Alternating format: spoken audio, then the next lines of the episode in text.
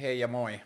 Tota, mä edelleen käynnistelen tätä ohjelmaa vajavaisin resurssein, että mulla ei vieläkään ole noita visuaaleja, niin lyhyesti kertauksena mä oon niin kiitollinen ihmisille ja yrityksille, jotka on auttanut tämän syntymässä, niin, ö, syntymisessä, niin lyhyesti kertauksena, kenen kanssa tätä ohjelmaa tehdään.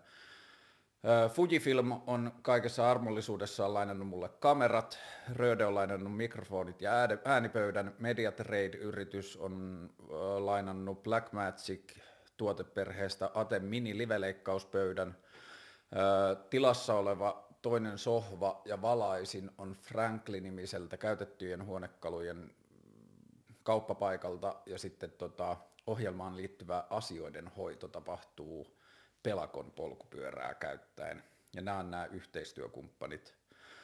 Mutta tota, tervetuloa, jakso kaksi. Ää, vieraani istu alas. Tämä on hyvä, kun studioon kävelee sieltä verhon takaa. Ää, Jaakko Keso, tervetuloa. Terve vaan. Mitä kuuluu?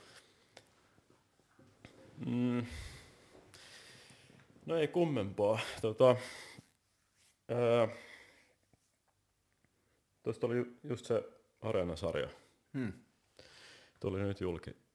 Ja, niin se on nyt tu- ulkona ja on kyllä huojentunut olla sen suhteen. Nyt Kuinka kauan se, teit sitä? niin kuin, hetkinen. Mä siis, mä olin,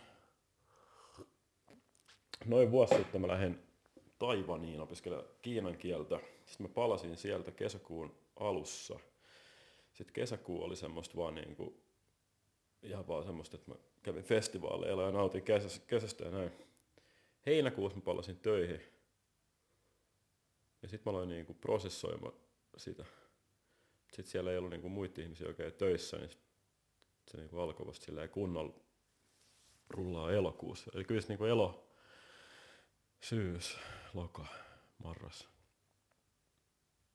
Viisi jaksoa.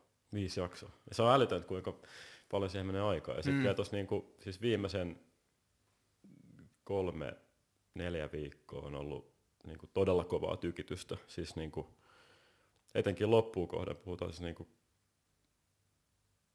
tässä pari viimeistä viikkoa mä oon tehnyt niinku kaksi, niinku plus 12 tuntisia päiviä. Sitten Oliko on sulla joku niinku deadline 16 vai oliko- päiviä. Oliko sulla joku deadline että tähän mennessä vai oliko Joo, sulla? joo. joo. Et siis se oli toimitusaikataulu. Ja se oli niinku Kyllä, joku se oli- Ylen Joo, julkaisusuunnitelma. kah- 12 päivä 12 piti niinku, tai siis silloin se julkaistiin, siis tavallaan se on lyöty lukkoon, että se pitää olla valmistu. Hmm. Ja sitten sitä ennen sinne pitää toimittaa niitä etukäteen, niitä jaksoja. Ja viisi jaksoa. Niin. Plus sitten yksi YouTube-video. Haa, niin kuin sen tekemisestä. Vai? Mm, ei kun se oli ihan itsenäinen, se oli, se oli niinku, tos oli niinku toi Areenasarja ja sit se tavallaan saaga jatkuu mun uuden YouTube-kanavan puolella, Joka on sun oma juttu. Ää, joka on mun niinku täysin itse tekemä. Joo, ja se niinku, se ei liity millään tavalla Yleen tai mihinkään. Ei kun liittyy, liittyy. Se on Ylen, siis se on Yle, Yle Kioskin uusi sellainen niin strategia on nyt se, että aletaan perustaa tämmöisiä omia kanavia tekijöille. Mähän tiedän tämän sitä kautta, että kun mä olin aikoinaan Yle Kioski-toimittaja, niin yksi päivä mä huomasin, että kaikki mun keskusteluohjelman haastattelut löytyy Aleksi Rantamaan nimiseltä tililtä, kunnes yhtäkkiä ne ei löytynyt minkään nimiseltä tililtä. Poistettiinko se vai? Ne poistettiin Tai kokonaan. Ja sitten mä kyselin vähän niiden perään ja sitten kerrottiin, että ne tulee jossain vaiheessa takaisin jollekin arkistotilille, mutta sellaista ei ole näkynyt, Joo. mutta ne on areenassa. Joo. Tota, Mutta niin, siis palaten tuohon, niin se, et, et sit, et se on ollut, se on, se on vaan viisi jaksoa, ja ne on vaan niin kuin jotain parikymmentä minuuttisia jaksoja. Mm. Se on yllättävää, kuinka kauan siihen vasta menee aikaa. Joo, mutta eihän Et- ja- telkkari ole tehty tolla tavalla aikaisemmin, että sä teet about kaiken siinä itse.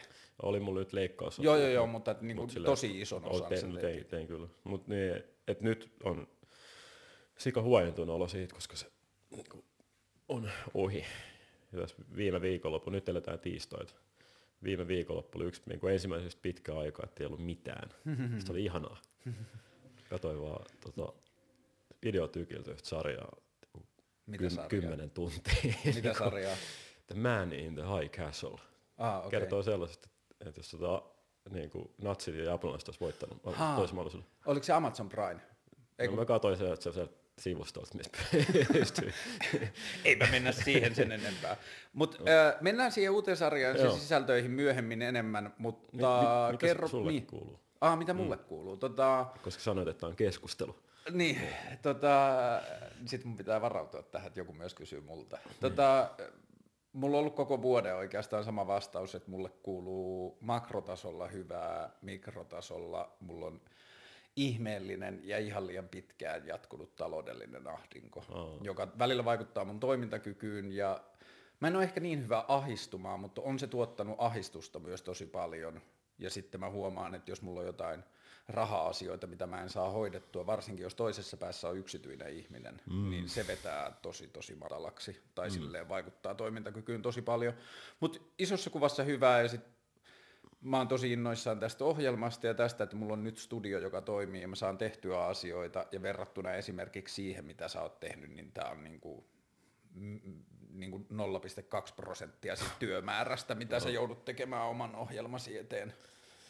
No, mulla taas on, niin kuin mä sanoin aiemmin, että me ei niin kuin tiedetä tai tunneta toisemme kovin hyvin, mutta että mulla on kyllä niin kuin, sun nimi aina nousee esille, hmm. aina mainitaan ja niin kuin, tiedän sen verran, että teet siistejä asioita. Miten Ei, tää on sus tuli niinku- siistien asioiden tekijä tai toimittaja tai semmoinen, joka haluaa kertoa tarinoita tai osallistua keskusteluun tai mikä ikinä se syy sulla onkaan tehdä noita asioita? No, ehkä mäkin käytän tämmöistä mikro-makro-jaottelua, jos mä nyt eka annan se ihan, ihan tosi lyhyen vastauksen, ja sitten siitä voi laajentaa, mikäli kiinnostaa. Niin kymmenen vuotta sitten suunnilleen Kuin vanha sä oot? 29, Mä oon 37. Mm. Joo. niin mä aloin tekemään blogia. Tai oikeastaan, tai mä aloin kirjoittaa tota, tällaisia tarinoita kuvalaudalle. Hmm. Mulla oli siellä semmoinen niin, niin, reportaasinyymi. se, tota, niin, sit, mä, sit se oli siistiä. Sit mä, sit mä aloin tekemään, sit mä aloin tekemään blogia, sit hi, niin kuin hyvin hyvin hitaasti. Sit mä aloin tekemään videoblogia. Ja sit mä aloin tekemään niin, videoita ja sitten mä pääsin kioskille töihin. Mutta et sä aloit niin supernopea summaus. journalistinyymi, Reportaasinyymi. reportaasinyymi, niin sulle jollakin tavalla media tai mediassa olevat tarinat tai toimittajan duuni tai joku siinä oli kiinnostanut niin paljon, että sulle syntyi luontainen tapa alkaa tekemään sitä niin kuin perinteitä, tai niin kuin median ulkopuolella, että sä et ottanut jotain ulkopuolista validaatiota sille, että joku sanoo, että tee meille sisältöä, vaan sä aloit niin kuin periaatteessa larppaan toimia. Joo, siis tää hassu, että sanoit, että on larp... Oletko sä nähnyt sen YouTube-videon, mistä myös mainitsin? En varmaan. Koska mä siinä puhun niin kuin nimenomaan larppaamisesta. Okei. Okay. Ja se, oli, ja se oli mulle sen itselleni sen oivallus, että, niin kuin, että mähän larppaan tästä just seikkailijaa. Niin hassu, että sä poimit sen niin kuin, Hmm. siis hyvin vahvasti. Mä, mä kerron nyt vähän lisää. Siis, tota, musta tuntuu, että, että tota, syystä tai toisesta, en tiedä miksi, mutta mä oon niinku aina ollut aika semmoinen jotenkin utelias. Hmm. Sama. Se, en tiedä mistä se tulee. Mut. Ja mä muistan sille, että jos se oli jotain, ja semmoinen vähän niinku eläytyä ja le, niinku, le, leikkisä. Siis sillä, että mä muistan, että jos ollaan, mä oon varttunut tuossa Helsingin Käpylässä, ei kovin kaukana täältä, mikä on hyvin niinku idyllistä semmoista vihreää aluetta. Niin sit siellä me ollaan leikitty ulkona jatkuvasti ja niin kuin kaikkea sotaleikkejä niin kuin, ja, ja kirkonruottoa ja tällaista, mutta mä oon ollut sieltäkin todella messissä. Mä muistan, että mä aina pystynyt jotenkin eläytyä niihin paljon. Ja sitten mä oon kiehtonut tämmöistä aika niin kuin poikamaiset asiat, just tämmöiset niin kuin seikkailijat, Mm. Indiana Jonesit ja tämän tyyppiset asiat. Mutta sitten tullessa johonkin niin kuin lukioikään, mä muistan, että silloin jotenkin, että tavallaan sit niinku ki- seikkailu kiinnostuksesta huolimatta on ollut vähän sit kuitenkin sellainen niinku, ei missään mielessä syrjäytynyt, mutta vähän semmoinen jotenkin jollain tapaa niinku ulkopuolinen tai vähän semmoinen u- ujo. Vetäytyvä. Vähän vet, niin, vähän semmoinen omissa oloissa oleva. Ja sit mulla on aina ollut niinku kavereita ja joo ja näin, mutta mä en ole ikinä ollut mitenkään niinku, silleen niinku suosittujen ihmisten porukassa. Ja sitten tavallaan se, ehkä niinku halus sit jotenkin vähän niinku ehkä kompensoida tavallaan tuota jotenkin larppaamalla just tämmöisiä mm. seikkailijoita ja semmoisia niinku tinttejä ja Indiana Jonesia. Sit mä aloin niinku tekee sitä. Antoiko se sulle niinku tietyllä tavalla öö, suojamuorin tai harniskan siihen, että sä pystyit mennä tilanteisiin tai asioihin, johon Jaakko Keso itsenään ei olisi osannut tai uskaltanut mennä? Mm. No taas toisaalta se oli minä. Niin, se oli sinä, mutta että se oli myös niin. Niin kuin, reportaasinyymi, joka oli tietyllä tavalla mm. taso siihen sun itsen päälle.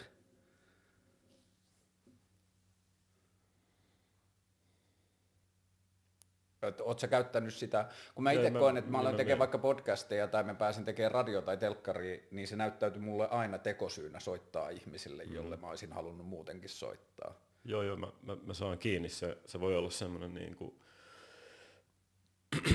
semmoinen uniformu, tai siis tai niin. semmoinen niin kuin maski tai semmoinen, tai semmoinen harnisko tyyppinen juttu. Mä sanoisin, että jotenkaan ehkä ei kuitenkaan ollut. Siis ne asiat, mitä mä tein joskus siellä ihan alkupäässä.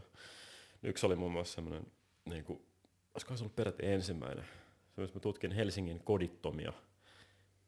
No, te samat teemat kiinnostanut näköjään mm. jatkuvasti, mutta siis se oli ihan vaan se, että mä lähdin niin kuin Helsingin, mulla oli havainto siis siitä, että kesällä aina Hakaniemen, tai tuossa niin Hakiksessa ja ympyrätalo Holleilla aina yksi pugei. Sitten ei, sit mä mietin, että mistä on talvella. Sitten mä lähdin vaan etsiä niitä. Sitten mä varjostin niin kuin jotain semmosia haahuiluja, että mun, siis ihan vaan stillikameran kanssa, digikameran kanssa.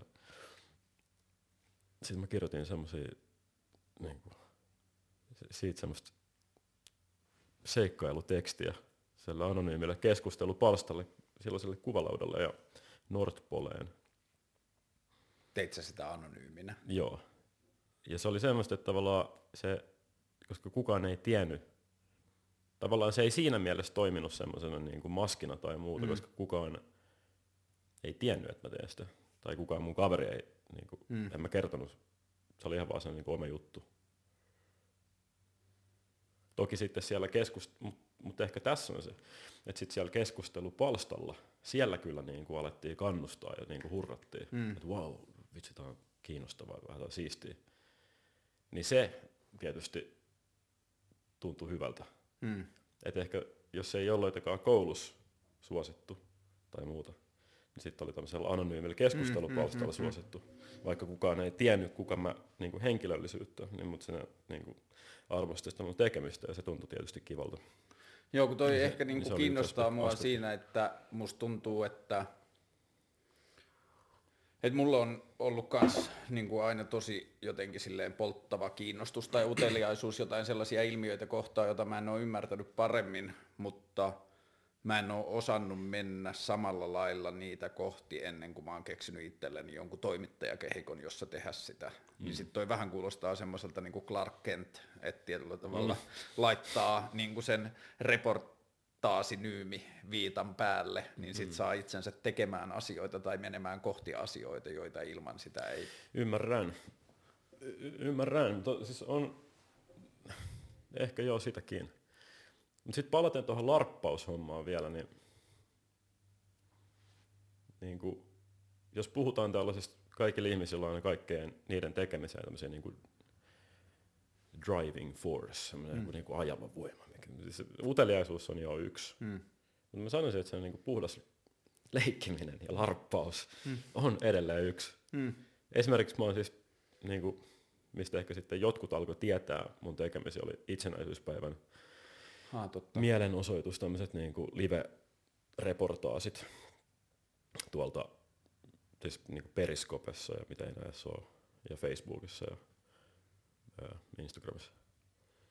Niin niihin mä menin niin kuin, muistan, että eka, ker- ekaa kertaa kun mä menin, niin kyllä se oli osittain joo, uteliaisuutta, mutta toiseksi myös ihan puhtaasti semmoista, että mä haluan larpata jotain niin kuin tällaista, mä haluan leikkiä, mm. sotakirjaa vaihtaa, niin, tai tällaista mm. seikkailijaa. Ja sitten se on hassu, että sit kun sitä on tehnyt, niin sit se on niinku ensisijaisesti leikkimistä, mutta sitten se myös poikii niinku aina se oikeaa sisältöä ja oikeaa journalismia. Ja sitten mä niinku vähän, vähän niinku vahingon kautta sille tietyssä määrin, että oho, että nyt mä vähän niin kuin oon yksi niistä, joita mä oon niin aiemmin larpannut. Ja se on jotenkin hassu. Siis mä en sano, että mä niin kuin, en halua kutsua itse, itseäni mitenkään sankaritoimittajaksi, mutta monilta osin mä oon nyt sitä, mitä mä joskus reilu kymmenen vuotta sitten lukiaikoina, niin kuin, mistä mä oon haaveillut. Hmm. Sä oot toteuttanut suunnilleen. Niin, niin se on siistiä kyllä. Öö, sä oot selkeästi, niin kun sä toimit toimittajana niin alueella tai tavoilla, joita ei vielä 10-15 vuotta sitten ollut, mutta sitten narratiivitoimittajasta tai journalistista on tosi paljon vanhempia, vahvempia ja kaikkea muuta, mm. niin onko sulla ollut, kutsut sä itseäsi no problem niin toimittajaksi vaikka? Tai tuntuuko susta kusettaviselta sanoa toimittaja Jaakko Keso? Ei. Entä jos ottaa kioskia Yle Jutun pois ennen kuin sä, sulla oli toimeksiantaja, jos sä teit mm. itselle, niin tuntuuko susta niin kuin samalta sanoa, että toimittaja Jaakko Keso? No joo, vähän. Koska se jotenkin vaan mieltää sille arkitajunnassa, että mm. siinä on pakko olla joku toimeksiantaja. Mutta kyllä mä aina silleen henkisesti pidin itseänikin toimittajana. Onko sulla mitään koulutusta? On. Mä oon opiskellut Metropoliassa radio-televisiotyötä. Hmm. Ja oliko, siinä, oliko se enemmän, Mut, kuinka paljon enemmän se oli tekniikkaa ja teknologiaa ja kuinka paljon enem, se oli niin toimittajuutta? Enemmän sitä. Enemmän toimittajuutta. Eiku enemmän siis vähän niin kuin tekniikkaa mun mielestä. Tosin mä, se oli hy... Mulla ei ole siis kaikella kunnioituksella sitä koulua kohtaan ja koulutusta kohtaan ylipäänsä, mutta mun kohdalla suurin hyöty on tullut ihan vaan omasta tekemisestä. Mm. Ja mulla oli ennen sitä koulua menoa niin, kuin niin paljon harrastuneisuutta, että mä sain hyväksi luettua paljon hmm. kursseja siellä. Sitten mä olin niin vaihto-opiskelemassa, tulin työharjoittelussa, että mä, mä en, se kestää neljä vuotta, ja mä olin siellä, musta tuntuu, että mä olin siellä yli niin kuin pari vuotta niin kuin silleen tunne, jos muuten mä olin jossain niin tekee omia juttuja. Nyt sulla on jotkut että, kuitenkin niin kuin alan paperit. On mulla alan paperit, mutta en mä oon hirveästi, ihan hirveästi sieltä koulusta saanut. Niin. Että mä en oikein niin tiedä siitä linjasta. Parasta siellä on ollut se, että on pakko mennä työharjoitteluun. Hmm. Ja sitten, että pääsee niin kuin sillä työharjoittelu, työharjoittelun turvin sisään johonkin firmaan tai vaikka Ylelle tai Joo, mä itse tunnistan sen, että vaikka on päässyt tekemään monenlaisia asioita, mutta aina jos mä kutsun itseäni toimittajaksi, niin mun aivot sanoo ei. Niin kuin, että siinä on semmoinen suojareflekt, niin kuin semmoinen refleksi siihen, että että vaikka toimittajasanan käyttäminen, niin se tuntuu, että siihen on niin paljon semmoista niin kuin mustasukkaisuutta tai ammattiylpeyttä tai jotain, johon mun kreditit ei riitä, koska mulla ei ole koulutusta eikä mulla ole titte, tai niin kuin papereita tai mitään muuta. Niin sit mä aina jotenkin yrit, niin kuin tuntuu, että mä aina yritän keksiä jonkun kiertotien sille sanalle, että mä en kutsuisi itseäni nimellä, jonka joku muu voi kokea silleen, että sä et ole toimittaja, kun sulla ei ole toimittajan koulutusta tai jotain. Miksi sulle tulee semmoinen, koska niin kuin se mitä sä teet on kuitenkin asioiden Siihen liittyy varmaan jotain sellaisia asioita, että mä en allekirjoita ehkä kaikkia asioita, mitä toimittajan liitetään. Mä muistan, menin Radio Helsinkiin silloin aikoinaan töihin, kun se oli ensimmäinen niin kuin radioduuni. Niin silloinen päätoimittaja Maria Veitola sanoi, että muista, että ketään ei kiinnosta, mitä mieltä toimittaja on. Ja sitten mä olin silleen, että okei, että kun tämä on ollut aina se, mitä mä olisin toivonut esimerkiksi politiikan toimittajilta, että jos mä katson, kun ne haastattelee poliitikkoja, niin mä haluaisin, että ne olisi itse enemmän läsnä, että ne vähän niin kuin edustaisi kansalaista niissä haastatteluissa tai sitä ulkopuolista. Niin, niin sitten mä olin, siitä tuli varmaan ensimmäinen, että okei, ehkä mä en ole sitten toimittaja, että jos niin kuin, kun mä koen, se ei niinku liity muhun suoraan tai mun mielipiteisiin, mutta että jos mä seuraan muiden tekemää mediaa, niin mä tykkään, kun ne toimittajat on läsnä itsenään siinä. Mm. Että ne antaa niinku samat pelisäännöt sille haastateltavalle kuin itselleen. Niin, ja niin. sitten toinen on se, että toimittajuuteen lasketaan jotenkin semmoinen paine, että toimittajan pitää olla sata varma siitä, mitä se sanoo, sen pitää olla tehnyt taustatyöt kunnolla. Ja sitten ehkä toi liittyy siihen uteliaisuuteen, minkä säkin mainitsit, että ei mua niin paljon kiinnosta se, että mistä mä oon varma. Mua kiinnostaa tarkistaa, että voiko joku asia olla näin tai voiko tämä olla mahdollista ja muuta. Ja ehkä se on enemmän tuntunut siltä, että siinä on ollut kaksi juttua. Toinen on ollut se, että se toimittajan kehikko niin mä en halua, että joku kehikko määrittää sitä, mm. mitä mä saan tai voi olla, mutta toinen on se, että kun toimittaja on kuitenkin arvostettu vanha perinteinen ammatti, johon liittyy tiettyjä vaatimuksia, niin mä en välttämättä täytä niitä. Mm. Mutta sitten kyllä tämä jollakin tavalla on toimittajuutta, mitä mä teen. Niin. Mun, mun mielestä on hassua se, että mun olisi vaikea kuvitella jotenkin niin kuin ahtaajien käymään tämmöistä keskustelua sillä, että inde, inde, niin kuin, voitko kutsua itse asiassa ahtaa? Niin. Tuosta, toimittaminen jotenkin ammattina, se on, se on vähän enemmän kuin vaan työ, musta tuntuu. Tai se on se vähän niin kuin, sullekin selkeästi tommonen, että sun identiteettiasia. Joo, ja siis niin kuin, mullehan tämä esimerkiksi tällä hetkellä ei ole työ, kukaan ei mm. maksa mulle tästä mitään. Mutta ehkä se on sun ammatti, ehkä niin. se on sun kutsumus, ehkä se on sun elämäntapa. Vähän sen elämäntapa juttu, elämäntapatyö. Niin, ja sitten, ö, kuinka paljon sun sisällöt tulee siitä, että sä teet, meet sitä kohti, mikä sua kiinnostaa, ja kuinka paljon sun sisällöt tulee siitä, että sulta tilataan jotain tai sulle annetaan teemoja? Lähes sataprosenttisesti sitä kautta, että mitä, mikä mua kiinnostaa. Toikin on mun mielestä yksi toimittajan, niin kuin tietyllä tavalla mä ajattelen jotenkin, että toimittajuuteen ajattelee se, että sulle toimituskunta voi myös antaa aiheita, joita mm. niin kuin kohti sun pitää mennä ja sulla on vaan ammattitaito ottaa. Mm. Ja se on ehkä joku sellainen asia, joka musta tuntuu, että se yhdistää meidän molempien tekemistä, että me mennään omaa uteliaisuutta kohti. Mm. Me ei mennä välttämättä teemoja kohti, joista pitäisi tai joista olisi kannattavaa tehdä juttuja, vaan sitä kohti, mitä me itse halutaan ymmärtää paremmin. Mm. Minkä takia sitten sä olet kiinnostunut toimittamisesta tai, niin kuin, tai uteliaista tai, tai puhuin aiemmin tästä mun niin kuin larppaushommasta, niin onko sulla jotain tällaista? No eniten mä varmaan samaistun tuohon... Mitä niin sun niin kuin, ne driving forssit on? Uteliaisuus on varmasti ylivoimaisesti no. se. Et jos mä esimerkiksi ajattelen tätä keskusteluohjelmaa ja sitä, mitä mä haluan tehdä tämän jatkos, kanssa jatkossa, niin ainoa punainen lanka, mulla on nyt ehkä joku 130 vierasta mun niin kuin silleen listassa, ketä mä haluan, ja se kasvaa koko ajan. Mutta ainoa punainen lanka niiden välillä on se, että mua kiinnostaa ne tyypit tai ne ilmiöt, mm. joita ne edustaa. Niin sitten Mä saan kiinni tosi hyvin tuosta uteliaisuusasiasta, mitä sä mainitsit. Mä oon niin kuin muutaman vuoden yrittänyt tutkia tai ymmärtää sitä paremmin, ja mä oon vähän yrittänyt etsiä nyt yliopistotutkijoita ja muita, jotka tietäisi uteliaisuudesta ja ketkä voi puhua siitä. Koska mun mielestä uteliaisuus on kaksi ta- tasoa. Toinen on niin kuin uteliaat toimintatavat. Sä kuulet sanat, jota sä et ole, sanan, jota sä et ole aikaisemmin kuullut, niin sä mm. menet Wikipediasta sa- niin kuin katsomaan sen. Ja sehän on asia, jonka sä voit opettaa itsellesi. Mä haluan olla uteliaampi ja aina kun mä törmään jotain, mitä mä en ymmärrä, niin mä otan selvää. Mm. Mutta sitten on se toinen taso, jonka mä ehkä, jos mä luen oikein, niin mä ajattelen, että sulla on se sama kokemus siitä, että se on vaan temperamenttiin tai johonkin muuhun liittyvä niin. ominaisuus, että sä vaan huomaat olevasi utelias. Se törmäät asioihin ja sä haluat tietää niistä enemmän. Kyllä. Ja se on ollut niin kuin mulla koko elämän sellainen juttu. Ja mä oon ollut aika nuori, varmaan jotain kun mä kasvoin perheessä, jossa ei ollut telkkaria, niin kaikki telkkarikokemukset tuli jossain kavereiden luona käydessä ja muuta, niin mä oon ollut varmaan alle 15-vuotias, kun mä oon nähnyt enää ekan kerran jotain Conan niin Suomen tellossa. Niin sit mulla on ollut se, että vau, tollanen ammatti on, että sä saat vaan keskustella ihmisten kanssa. Hm. Ja kun siinä vaiheessa mulla oli elämästä oikeastaan sosiaalisesta elämästä pääasiassa kokemusta vaan koulusta, jossa – asian sanominen ääneen silloin, kun se tulee mieleen, ei ollut ok. Mm. Piti viitata ja ottaa puheenvuoroja, ja sitten piti miettiä myös, sopiiko se siihen kehikkoon.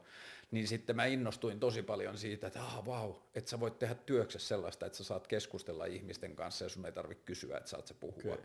Ja sitten internet mullisti ton kokonaan, koska se ei ollut enää keltään multa pois. Jos mä oon radiossa duunissa, niin mä vien jonkun muun ohjelmaslotin ja joku ajaa duuniin ja kuuntelee autoradiaa silleen, että mitä vitun paskaa, että miksi mut pistetään kuunteleen tätä. Mm. Ja sitten mulla niin se ohjelman tekijänä oli koko ajan se ajatus takaraivossa, että mä joudun miellyttämään jotain niin hypoteettista kuuntelijaa. Mutta sitten Facebook, mullisti ensimmäisenä niin kuin silloin 12-13 vuotta sitten mun jotenkin mahdollisuuksia tai maailmankuvaa tosi paljon, kun yhtäkkiä oli rajaton määrä dataa, jos jotain kiinnostanut mun sisällöt, niin mä pystyin vaan, se saattoi blokka, blokata mut, mun mm. ei tarvinnut huolehtia siitä, että meneekö mm. jonkun tontille, mitä se ei halua. Ja sitten mä pääsin tekemään radioa, ja opin siinä riittävän määrän tekniikkaa, mutta sitten mä löysin podcastit ja sitten mä olin silleen, että jumalauta, että, niinku, että kovalevytila on rajattomasti, mä voin puhua vaikka kuusi tuntia, mä voin kysyä just niitä vieraita, jotka mua kiinnostaa, mun ei tarvitse kysyä toimittajalta, päätoimittajalta. Pääsit valloille. Niin. Mihin, mihin, milloin?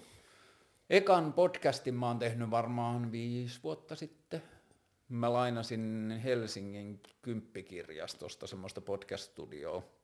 Ja ekat oli musiikkipodcasteja, joissa mä kävin semmoista yhtä New Yorkin musiikkihistoriaa käsittelevää kirjaa ja kuuntelin sen biisiä, mutta SoundCloud on poistanut ne, Joo. koska niissä oli tekijäoikeus. Mutta Lestadiolaisuudesta podcast on sitten eka, jonka mä oon tehnyt silleen vaan puhepodcast. Ja sä olit silloin noin 32. Joo, jotain sellaista 32-33. Tota, niin sul, joo.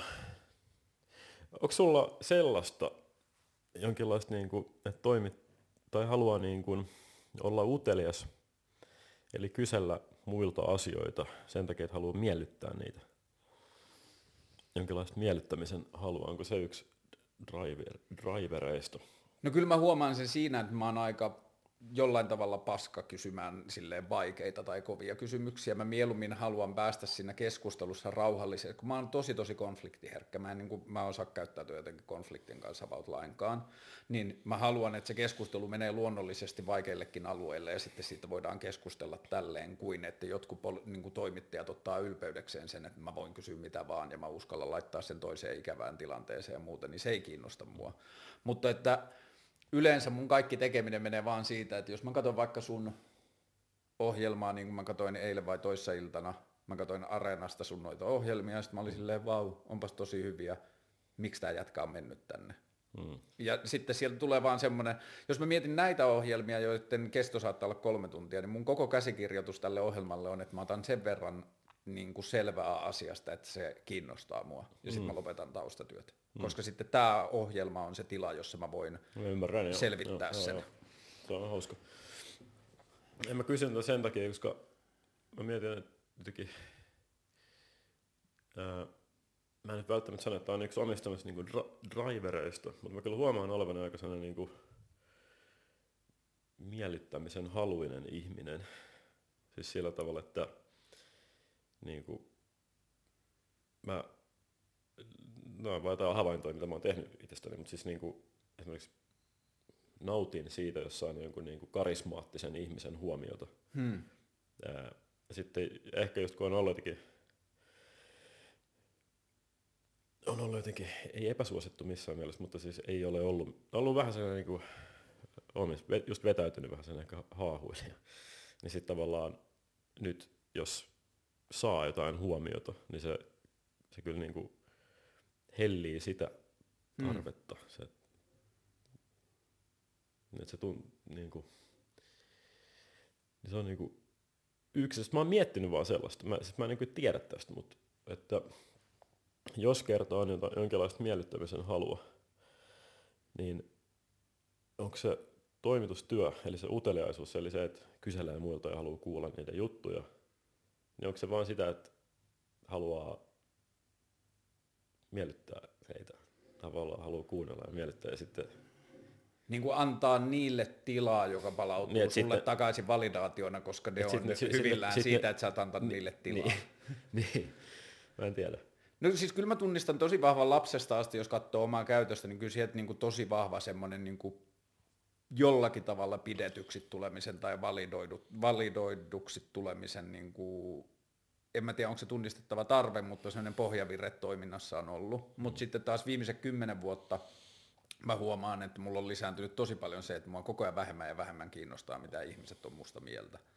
Mutta kyllä mulle suurin, Noi on vielä tollaiset asiat, just joku miellyttämisen halut tai pidetyksi tulemisen halut tai tollaisia, että me ollaan yksilöinä vähän jopa jäävejä tunnistamaan niitä itsessä. Jos tunnistaa, niin hyvä, mutta kukaan on vähän tahansa, niin kuin, kuka tahansa on vähän jäävi sanomaan, että ei minussa ole sellaista, mm. koska ei niitä myöskään tunnista. Mm. Mutta jos mä katon toimittajuuden pohja, tai vaikka sitä mun nimilistaa siellä puhelimella, puhelimessa, että ketä, tahan, ketä mä haluan haastatella, niin se on niin kuin oman ahdistuksen poistamista siinä, että mä haluan ymmärtää tämän asian paremmin. Miksi maailma on tällainen? Miksi nämä asiat toimii näin?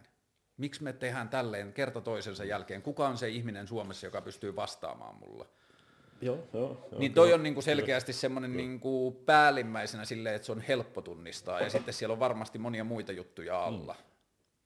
Mutta sitten, jos taas, mulla oli jotenkin siistit sägä viime vuosina, mä en tiedä miksi, mutta mä oon vaikka ystävystynyt muusikoiden kanssa tosi paljon, niin sitten enemmän niin kuin tunnistettavista asioista tai se, miten mä pystyn analysoimaan omaa toimintaa, niin enemmän kuin se, että mä haluan, että haa, että chigas chigas, että mä oon julkiksen kanssa keskustelemassa näin, niin tunnistettavampi piirre mulle siinä sen haastattelun syntymisen takana on se, että mä haluan, että ton ihmisen kanssa keskustellaan niin kuin ihmisen kanssa keskustellaan, mm. eikä niin kuin julkiksen kanssa keskustellaan. Mm. Koska musta, niin kuin, mä katsoin The Crownin sen Englannin. Se on tosi hieno, siis Englannin kuningatar, kuningatarperheestä kertova sarja, niin se tekee kyllä niin kuin monarkian kannattamisen ihan vitun vaikeaksi. Siis miten järkeä, järjetön systeemi okay. se on. Okay. Ja meillä on niin kuin valtava kulttuuri, vuosikymmenien tai vuosisatojen, vuosituhansien kulttuuri itse asiassa, että me yritetään nostaa joitakin ihmisiä muiden ihmisten yläpuolelle mm. niin kuin jotenkin silleen katsottavaksi. Mm.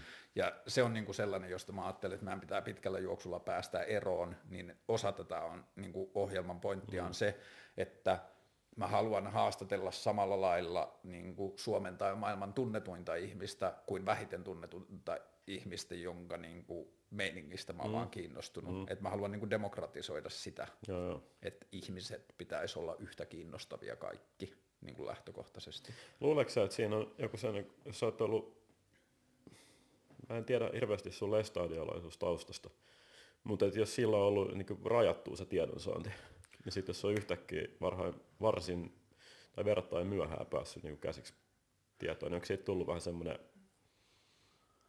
se on niin kieltolakiefekti. Öö, mä huomaan ainakin sen, että kun mä sain kyseenalaistettua kaikki lestadiolaisuuden tarinat, joita mulle oli opetettu, ja todettu, että mä en usko näihin, niin sitten mulle jäi se polte päälle, että mitä muita tarinoita niin, tuleeko mulla on. Niin tyhjiö, että mitä helvettiä, että tavallaan koko sun niin kuin, todellisuuskäsitys on vähän romuttunut, ja sitten ei enää tiedä, että mit, niin kuin, niin. Joo, siis tuntuu jälkeenpäin ajateltuna, että siihen ei ikinä tullut tyhjiötä, että se niinku uusi tieto syrjäytti sen uskonnollisen tiedon, mutta mm. sitten jossain vaiheessa mun piti tehdä tietoinen prosessi, että jos mä lapsesta asti mä oon niinku ajatellut, että mä uskon siksi, koska mulle sanotaan, että on parempi uskoa näihin asioihin, niin mä oon uskonut tiettyihin niinku uskonnollisiin asioihin, ja sitten mä oon kasvanut siitä eroon, ja sitten joskus 30 mä kävin semmoisen tietoisen prosessin, että okei, että jos mä en usko tähän, tähän ja tähän, niin mihin mä sitten uskon? Aa, okei, mä uskon tähän, tähän ja tähän.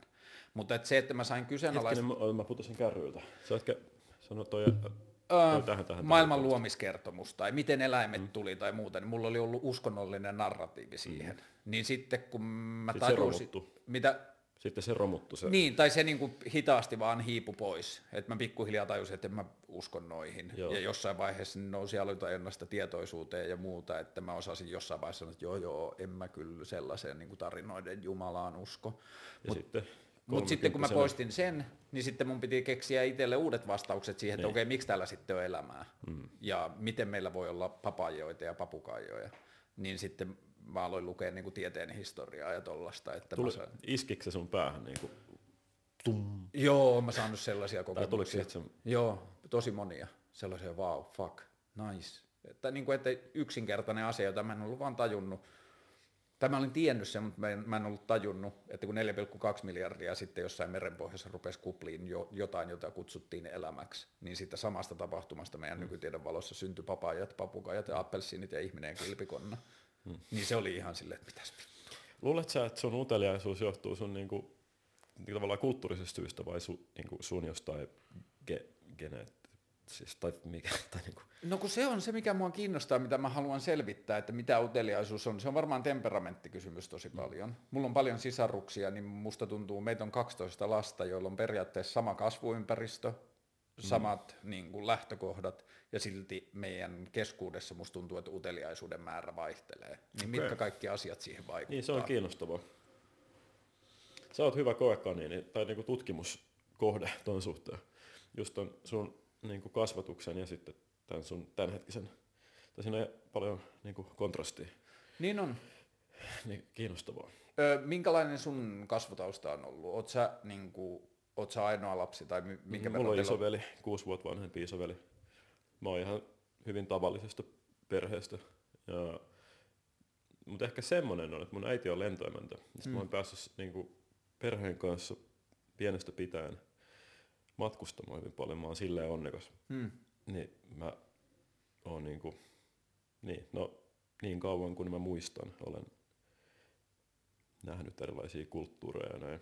Ja onko sun suhtautuminen aina siihen, kun sä oot päässyt uuteen kulttuuriin tai uuteen maahan, niin onks, oot sä, niin kuin, tunnistat sä itsestäsi sellaisen, että sulta on niin pohjalta kummunut semmoinen, että mä haluan ymmärtää tätä tai onpas kiinnostavaa? Mä oikein tiedä, mutta siis ainakin mä oon silleen niin kuin sinut kaikkeen, että mulla ei ikinä, no ikinä ei ikinä, mutta siis mulle, jos mä menenkin uuteen paikkaan, mulle hyvin harvoin tulee niin minkäänlaista kulttuurishokkia. Hmm. Me, ja me voidaan nyt puhua siis ihan niin kuin maista, tai sitten me voidaan puhua erilaisista ihmisistä. Hmm. Esimerkiksi nyt niin kuin itsenäisyyspäivän mielestyksessä me juttelee uusnatsien kanssa, niin se, siitä ei tule mulle se, että ne hailaa siellä, hmm. niin just mä oon kuvaamassa se keskellä, niin siitä ei tule mulle mitään kulttuurishokkia. Hmm. Se ei niinku jollain tapaa lamaannuta, vaan mä pystyn ehkä jotenkin vähän silleen, tai mä koen, että mä pystyn vähän silleen niin analyyttisemmin niin kuin tutkimaan sitä tilannetta antamatta semmoisen niin emootioiden tulla, että noin hailaa, mm. noin uusnatseja, mm. vaan on kiinnostavaa. Jos tässä ei, on tyyppejä, jotka on uusi. Jos ei heilaa helluntaina. niin, niin, niin mä ehkä sanoisin, että ehkä se niin joku matkailu tai se niin lapsuuden se kulttuurikylpy mm. on varma, varmasti vaikuttanut osansa, mm. luulisin. Joo, ja tuossa varmaan on myös se, se temperamenttiasia, että joku muu, joka olisi päässyt lapsena ulkomaille, olisi edelleen voinut jäädä, niin kuin, tai sen kokemus voisi edelleen olla se, että mä haluan takaisin Suomeen, mm. että mä haluan tuttua ja turvalliseen. Joo, mulle taas pikemminkin semmoista vähän niin kuin janoa matkustaa edelleen ja niin kuin käydä paikoissa. Joo, kyllä mulla on vahvistunut se, että nyt kun... Niin. Sori, eikö mä muistin yhden tärkeän asian liittyen siis ei mihinkään aikatauluun, tapaamassa siis tähän niin toimittamishommaan ja siihen, että miksi ja näin. Mutta sano eka. Eikö sano vaan? No sano sä.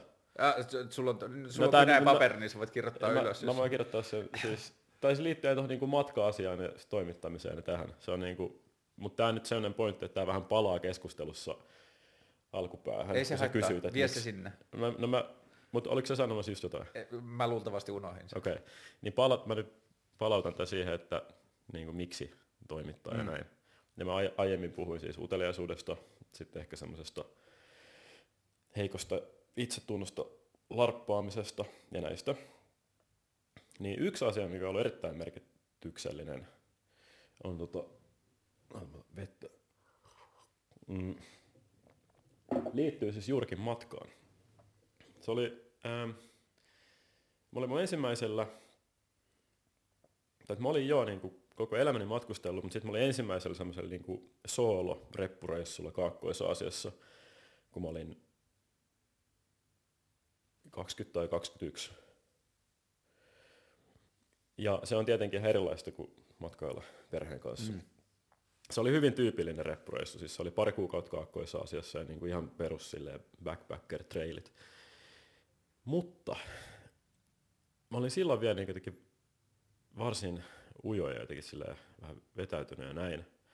Mutta sen kahden kuukauden aikana musta tuntuu, että mä niinku vaan koin asioita, erilaisia tunnetiloja ja tapahtumia enemmän, mitä mä olin niinku kokenut yli kahden vuoden sisällä täällä Suomessa. Mm. Se oli semmoista niinku turboahdettua elämää. Ja se oli, se oli niinku tunnemaailmassa semmoista ihan vuoristorataa, sillä että välissä oli vitun siistiä, välissä oli semmoista niinku paljon syvästi jotenkin masentunut. Ja sitten saattoi vaihdella silleen päivittäin. Ja sitten mä palaan Suomeen. mä palasin Suomeen joskus siinä, mä en muista kuukautta, mutta muistan, että se oli, oli pimeätä ja loskasta. Sitten niin kauheinta synkin taikaa. Ja mulla oli sellainen fiilis, että mä olin niin kuin elänyt ja mä olin muuttunut ihmisenä. Mä olin jossain niin kuin täällä. Ja sitten mun kaikki, niin kuin, mut tää ympäristö, se, on, se ei ole muuttunut yhtään. Mm. Sitten mä olin niinku, mielestäni vähän niinku valaistunut mm-hmm. peräti. Mä olin nähnyt toisella puolella. Sitten jossain Facebookissa ihmiset jauhaa jostain niin täysin Jonnin joutavasta. Ja, ja se, tämä on, on erittäin klise, kliseistä, mitä mä nyt tässä selitän, mm-hmm. tämmöistä niinku vähän naurettavaa. Mutta siinä hetkessä se oli, se, oli, se oli todella vahva tuntemus ja mulle tuli siitä niinku todella alakuloinen fiilis. Mulla oli sellainen fiilis. Sitten niinku erosta. Joo, siitä, niinku, siitä, mat, siitä erosta ja siitä, että mä olin, niinku, mä olin vaan niin pohjattoman tylsistynyt ja täällä ei ollut mitään. Täällä ei ollut mitään niinku seikkailua tai yhtään mitään. Tai mitään virkkeitä. Ja se oli niinku, mä en halua käyttää sanaa masennus, koska joilla ihmisillä on oikea masennus. Mutta se oli niinku todella raskasta. Ja sitten sit, sit mä ryv, ryvin siinä jonkin aikaa. Mutta sitten jossain vaiheessa alkoi kääntyä sillä, että mä käänsin sen niinku tuskan voimavaraksi. Ja mä aloin miettiä jotenkin, mä aloin tutkiskella sitä sillä, että hetkinen, että matkailu se ei ole kyse siitä, että mä lähden et, niin kuin jonnekin kauko-itään, mm. vaan mä voin, että se on niin enemmän mielentila, ja voin matkailla myös tässä kotiympäristössä, mutta mun vaan pitää tarkkasilmäisemmin olla täällä läsnä. Siis se tarkoittaa ihan arkisia asioita. Mä voin sen sijaan, että mä menen bussilla kouluun, mä voin kävellä tai hiihtää kouluun. Mm. Siis tämmöisiä niin kuin arjen seikkailuja. Tai mä voin laittaa jotain ruokaa, mitä mä oon syönyt siellä matkalla. Tai, tai kuunnella musiikkia, mitä mä oon tehnyt siellä. Tai tehdä jotain vaan niin kuin arjesta poikkeavaa. Oletusten rikkomista. Kyllä. Tai oletetun toiminnan rikkomista. Kyllä, nimenomaan. Sitten sit, tota, sit mä aloin tekemään sitä. Ja tähän nivoutuu myös vahvasti sit se niin kuin blogin tekeminen. Et mun mielestä se oli, se oli jo olemassa. Kylläkin. Mutta sitten se jotenkin sai niin kuin lisää pontta, hmm. se mun tekeminen. Ja siitä tuli siitä niin kuin tavallaan toimittamisesta ja siitä niin kuin sen niin kuin larppuamisesta ja seikkailemisesta ja siitä kaikesta. Siitä tuli vaan väylä purkaa sitä mun niin kuin ahdistusta. Hmm. Niin se oli yksi todella merkittävä juttu. Joo, mä saan tosta kiinni vähän eri tavalla siinä, että mä oon yrittänyt löytää tosi paljon just niin kuin keinoja tai rakenteita, joilla mä rikon semmoista niin kuin oletettua tai ennalta koodattua arkea. Just sitä, että tuosta esimerkiksi tuosta Vallilan puutaloalueen niistä kallioista on tullut tosi niin kuin tärkeä paikka mulle, että mä no. kutsun niitä mun Vallilan kappeliksi. Että mä kävelen sinne tupakalle ja tuijottelen metsää ja niin edelleen. Että mä yritän rikkoa sitä just reittejä ja kaikkea tollaista, että mun niin kuin, elämässä asiat on mennyt niin, että mä sain lapset tosi nuorena. Niin ja, öö, mä sain ekan lapsen, kun mä olin 2-3. Hmm. Ja mä olin jo siinä vaiheessa sitten, mä olin just silloin korkeakoulussa, mä opiskelin taideteollisessa korkeakoulussa. Ja mulla ei ollut sitä ennen ollut koskaan niin kuin jotenkin mahdollisuutta tai rohkeutta, tai mä en ollut kuulu, kelannut, että se ei kuulu mulle tai jotain, mutta että mä en ole vielä tietyllä tavalla tehnyt sitä maailmanmatkaamista, mitä mä haluan elämäni aikana tehdä. Että silloin kun mun kaverit reppureissas tai teki niitä niin kuin, pidempiä kokemuksia ulkomailla, niin mä olin Skidien kanssa himassa. Mm. Ja sitten kun mun nuorempi, mä oon laskenut, että kun mun nuorempi skidi täyttää 16-17, eli se ikään kuin se tarve vanhemmille tippuu tosi paljon, mm-hmm. tai sille läsnä olevalle, aktiiviselle läsnä olevalle vanhemmalle, niin mä oon sit vasta 4-5. Mm-hmm. Niin mä voin alkaa sit kokemaan sitä mun niin kuin maailman tutkimista. Ja se on niin kuin vaan vuosikausia pa, niin kuin palannut ja palannut mun sisällä vaan semmoiseksi niin kuin kovemmaksi ja kovemmaksi poltteeksi siitä, että mä haluan nähdä vaan vitusti maailmaa. FOMO? Ei. Jostain syystä ei. Mä en kärsi siitä. Niin kuin, mä oon jotenkin tajun yhdessä skeittilehdessä varmaan kaksi, se on tuolla sun selän takana, siellä on numerolehtiä, näitä suomalaisia skeittilehtiä, niin siellä on sellainen Tomas Tankevits-niminen jäbä, semmoinen legendaarinen suomalainen skeittari, niin siinä on haastattelu ja sitten siitä on nostettu yksi läppä mm. silleen irralleen siinä haastattelussa. Se saattaa jopa olla se alempi lehti niistä, mitä sulla on kädessä ehkä, ehkä, mä en ole ihan, muista ihan varma, mutta se sanoo siinä haastattelussa, että jos sä oot vuoden pois tästä kaikesta, niin mitä sä menetät? Et yhtään mitään niin kuin tietyllä tavalla se, että, että jos sä elät silleen tosi niin kuin mun kaupunki, mun ihmiset, mitä tapahtuu, kaikki näin, niin sit sä voit ruokkia itse siihen FOMOon, mutta kun sä tajuat sen, että joka ilta on kymmenen asiaa, jota sä missaat, ja yksi asia, mitä sä teet, niin se, niin kuin, se FOMO on muuttunut mulle jotenkin silleen, tai en mä oon jotenkin koskaan kärsinyt siitä, mutta varsinkin kun mä tänä vuonna lopetin ja poistin Facebookin kokonaan. Mä, hu- mä oon huhtikuussa. Okay. Mä olin 12 vuotta tosi aktiivinen Facebookissa. Niin. Puolitoista vuotta sitten tai kaksi vuotta sitten mä tajusin, että Facebook ei ole enää niitä samoja asioita, minkä takia mä olin innostunut siitä aikoinaan. Ja mä halusin poistaa se jo silloin, mutta sitten mä tulin siihen tulokseen, että en mä voi, koska noi eduskuntavaalit on tulossa ja mä mm. haluan osallistua ja siihen tarvii Facebookia. Mutta sitten kun vaalit oli ohi, vai laita, ei kun laita vaan. Niin. Niin, niin sitten kun vaalit oli ohi, niin seuraavana päivänä mä poistin Facebookin. Ja mm. se on poistanut ihan helvetisti semmoista white noisea, semmoista vaan niinku hälyä mm. asioista, joilla luulee olevan merkitystä, mutta niille ei oikeasti ole yhtään mitään merkitystä. Mm. Mutta tietenkin mä menetän paljon Facebook-eventtejä, että mua, mut kutsuttaisiin johonkin, mutta koska mä en ole siellä, niin on niin kuin liikaa olettaa, että ihmiset muistaisivat, että mm. ja Facebookissa se pitää muistaa edelleen niin sekin on vaikuttanut tai niin kuin auttanut siinä, että mä oon tehnyt itse sen päätöksen, että mä lähden pois Facebookista, mä menetän jotain tapahtumia, niin turha mun on sitä murehtia, jos mä missaan jonkun. Niin ei mulla silleen, mä vaan niinku, musta tuntuu, että mä oon tosi ok kuoleman kanssa, että mua kuollet, ku, ku, kuolluttahan ei kuolema vituta, mutta että siis se, että niinku, ainoa mitä mä toivoisin olisi, että mä saisin nähdä vielä maailmaa vähän ennen kuin mä kuolen. Mutta että mä ajan niin tyhmästi polkupyörälläkin, että ei se on niinku, se on vähän niin kuin nopan heitto, että pääsenkö mä näkemään sitä maailmaa tai ei. Mutta kyllä mä tänä vuonna olen esimerkiksi katsonut vuorivideoita ihan saatanasti, ja vuorille mä haluan mm. tosi paljon, että siitä mulla on vielä vähän sellainen FOMO. Onko sulla ikäkriisiä? Jonkinlaisen, siis sen suhteen mä avaan kysymys sen verran, että jos sä oot 23-vuotiaan saanut lapsia, mikä on juuri sitä aikaa, kun ihmiset reppumatkailee ja näin, mm. ja sit sä oot yhtäkkiä hypännyt siihen niin kuin ai, vanhemmuuteen ja aikuisuuteen. Ja olet sitä edelleen, niin onko se jotenkin, onko siitä tullut No tohonhan liittyy... Ja, ja sitten tavallaan tietää kuitenkin, että ihmisillä on niin kuin fyysiset rajansa, että 80-vuotiaana sun on jo vaikeampi niin kuin, kiipeillä vuorilla Joo, ehkä Sä mä nyt on 80 vuotta, mutta... Niin, ehkä mä ajattelen, että nelivitosena ei ole niin paljon hankalampi kuin 23-vuotiaana, jos sä pidät itsestäsi huolta.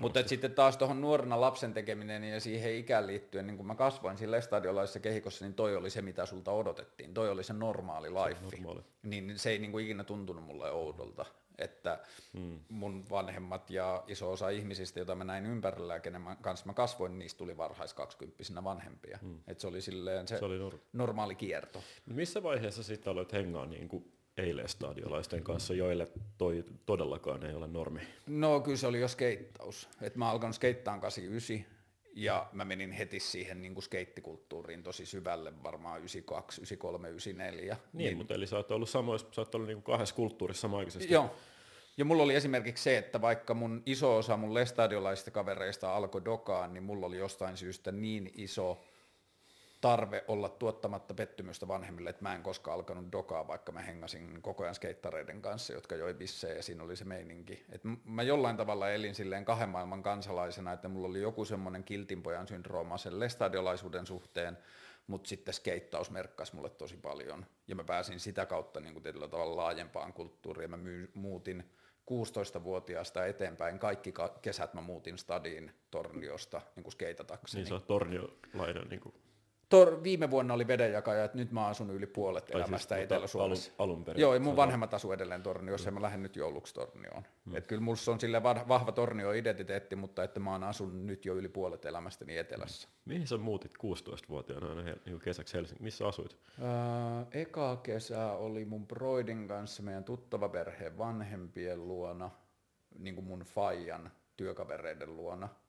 Mutta siitä seuraavat oli minä ja muita pohjoisesta tulleita skeittijäviä, niin meillä oli kimppakämppiä, semmoisia niin skeittiluukkuja. Missä? Eerikin kadulla oli yksi.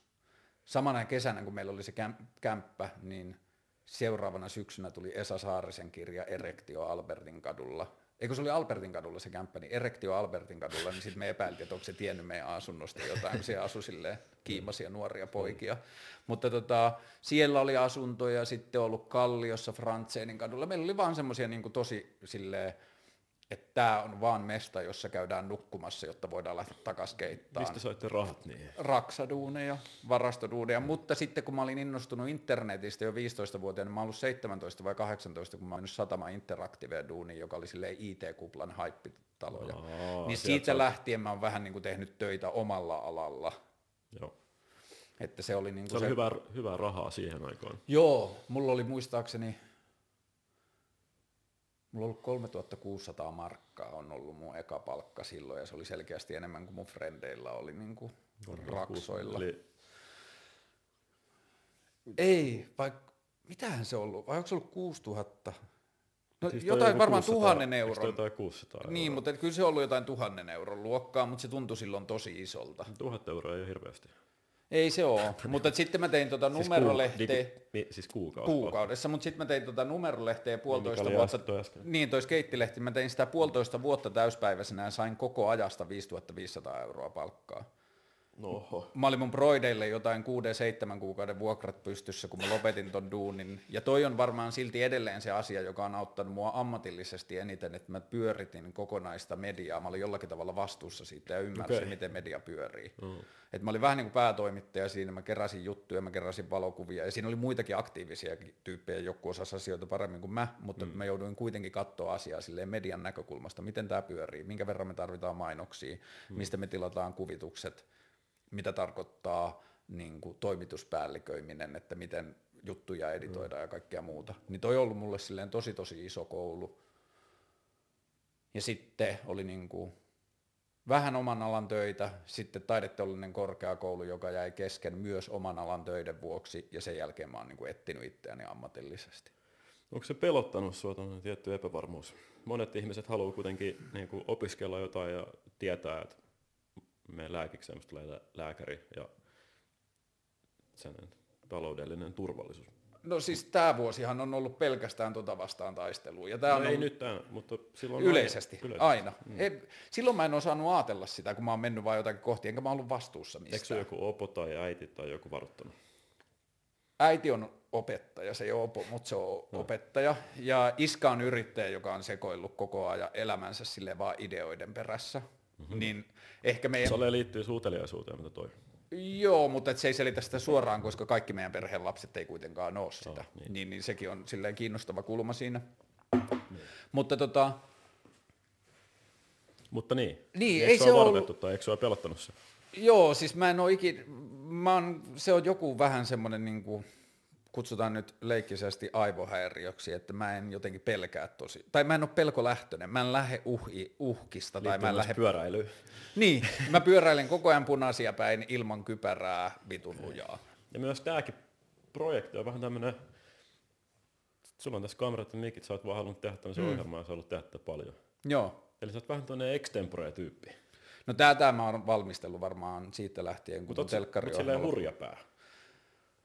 Se yllytyshullu? Mä sanon, en, en oo, ja välillä ihmiset kutsuu mua rohkeaksi, kun mä teen jotain, mutta mä en tunneta, tunnista sitä kohtaa, jossa multa vaaditaan rohkeutta. Sen takia, koska se on edelleen sun mukavuusalueen sisällä. Jotenkin näin.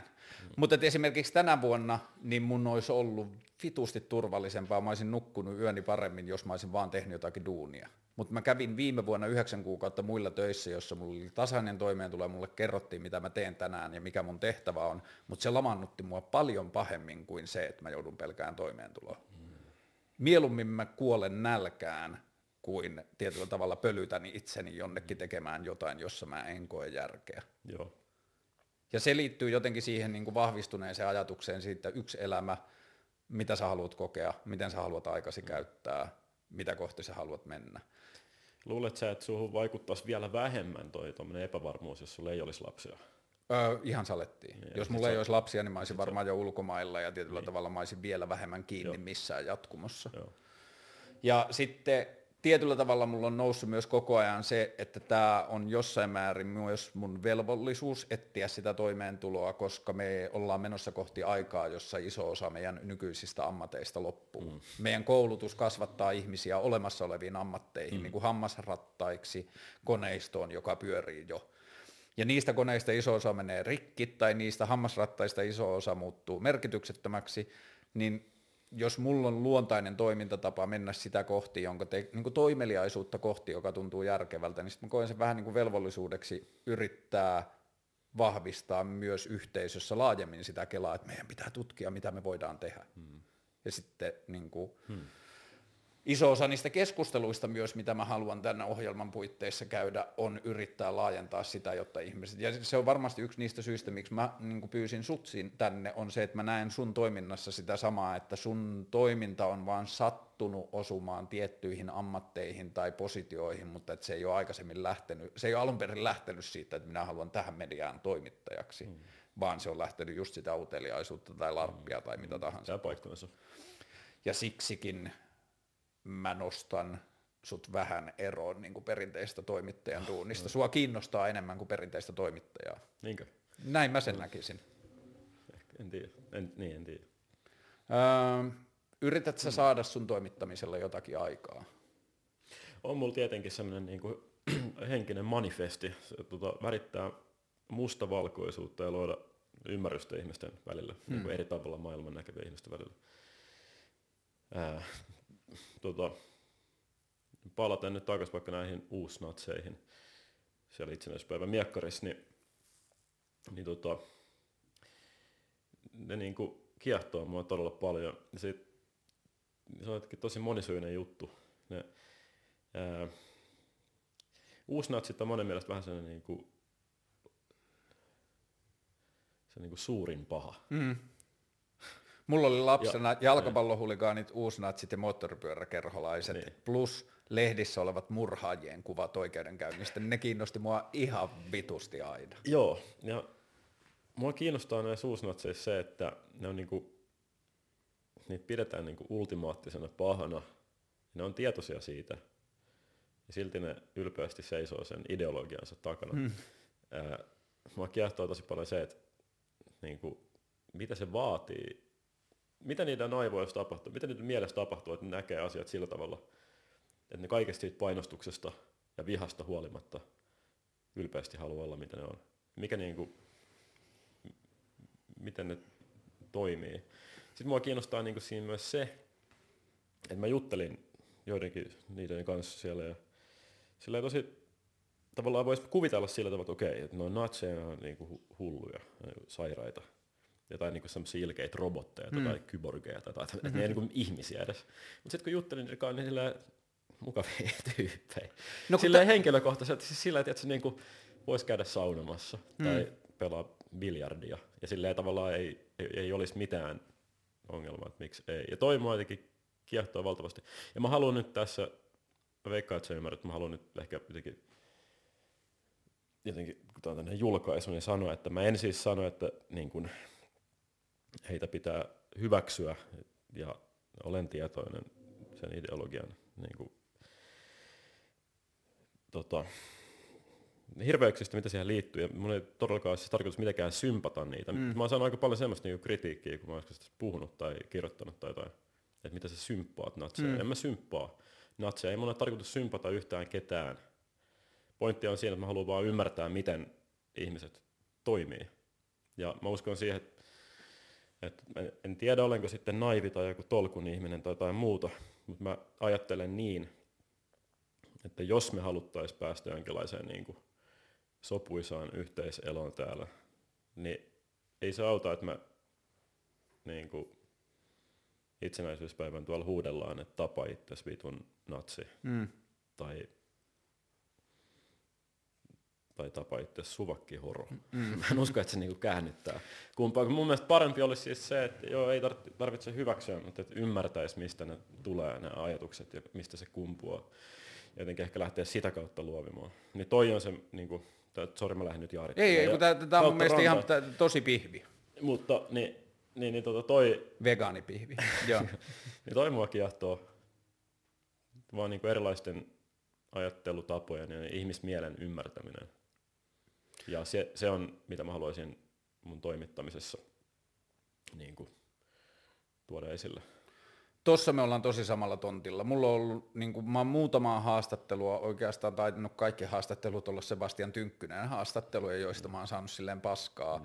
mutta mä en ole ikinä ymmärtänyt sitä, että mikä on se endgame-kela siinä, että joo, mä oon samaa mieltä sen natsien vastaisen mielenosoituksen kanssa ja mun sydän sanoo samoja mm. asioita kuin ne huutaa. Mm. Mutta mä en ymmärrä, mikä meidän endgame on, että miten maailma menee parempaan suuntaan. Niin kuin, mä ymmärrän sen identiteettipoliittisen niin kuin arvon, että sä saat yhdistää itsesi samanmielisteen niin kuin radikaalistikin tuntevien ihmisten joukkoon, sä koet heimo niin kuin, kokemusta siitä, mutta sitten mun on helppo nähdä, että se on natseille ihan sama että niin kuin, mulla on ollut aina semmoinen narratiivi itselle, että natsit, moottoripyörä, tota, jengiläiset ja jalkapalloilijat on isättömiä poikia, joilla niin kuin on joku semmoisen turvan ja kokemuksen, että me pidetään toistemme puolta. Mutta että mä en usko, että me päästään mihinkään maailmaan ilman ymmärrystä. Mm. Tämä on ollut mulle aina se, että mm. niin kuin jotenkin Facebookissa musta tuntuu, että mä jouduin vuosia perustelemaan sitä ajatusta, että mä haluan ymmärtää natseja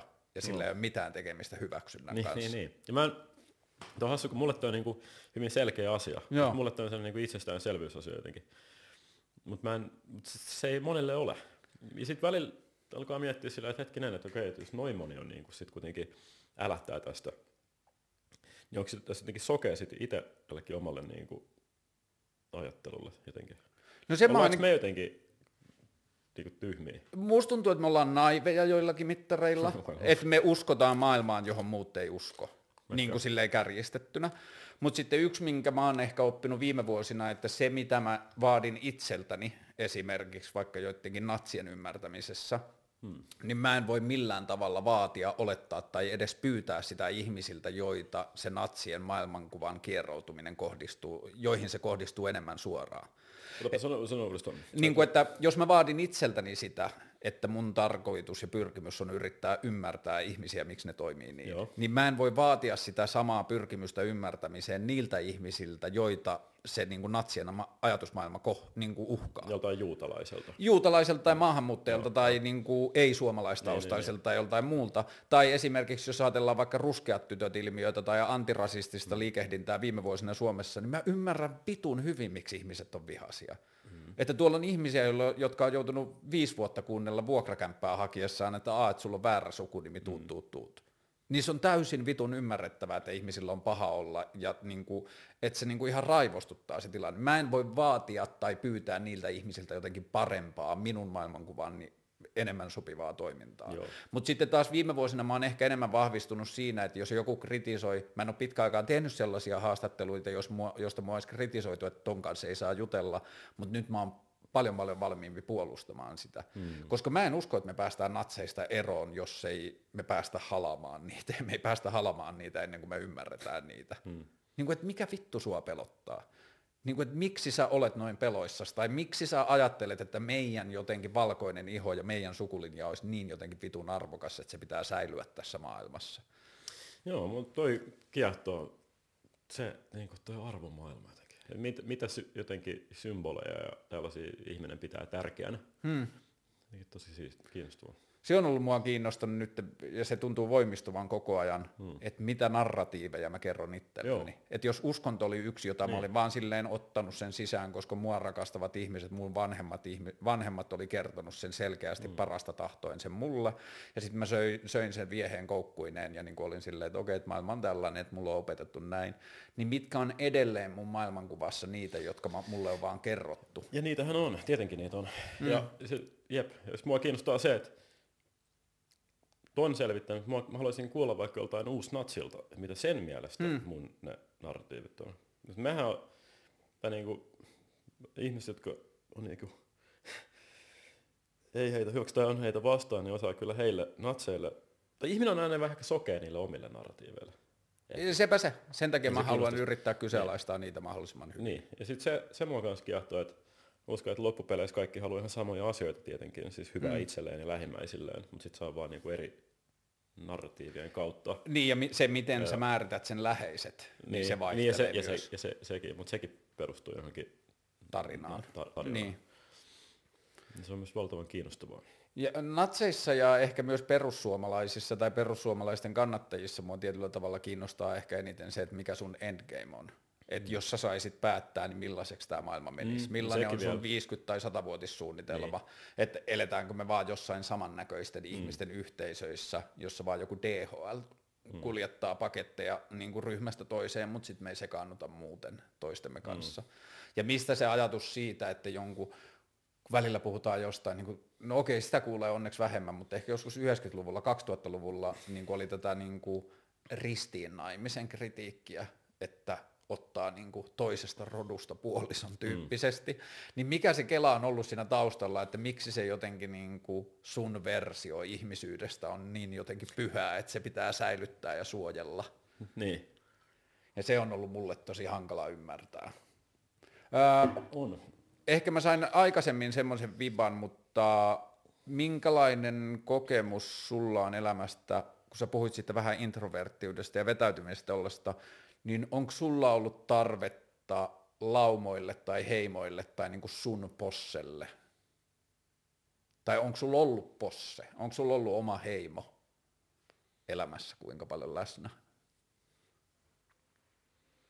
Tarkoitatko sä nyt heimolta tai possella semmoista niinku sulla ehkä joku skeitti, niinku skeittori jengi? No joo, ehkä mä ajattelen niin, että skeittarit on ollut tietyllä tavalla ainoa semmoinen niin mun valitsema heimo elämän aikana, mutta että kyllä mä vähän sitäkin vastaan kapinoin. Mutta tämä ehkä liittyy siihen, että mä oon itse kokenut, että mä saan ihmisten kokemis, jatkuvasta niin kuin ihmisten kohtaamisesta, musta tuntuu, että mä saan itselleni sen saman – riemun ja turvan ja onnen ja kaiken muun, mitä mä näen usein kulttuurissa, että ihmiset vaatii, niin kuin, tai ne haluaa heimon sen takia, ne haluaa aktiivisen perheen tai ne haluaa jonkun jengin, johon ne kuuluu. Joo, puhuuko se nyt siis niinku, niinku parhaista kavereista? Vai siis Parhaat kaverit tai joku harrastus. Joku sillä niin kuin Helsinki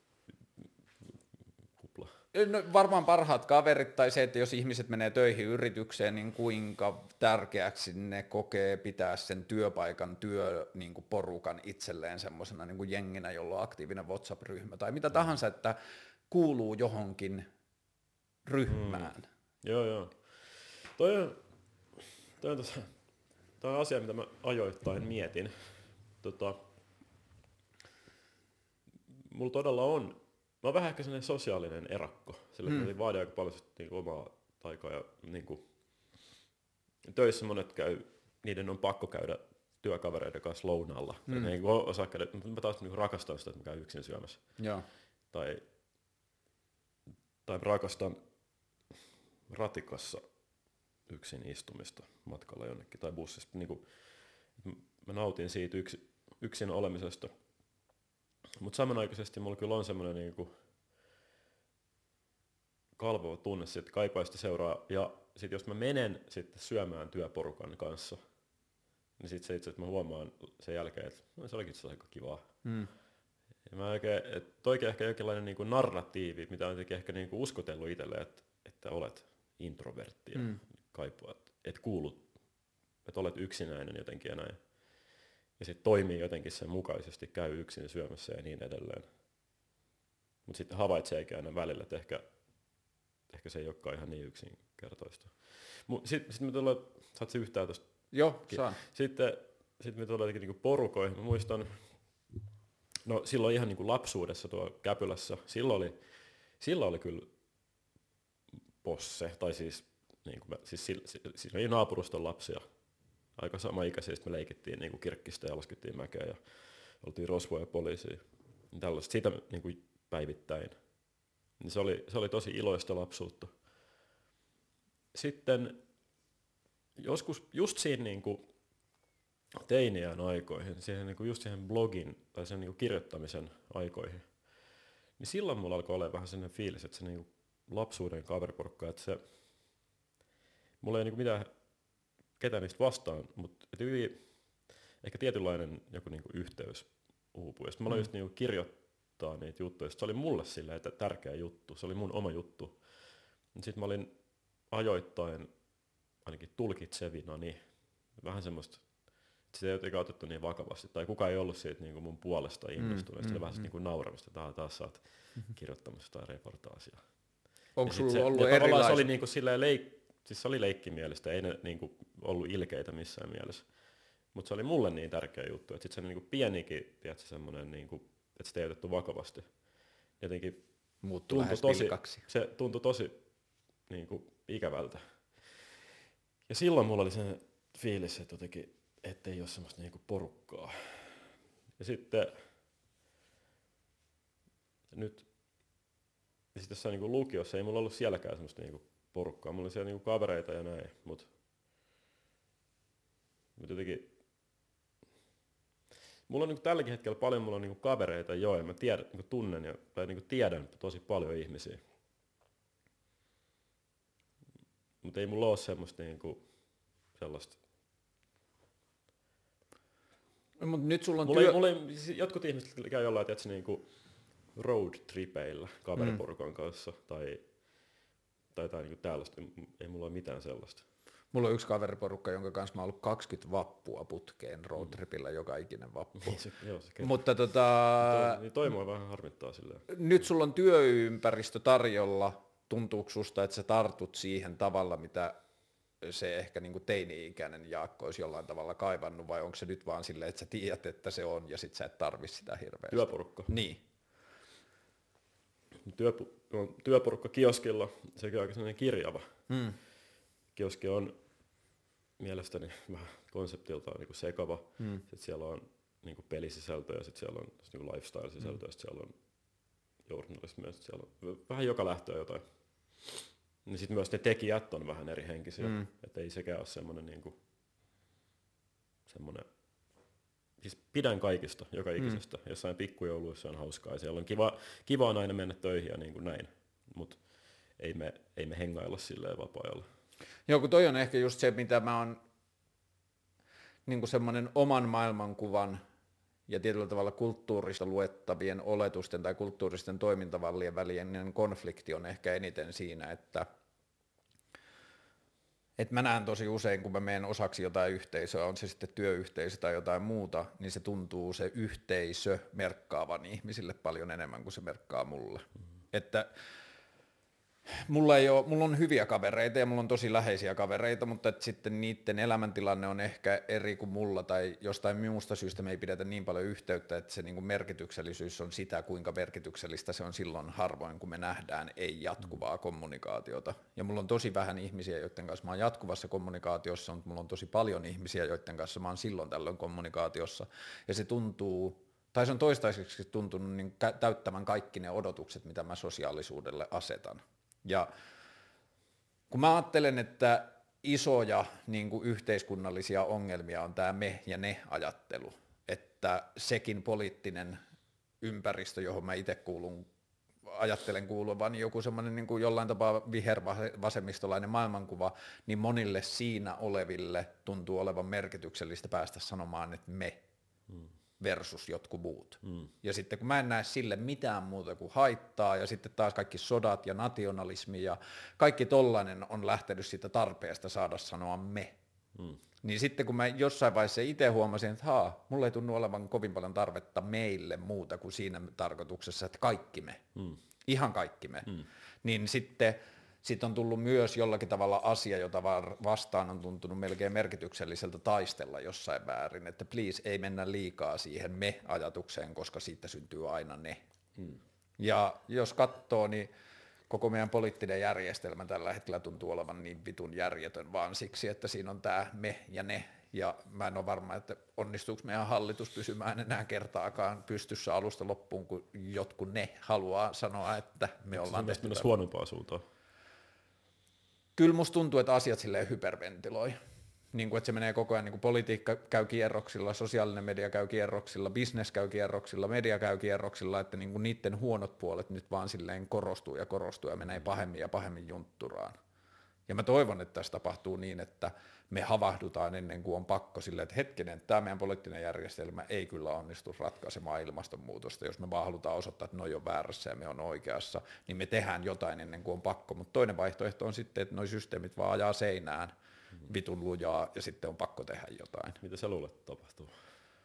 Mitä nyt tulee vaikka ilmastonmuutokseen? Ainoa, mitä voi sanoa varmasti, hmm. on se, että jos kukaan ei tee mitään, niin mitään ei tapahdu. Hmm niin sitten mä oon ajatellut, että ainoa miten mä voin muuttaa sitä todennäköisyyttä edes vähän on yrittää puhua niistä asioista. Siksi mä osallistuin keväällä eduskuntavaaleihin, siksi mä teen tätä ohjelmaa, siksi mä, mä oon tänä vuonna käynyt tapaamassa – olisiko 13 tapaamista tähän mennessä, mä kierrän kaikkia valtiohallinnon ihmisiä, jotka vastaa järjestelmien kehityksestä. Mm. Ja sitten mä käyn vaan kysymässä niiltä, että miksi maailma kehittyy niin huonosti, mm. tai mi- miten meidän systeemit toimii. Ja se, se on ollut tosi opettavaista, mutta myös tosi niin kuin, murheellista tai raadollista. Joo. Niin sanotaan näin, että jos sä kysyt, että mitä sä veikkaat, että käy, niin sitten mä sanon, että no, jos se on minusta ja kymmenistä tuhansista tai globaalisti miljoonista muista ihmisistä, joiden on pakko kokea ihan vaan tilastollisesti tätä samaa mm. tuskaa, niin jos se on meistä kiinni, niin me tehdään jotain ennen kuin on liian myöhäistä. Mm. Mutta että niin kauan kuin me vaan niin kuin opetetaan ihmiset ja oletetaan ihmisiltä niin kuin menestymistä, niin silloinhan ihminen pyrkii menestymään siinä annetussa kehikossa, ei kyseenalaistamaan sitä kehikkoa, niin kauan me ei saada mitään tehtyä. Mm. Että jos nuoren poliitikon tehtävä niin kuin suhteessa vanhempiin, suhteessa omaan puolueeseen, suhteessa omaan piirijärjestöön, suhteessa kollegoihin on menestyä siinä annetussa järjestelmässä ja saada mahdollisimman paljon ääniä tai mitä tahansa, niin silloin me ei saada korjattua meidän niin kuin virheellisimpiä toimintamalleja. Eli pitäisi muuttaa täysin sitä niin kuin ihmisiin sisään rakennettua Joo. tarvetta enempään.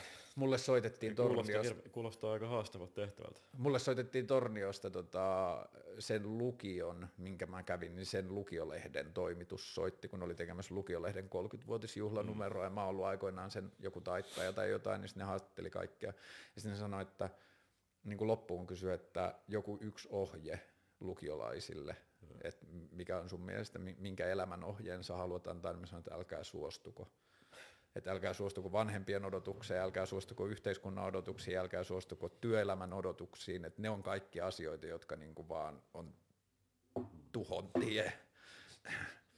Et kyllä me tarvitaan niinku vitusti enemmän. Mä en tarkoita, kyllä mä välillä pidän ihan potentiaalisena vaihtoehtona tätä polkupyöräteline plus näytöikkunakombinaatiota, että sillä voi saada asioita aikaan, mutta se ei mun mielestä silti ole paras, niin. mutta et kyllä meidän pitää niinku mun mielestä suostuminen ja miellyttäminen lopettaa, muuten mm. tästä ei tule yhtään mitään. Niin. En mä usko väkivaltaan, enkä mä usko asioiden paskomiseen, enkä mä usko semmoiseen niin epädemokraattisen anarkiaan sillä tavalla, mutta meidän on löydettävä joku uusi vaihe tähän hommaan, että me ei oteta asioita näin annettuna. Ahdistut sä paljon noista, niin kuin, tuleeko sit maailman tuskaa? Um, Vai ajattelet sä vaan sillä, että no, sä nyt elät oman maallisen taipaleen täällä ja sit niin, mä Sit yritän ottaa parhaani irti siitä Niin. omasta maallisesta taipaleesta, ja siksi toisekseen mulla on vahvistunut se, että kun välillä sanotaan, että ihminen tuhoaa maapallon, ei ihminen tuhoa maapalloa, ihminen saattaa pahimmillaan tuhota oman eläimensä elinympäristön.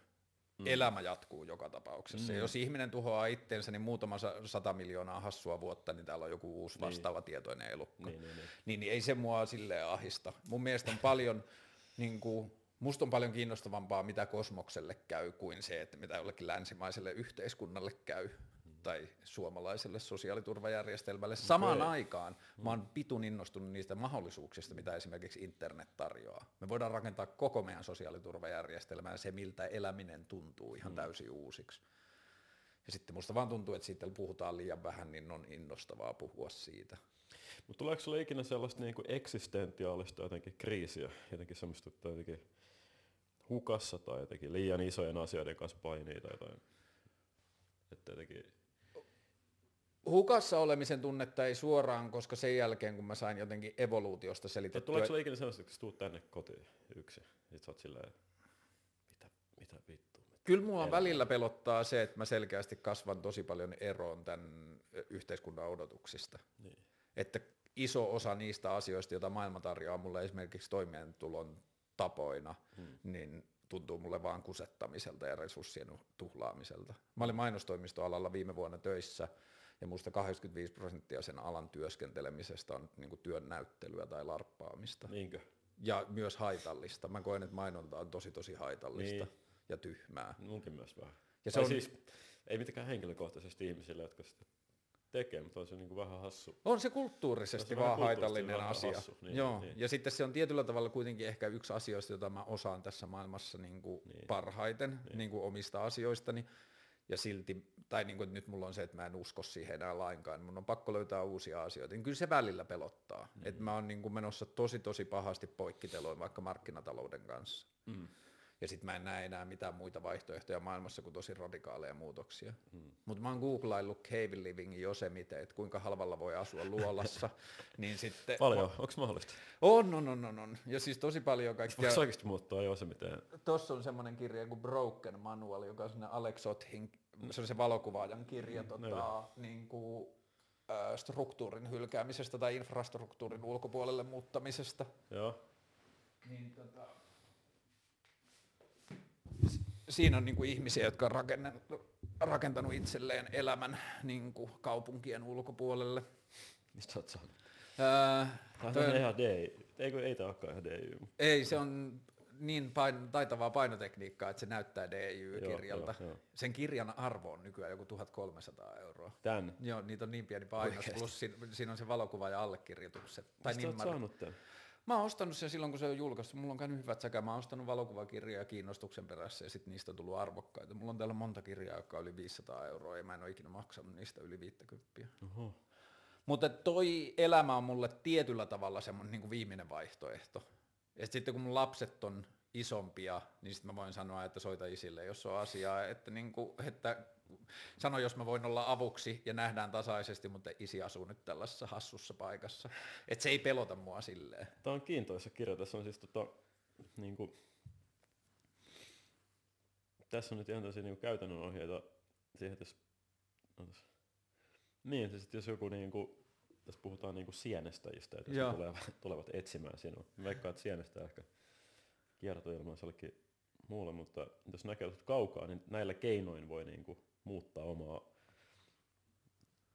niin kuin olemusta ja liikkumistapaa. Tässä tämmöisiä, että kääri yksi raajoistasi folioon. Se muuttaa niin kuin sitä, miten liikut. Sitten lisää puuta tai kumia toisen kenkäsi pohjaan. Lisää keppi, viivotin tai pieni PVC-muoviputki tota, pohkeeseen tai johonkin tuohon käteen. Toi kirja on Kyllä se- siis nimeltään Broken Manual siksi, koska se yritti tehdä ohjekirjan siitä, että miten niin kuin Niin. murtaudutaan infraan ulkopuolelle ja muutetaan metsään, mutta sitten kun sillä itsellä, sillä valokuvaajalla oli perhe, niin se ei onnistunut siinä sen tehtävässä, niin se on broken Ah, bro- manual, ah, että se kirja ei onnistu opettamaan sitä, mitä se Aivan, pyrkii opettamaan. Onko nämä siis, mitkä näyttää lyijärillä kirjoitettu? Niin ne on kaikki painotuotteita, no. joo. Se on tosi ihmeellinen kirja. Mutta niinku, toi on niinku yksi niistä Joo. syistä, miksi mua ei ahista tai pelota niin paljon. Et tietyllä Mä tavalla saan kiinni, joo. pahinta, mitä voi tapahtua, on se, että sä kuolet Niin, niin, maailmassa. Jos sä kuolet, niin sä et tiedä sit mitään. Mm. Niin sit loppujen lopuksi ja mä oon joutunut tosi paljon jumppaan tätä niinku sen niinku talousongelmien kanssa, mm. että kun ei saa maksettua laskuja, mm. niin sitten mulla on semmoinen ostoslista, jonka mä haluan tatuoida itselle käteen, mutta että mulla ei ollut rahaa, niin mä en ole saanut tatuoitua sitä, mutta siinä lukee kieli, kosmos ja tietoisuus. Mm. Että mulla on ajatus, että jos mua ahistaa, niin jos mä ajattelen mitä tahansa noita kolmea asiaa, kieltä, kosmosta tai tietoisuutta, niin se poistaa sen ahistuksen tosi nopeasti, koska ne on niin innostavia ja isoja asioita, että niin kuin jotkut silleen maks- Joo. maksamaton lasku muuttuu merkityksettömäksi lähes. Joo, mä ymmärrän. Tota, ähm, kyllä mua kiehtoo tuossa toi, että on niin hyvin yksinkertaistettu. Tuossa ei tarvitse kärsiä FOMosta tai hmm. muista aiheista, Joo. jos asuisi metsässä ja söisi ja eläisi ja olisi siellä joku yhteisö. Sitten Ehkä mä se luken, olisi yksinkertaisempaa.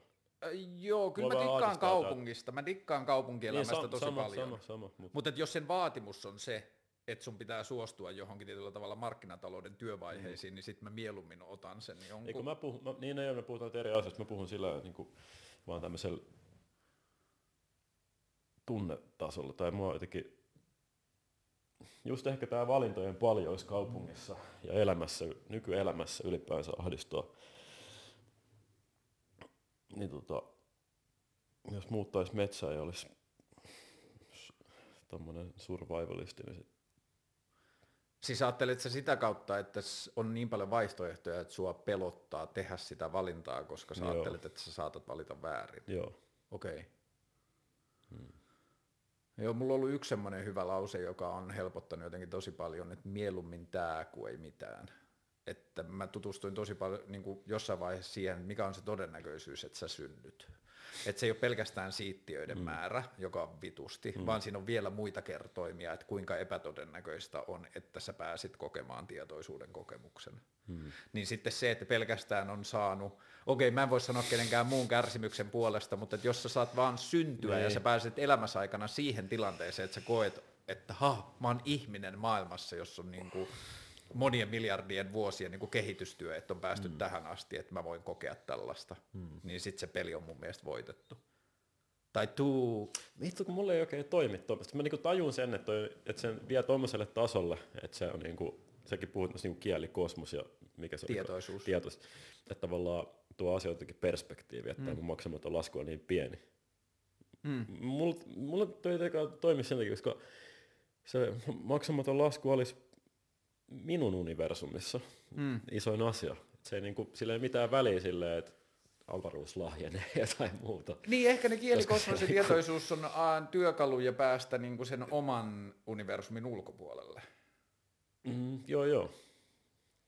Että tämä mun se- se- elämän se on- polku on niin vitun merkityksetön pieni Niin, pisara. Ja samaan aikaan mulla on mahdollisuus vaikuttaa siihen kokonaisuuteen.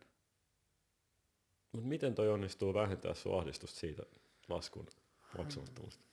Koska sä tiedät, että sun tässä sun pienessä elämässä kuitenkin pitäisi hoitaa.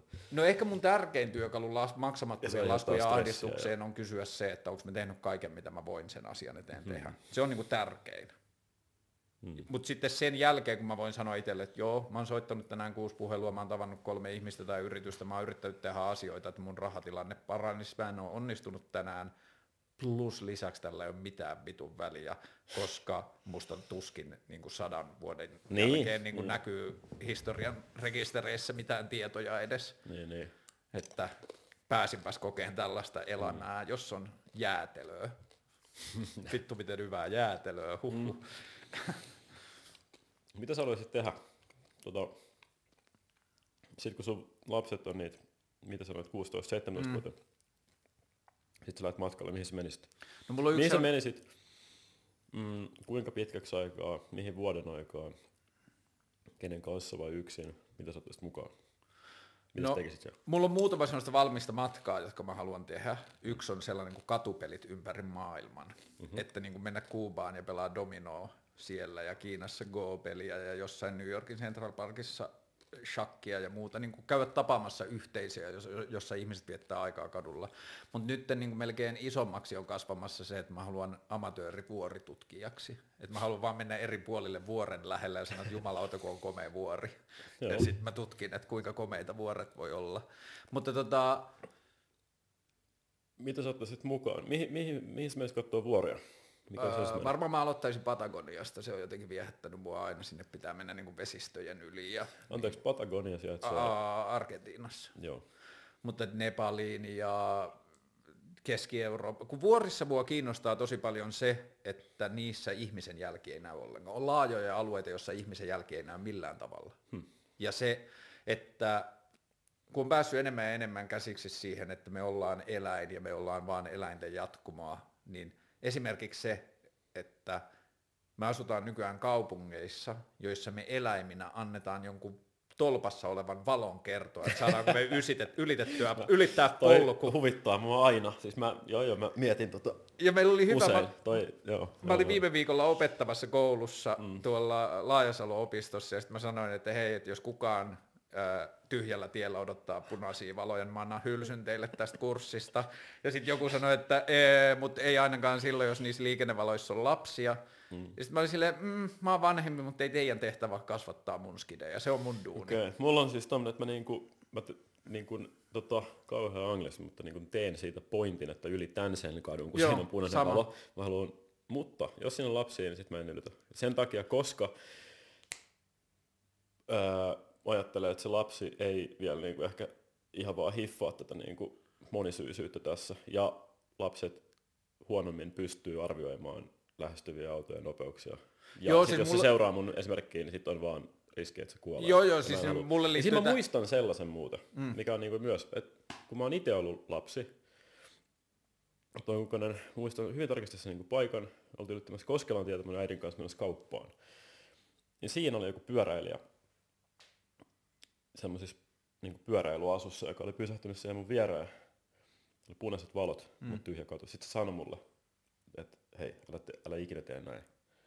Ja sitten se meni, Meni yli. Joo. Ja se on niinku hassua, tämmöiset pienet asiat iskostuu mieleen. Ja varmaan mun äiti selosti mulle, että miksi se niinku sanoi noin.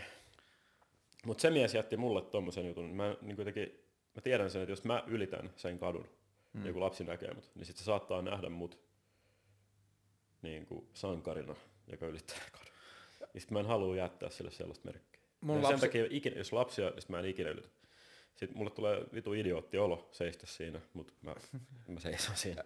Mulla on niinku ne säännöt, että jos on lapsi yksin ilman vanhempaa, Joo. niin sit se vaikuttaa mun käytökseen.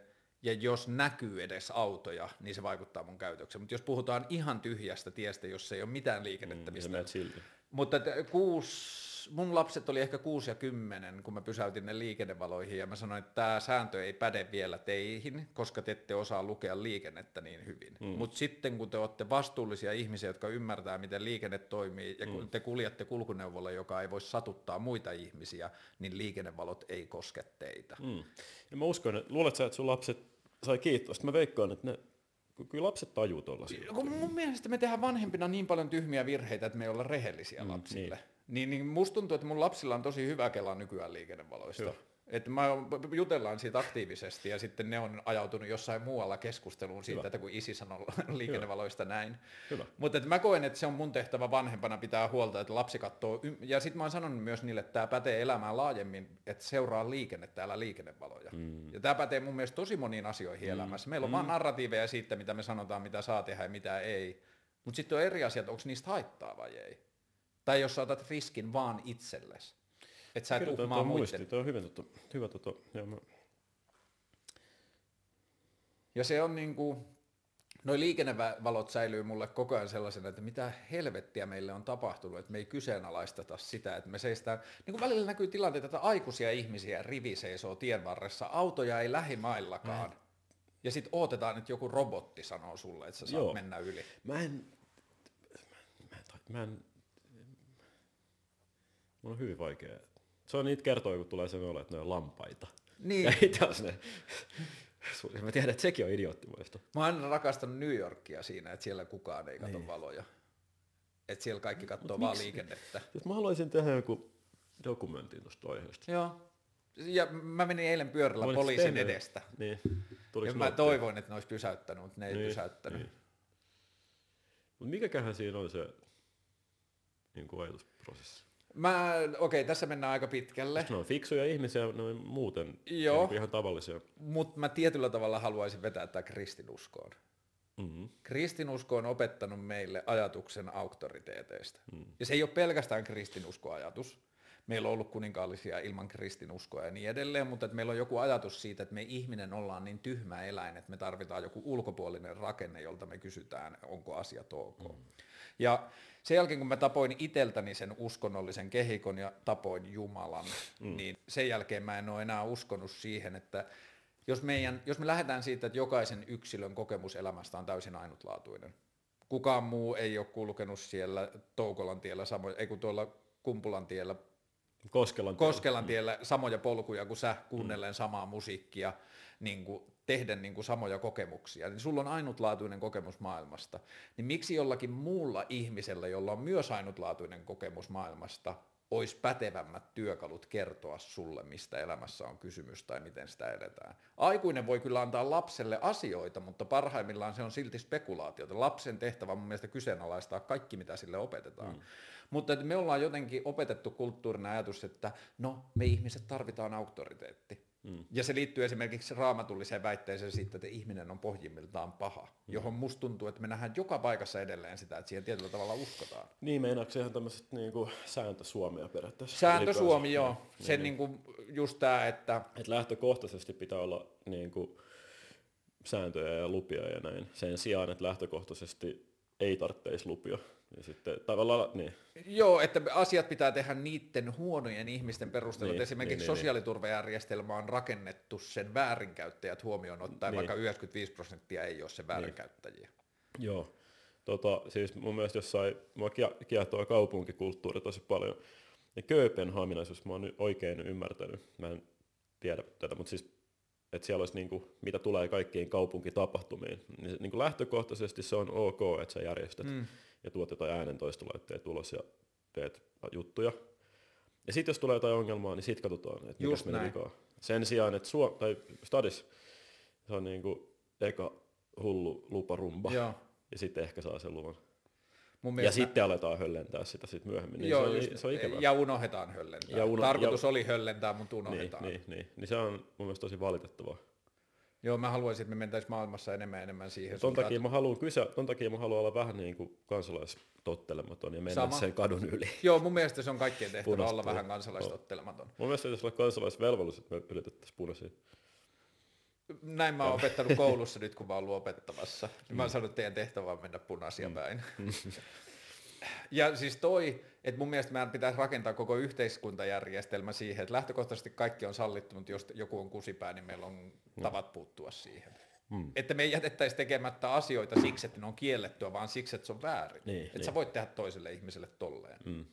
Mm. Ja sitten kun suurin osa ihmisistä, joita mä oon elämäni tava, elämässäni tavannut, ylivoimaisesti suurin osa ihmisistä on hyviä tyyppejä. Mm. Ja mä, niin kuin, mä en niin. tiedä, mistä kaikesta tämä niin johtuu, mutta mä koen, että mä oon saanut elämässäni tavata enemmän ihmisiä kuin ihmiset keskimäärin. Niin, ja silti mulla on semmoinen fiilis, että ylivoimaisesti suurin osa ihmisistä on hyviä tyyppejä. Tuo hyvä tyyppeys myös mutta kiinnostaa. Mä, mä aina välillä mietin, että tota, mulla on yksi työkaveri, meidän graafikko Niko, joka on mun mielestä niin kuin hyvä tyyppi. Hmm. Se on sellainen, että sillä, on, sillä on aina jotenkin niin kuin, aikaa. se on aina jotenkin messissä. Sitten tulee aina sellainen hyvä fiilis, kun sen kanssa juttelee. Se on niin kuin, semmoinen, vittu se on hyvä jätkä. se on semmoinen äijä. Ja, tota, äh, me kaikki haluttaisi olla varmasti, niin kuin me kaikki pidetään heistä. Hmm. Sitten se on hassua mun mielestä, sit kun me niinku eletään elämäämme, niin me mennään välillä tilanteisiin, että me mennään vaikka johonkin, sori mä yritän pitää jotenkin järkevän, mä muistan, se mistä tämä tuli mulle niinku mieleen, oli se, että mä olin tuolla, oli se toivon se opiskelija. Mä menin siellä yhteen kahvilaan, mikä oli semmoinen, mä kävin siellä aina välillä opiskelemassa, myös kahvilassa. Ja siellä oli, siellä oli vähän tämmöinen bohemi kahvila, ja sitten siellä oli niin kuin, ne oli tosi kuuleja, ne, ne jotka siitä, ne ihmiset tö, mm. töissä siellä. Semmoisia, että ne ei hymyily ollenkaan. Sitten ne oli kaikki tosi hyvännäköisiä, tosi tyylikkäitä. Äh, puhu niin kuin hyvin harvasanaisesti. Ja aina kun mä menin ostaa siitä kahvin tai jotain, ja meni ihan niin kuin vitu lukkoon. Ja niin kuin, mua, ujostutti todella paljon. Sä et yltänyt niiden kuulijoiden en, en, en, en, missään nimessä. Ne oli kuulijoudessa täällä. Mä olin jossain niin kuin, maan alla. Ja sitten tuli sellainen ihan, tavallaan, että kun mä niinku kävelen sinne katua pitkin, niin mä oon vielä silleen, kuuntelen hyvää musiikkia, on sille ihan itse varmaan näin. Ja teet Heti... käsiaseita, käsipyssyjä kävellessä. Joo, ja sitten vasta sen sisään, sitten mä tiskille ja sitten se niinku romuttuu täysin. Se on hyvä, se hyvä fiilis ja se itsevarmuus. Ja se on mielestäni jännä, jotenkin tässä on sellainen, niin kuin, nyt mä palaan kohti siihen hyvään tyyppeen, että mun mielestä siinä on sellainen niin kuin, niin kuin ristiriita, että me kaikki, että et ne oli mun mielestä niin kuin, tosi kuuleja ja tavallaan mä haluaisin olla vähän niin kuin kuuli niin kuin ne. Hmm. Mutta sitten mä kuitenkin tiedän, että ne ihmiset, joista me todella pidetään, on niitä niin kuin Nikon kaltaisia hyviä tyyppejä. Ja me kaikki haluttaisiin olla sellaisia, mutta sitten me tiedetään meidän elämässä myös semmoisia niin vähän kusipäisiä kuuleja tyyppejä. Mm. Ja mä oon varma, että ei ne halua olla kusipäisiä kuuleja tyyppejä, vaan ne haluaa olla niitä hyviä tyyppejä. Se on helpompaa. Niin, tämä, on nyt, tämä nyt lähti todella tämä, täysin levistää mun niin kuin ajatus, mutta ehkä se, että... Tämän takia tämän ohjelman takaraja on kolme tuntia, jotta ajatuksia voi purkaa auki, jos ne on monimutkaisia. Mä haluan tässä siis... sanoa, kato miten hieno valo täällä tilassa on. On kyllä tämä, että tämä on niin, tota, niin luonnonvalostudio, no, tekee mut tosi onnelliseksi. Mukavaa, että siis on aurinkoa ylipäänsä, niin. eikä ole kovin pimeät. Mutta me kaikki vähän niin kuin toisaalta haluttaisiin olla semmoisia kuuleja ja salaperäisiä. Mä oon mieluummin läpinäkyvä kuin salaperäinen. Mä sulla on ikinä sen, se... niin mentaalisena asiana tai niin kuin temperamenttiasiana. Eikö sulla ikinä semmoista fiilistä, kun sä oot ollut tuota, tuolla skeittaamassa. Sitten siellä on ollut jotain muijia. muijia stadissa. Sitten tota, sit, sit sä oot vetänyt joku siisti tempu. Sitten sillä ponkauttanut sen laudan, että sillä pysty ottanut siitä kiinni, käveli jotenkin kuulisti pois. Ja sitten ehkä vähän jotenkin harannut hiuksia. Ja sitten sulla on ollut sellainen fiilis, että vittu mä oon niin siisti ja cool. Ja sä tiedät, että ne, niin, ne, ne kattoo sua. ja Skeittaus on epäreilu vertailukohta, koska mikään muu asia ei pääse sen kuuliuden tasolle niin, mutta siis, edelleenkään. Niin, mutta tunnistat sen, että sä niinku janoat tuollaista niinku kuuliutta. Että niinku me kaikki halutaan niinku olla tämmöisiä kuuleja ja vähän salaperäisiä ja mystisiä. Joo, on se mun mielestä Mutta sitten, Joo. kun me kohdataan muita ihmisiä, niin me pidetään enit, me niinku pelätään niitä, joita me haluttaisiin olla. Me pelätään niitä kuuleimpia tyyppejä. Mä haluan olla cool, mutta sitten mä pelkään niitä cooleja kahvilanpitäjiä. Hmm. Mutta sitten mä todella pidän Nikosta, joka on hyvä tyyppi. Joo, mutta sitten taas jos mun pitää valita niin kuin semmoiseksi elämän punaiseksi langaksi, että on, onko mä se jäbä, joka tekee sen nouskarain revertin ja napauttaa sen laudan käteen, vai onko mä se Niko, niin mä haluan isossa kuvassa olla se Niko. Mä haluan niin kuin, mennä kohti sitä. Että jos mun pitää valita, tai aina kun mä oon tietoinen tilanteessa, niin mä mieluummin valitsen sen, joka uskaltaa kohdata ihmisen itsenään, mm. eikä jonkun niin kuin larpin läpi. Mutta minkä takia sit ihmiset, niinku, jos puhutaan niinku pop-idoleista ja leffa-idoleista, me kaikki pidetään, tai siis kaikki niinku Johnny Deppit ja kaikki mm. tällaiset, ne on niitä suurimpia semmosia niinku seksisymboleja. Mik, miksi, miksi, ne, ja ne on just niitä salaperäisiä, vähän pahoja poikia. Joo, mutta sehän on se, mitä media niistä kertoo. Monet ihmiset hän saattaa sitten niinku vaikka, että nyt meillä on ihan erilaisia tapoja päästä julkisuuden ihmisten lähelle, vaikka sosiaalisen median kautta ja muuta, mm. niin sitten ne saattaa paljastua paljon rennommiksi ihmisiksi kuin mitä media on halunnut niistä esittää. Et se on ollut aina meille se niinku ylikuulin ja sen monarkian ja sen julkiksen ja sen poliitikon ja sen tiedemiehen ja kaikki, niinku, että kun meidän kulttuuri on halunnut tehdä niitä semmoisia esikuvia, joita sä voit katsoa, että mä en voi ikinä olla tota. Luuletko, että John Depp olisi tota, yhtä suosittu, jos paljastuu, että sen kaiken salaperäisyyden ja tatuointien lisäksi sillä on pehmeä tota, semmoinen höveli jutteleva puoli, mikä siis ei ole ollenkaan salaperäinen. Siis saattaa hyvin ollakin. Niin varmasti on, mm. mutta niin kuin, jos se tulisi siihen rinnalle, sen, sen niin imagon rinnalle, niin olisiko se yhtä suosittu? Niin, mulle se olisi, mutta ei se varmaan isossa kuvassa mm. olisi. Et mulla on, mä oon selkeästi huomannut, että mulla on viime vuodet ollut myös sellaisia kill your idols, että mä en enää usko siihen, että on jotain, jotka mm. on siistempiä kuin muut. Mm.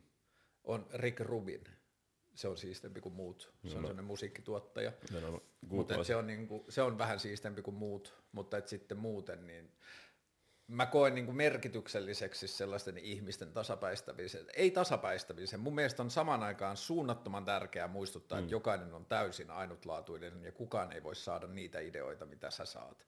Mutta kukaan ei ole tärkeämpi kuin toinen, ihan sama vaikka saisit kuinka pääministeri tai kuinka saisit tehnyt 75 Jep. miljoonaa ajamalla formulaa, niin se ei saa olla argumentti. Joo, toi on kuulein jäbä, ketä on. Miksi? Ää, mulle se liittyy, se miksi se on kuuli ulospäin on niinku bonus siihen, mitä se tekee työkseen. Se on musiikkituottaja, joka merkkaa itsensä usein levyyn nimellä reducer, ei producer. Et se vaan niinku seuraa sitä musiikin tekemisen prosessia ja sitten se sanoo, että onko toi kitara pakko olla. Mm. Tämä tarina tulee kerrotummin yksinkertaiseksi. Joo. Niin mä dikkaan vaan sen niinku, sen filosofiassa ja tekemisen tavassa on paljon kiinnostavaa. Ja sitten toi on siisti tyyppi toi Alex Sot, kenen kirjaa me katsottiin, koska se, niin kuin, se osaa kertoa valokuvilla tarinoita tavoilla, joita mä en ymmärrä. Et se, hmm. Mä en tajua sitä prosessia, mitä noiden kuvien takana tapahtuu, että sitten kun mä luen sen valokuvakirjan, niin se kertoo mulle tarinoita, jotka tapahtuu niiden kuvien välissä. Hmm. Tai siitä tulee sellainen koko... Että on mulla jotain tyyppejä, mutta et kyllä mulla on tosi hankala nykyään idolisoida ketään tai fanittaa ketään. Mulla on sulle kysymys, on kaksi kysymystä. A, onko kahvia lisää? On. B. Mä, täällä on tämmönen sivusto, missä on, mikä tää oli? Tää oli joku, tää oli joku 50 questions that make you fall in love. Ai niin se. Hei, tehdään tässä välissä niin, palataan siihen niin. kohta. Otetaan stop recording tässä vaiheessa. Mä käyn vessassa, otetaan lisää Hei, kahvia mäkin, mäkin ja nollataan rekki ja lähdetään uudestaan. Mä leikkaan nää sitten höpinät, blö, blö, blö, blö, niin mä leikkaan ne sitten premieres pois. Öö, sä olit sanomassa viimeisestä 50 kysymyksestä, joilla voi rakastua. Niin oli. Mua on kiinnostanut itse asiassa kysymyspatteristo itseäkin. Se on, se on kiinnostava. Tota, mä olin kysymys siitä, tässä olinkohan se, vielä. Ää,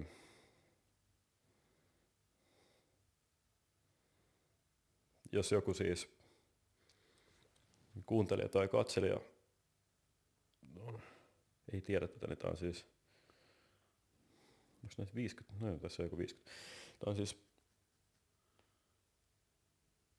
mä en tiedä kuka tämä on niin alun perin vitun cookies. Tota, no, kuka tämä on alun perin kehittänyt, mutta siis tässä on konseptina se, että tässä on sarja 50, 50 kysymyksen sarja. Ja nämä on, nämä on tämmöisiä, niin kuin, että nämä menee aika syvälle. Hmm. Ja nämä kertoo just siitä niin kuin ihmisestä. Ja tässä on niin kuin, tämän, tämän niin kuin ensimmäisenä, että jos voisit puhua kenelle tahansa taivaassa, niin kuka se olisi sitten? Ää, mitä muistoa toistat eniten mielessäsi? Onko sinulla toistuvia unia tai painajaisia ja tämän tyyppisiä juttuja. Täällä on myös yksi, mikä, mikä mulle tuli mieleen, kun sä puhuit noista sun idoleista. Mm. Niin mä haluan sen sinulle esittää. Mä oon aina ajatellut, että noiden kysymyksen, kun niihin esitetään se jatkoargumentti, että jos kaksi ihmistä esittää nämä kysymykset keskenään toisilleen, niin ne voi rakastua toisiinsa niiden kysymysten avulla. Mun mielestä siinä on aina ollut kysymys siitä, että ne kysymykset auttaa ihmistä paljastamaan itsensä ihmisenä. Niin, ja niiden takana on mulla se ajatus, että jos ihmiset paljastaa toisensa ihmisenä mm. toisilleen, mm. niin on tosi hankala vihata. Niin, joo, joo, joo, kyllä ja näissä uusnatseissa palaten, niin, niin. mä, mä haluaisin esittää näitä kysymyksiä niille. Uusnatseille, niin. sama. Koska, koska mä ymmärrän, tai yksi omista idoloista, Louis Theroux, on joskus mm. sanonut sen, joka siis tekee Venäjän erikoisiin niin kuin, kulttuureihin läsnä, niin se on sanonut jossain haastiksessa sillä, että sen niin kuin, yksi sen tärkeimmistä metodeista on niin kuin pitää niistä ihmisistä. Mm. Niin sitä kautta se on vähän sellainen ensimmäinen juttu. että muuten se ei pysty luoda sitä yhteyttä.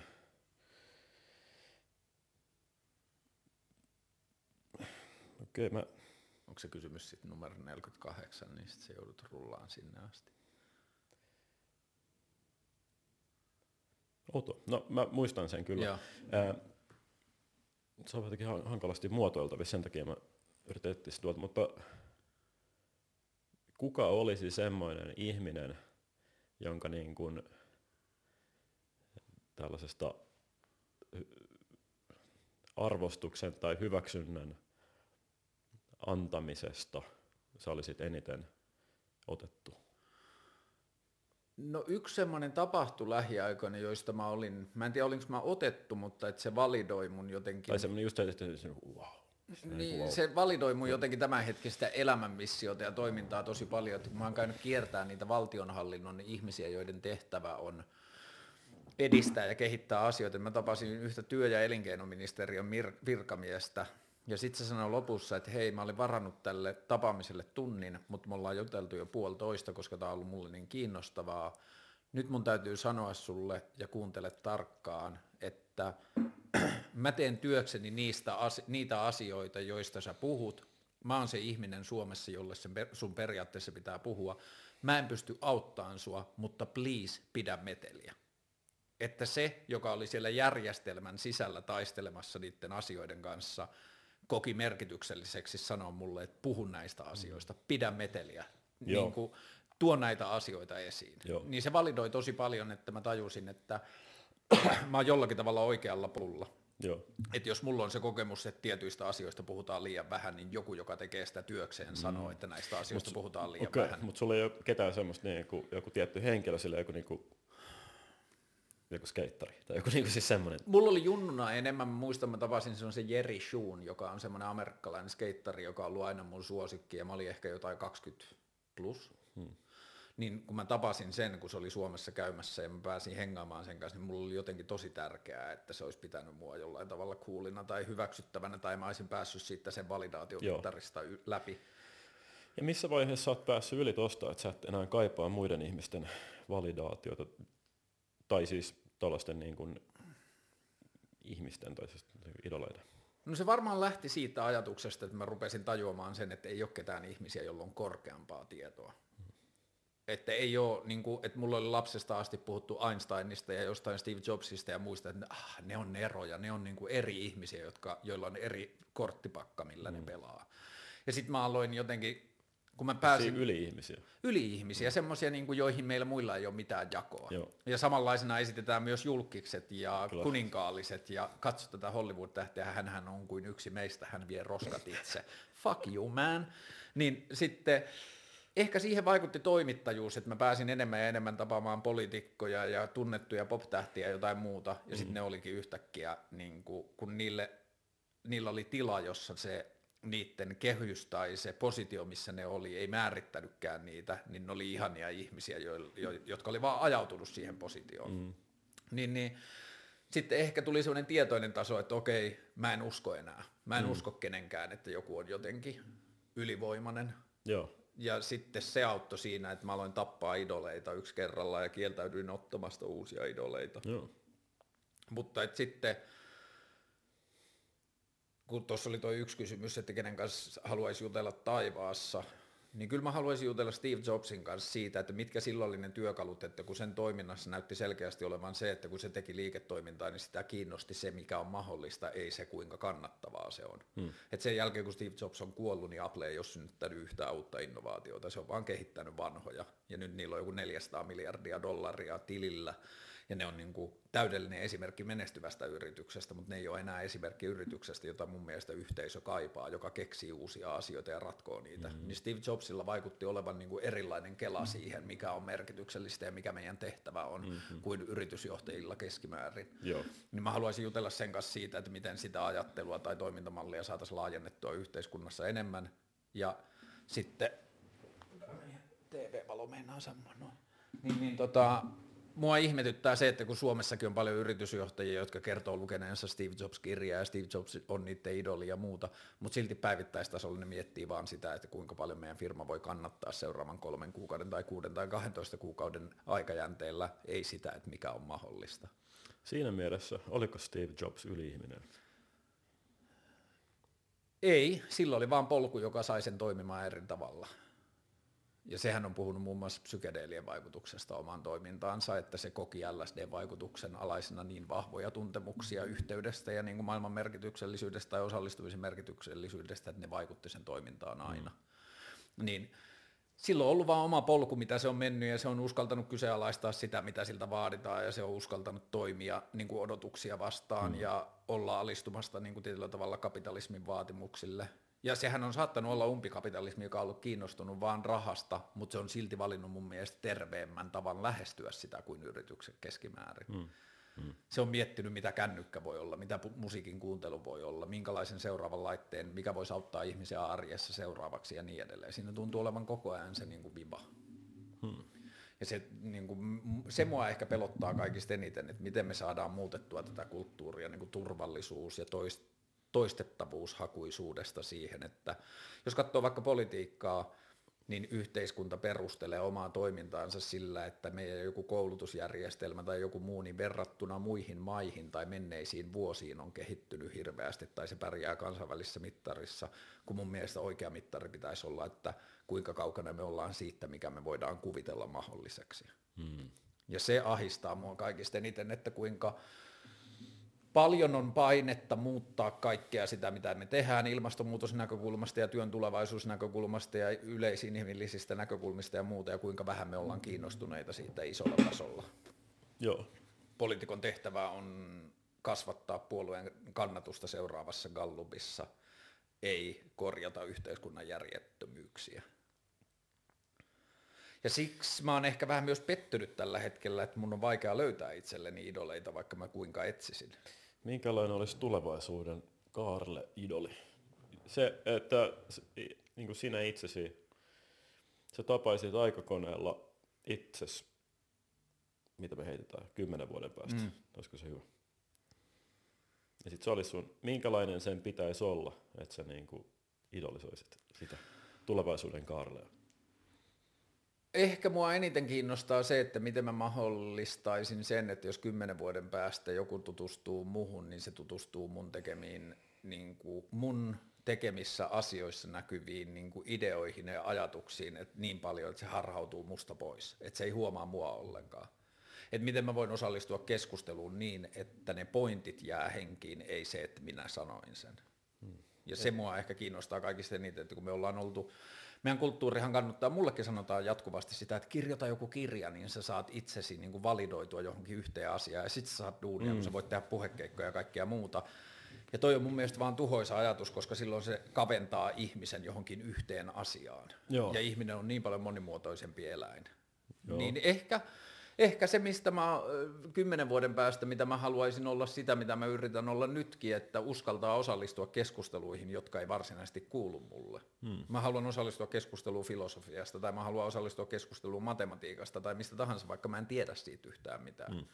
Ja sen pointti ei ole se, että mulla olisi jotain tärkeää annettavaa siihen keskusteluun, vaan se, että jos mun oma toiminta rohkaisisi muitakin ihmisiä, joilla on vielä enemmän annettavaa kuin mulla, osallistumaan niihin keskusteluihin. Entä milloin sulla on ollut kovimmat kriisin vuodet, tai epävarmimmat vuodet? Koska nyt sä vaikutat aika sellaiselta määrätietoiselta ja itsevarmalta ihmiseltä. Miten silloin, kun sä oot vaikka lähtenyt jostain lestadialaisista ja sitten sun se koko niin kuin maailman kuva on vähän kyseenalaistunut ja todellisuuskäsitys kyseenalaistunut. Musta tuntuu, että se Onko se ollut rankkaa aikaa? Ei, koska musta tuntuu, että se lestadiolaisuudesta lähteminen meni niin, että mä löysin koko ajan askeleita sen ulkopuolella, jotka tuntuu kantavan yhtä hyvin tai jopa paremmin. Joo. Niin siinä ei ollut semmoista epävarmuutta, ei joutunut hyppäämään okay. tyhjän no, mutta päälle. sä sait siitä semmoisen vähän niin kuin uuden drivein tavallaan, uuden suunnan. Niin mitä jos tää, tämä menneisyyden kaarella tapaisi nyt sut, sut nyt, niin mitä luulet, että hän olisi mieltä? Mm, se olisi varmaan sitä mieltä, että miksi mä en ole kyseenalaistanut aikaisemmin noin paljon. Tai mitä mä spenna, jos 21-vuotias minä tapais minut nyt, niin sitten se olisi ihmeessä, että aa okei, miksi mä nyt otan asioita niin paljon itsestäänselvyytenä, että miksi mä vasta myöhemmin uskallan kyseenalaistaa niitä. Mm-hmm. Et mä näen kyllä itsessäni sen, että musta on ollut tosi vahva semmoinen kiltinpojan syndrooma, että kun mun rakastavat vanhemmat on opettanut mulle, että Jumala on luonut maailman ja siitä on seurannut tämmöinen rakennelma, jossa Jeesus antaa meidän synnit anteeksi ja se mahdollistaa meidän taivaaseen pääsyn, niin sitten mä antaisin itselleni vähän bitch-läppiä siinä, että miksi sä annat jonkun muun kertoa itsellesi, miten maailma menee, miksi se joku muu tietäisi paremmin. Mm-hmm. Että se on lukenut vain kirjoja, joita joku muu ihminen on kirjoittanut. Miten siellä, mikään tieteellinen todistusaineisto vuosituhansien varrelta ei osoita, että meillä on ollut ihmisiä, jotka kuulee tai näkee tai tietää asioita, joita muut ei voi nähdä. Mm. Ne on aina vaan tarinoita. Mm. Niin miksi mä oon antanut niiden tarinoiden kertoa itselleni, okay. mitä mun pitää olla? Mutta olisiko se myös mielessään se menneisyyden Karle? Ois varmaan, joo joo, ois fileissä, että siistiä, niin kova meininki. Tämmönen, niin. Joo, että onpas kiva, että sä oot mennyt tuohon suuntaan. Mitkä asiat on ollut sulle tärkeimpiä siinä, että sä oot lähtenyt siihen omaan suuntaan? Ensin varmaan vahingossa mennyt siihen suuntaan ja kokenut nauttivansa siitä tai saavansa siitä merkityksellistä elämää ja sitten sit on tullut enemmän ja enemmän tietoinen valinta. Onko sulla mitään sellaista yksittäistä, vähän niin kuin se mun matka, matkalta paluu silloin oli, on ollut yksi selkeä konfliktin hetki?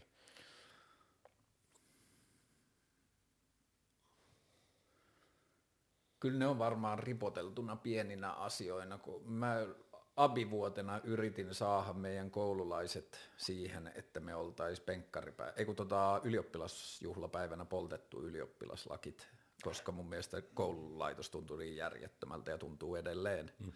Mutta et silloin mä oon ollut 18 ja havahtunut vaan siihen, että eihän tässä ole mitään vitun järkeä, että meillä opetetaan englantia jonain kielioppiasiana, eikä niin, että meidät pannaan juttelemaan englantia niin kuin mm.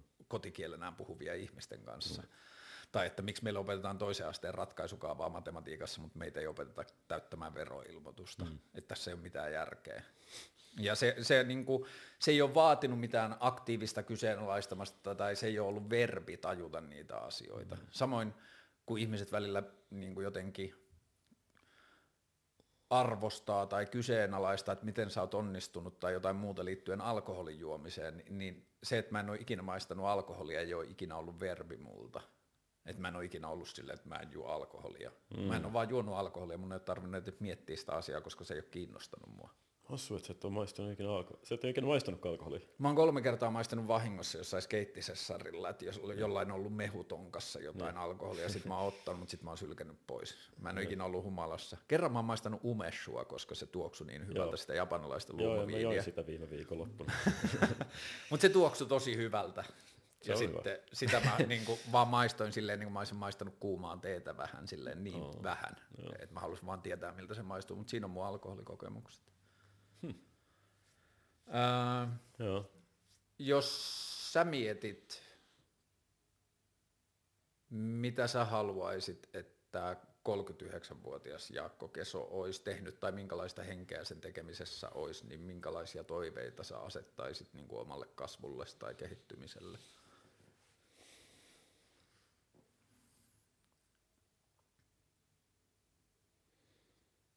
Mm. Mä haluaisin, että tässä pitää tehdä vähän niin kuin jao, jaottelua niin kuin eri kategorioihin. Mä haluaisin, että se olisi edelleen niin kuin, silleen seikkailullinen ja leikkimielinen eikä, eikä niin kuin, silleen aikuistuisi. Tai siis silleen, että ei, ei tulisi semmoiseksi niin kuin pikkuvanhaksi. Tai siis, mm. siis, siis sillä, että pitäisi semmoisen niin kuin, mä tykkään tehdä nyt asioita. Mä tykkään muun muassa niin kuin, mä oon järjestänyt jossain sompasaunalla niin karaoke iltoja mm. tai jossain puistossa tai, tai joskus elokuun pimenevinä öinä niin kuin, katsonut videoita ulkona elokuvia ja sillä, niin tämmöisiä niin pieniä juttuja. Just sitä, just sitä juttua, mikä tuli mulle sen mun reppumatkan jälkeen oivalluksena, että mun pitää niin kuin matkustaa tässä kotiympäristössä. Mm. Mm. Mä haluan pitää mielen auki ja silleen niin kuin, mä en haluaisi kangistua liikaa semmoisia, että teen nyt näitä aikuisten juttuja, koska pitää. Hmm. Se on niin kuin yksi.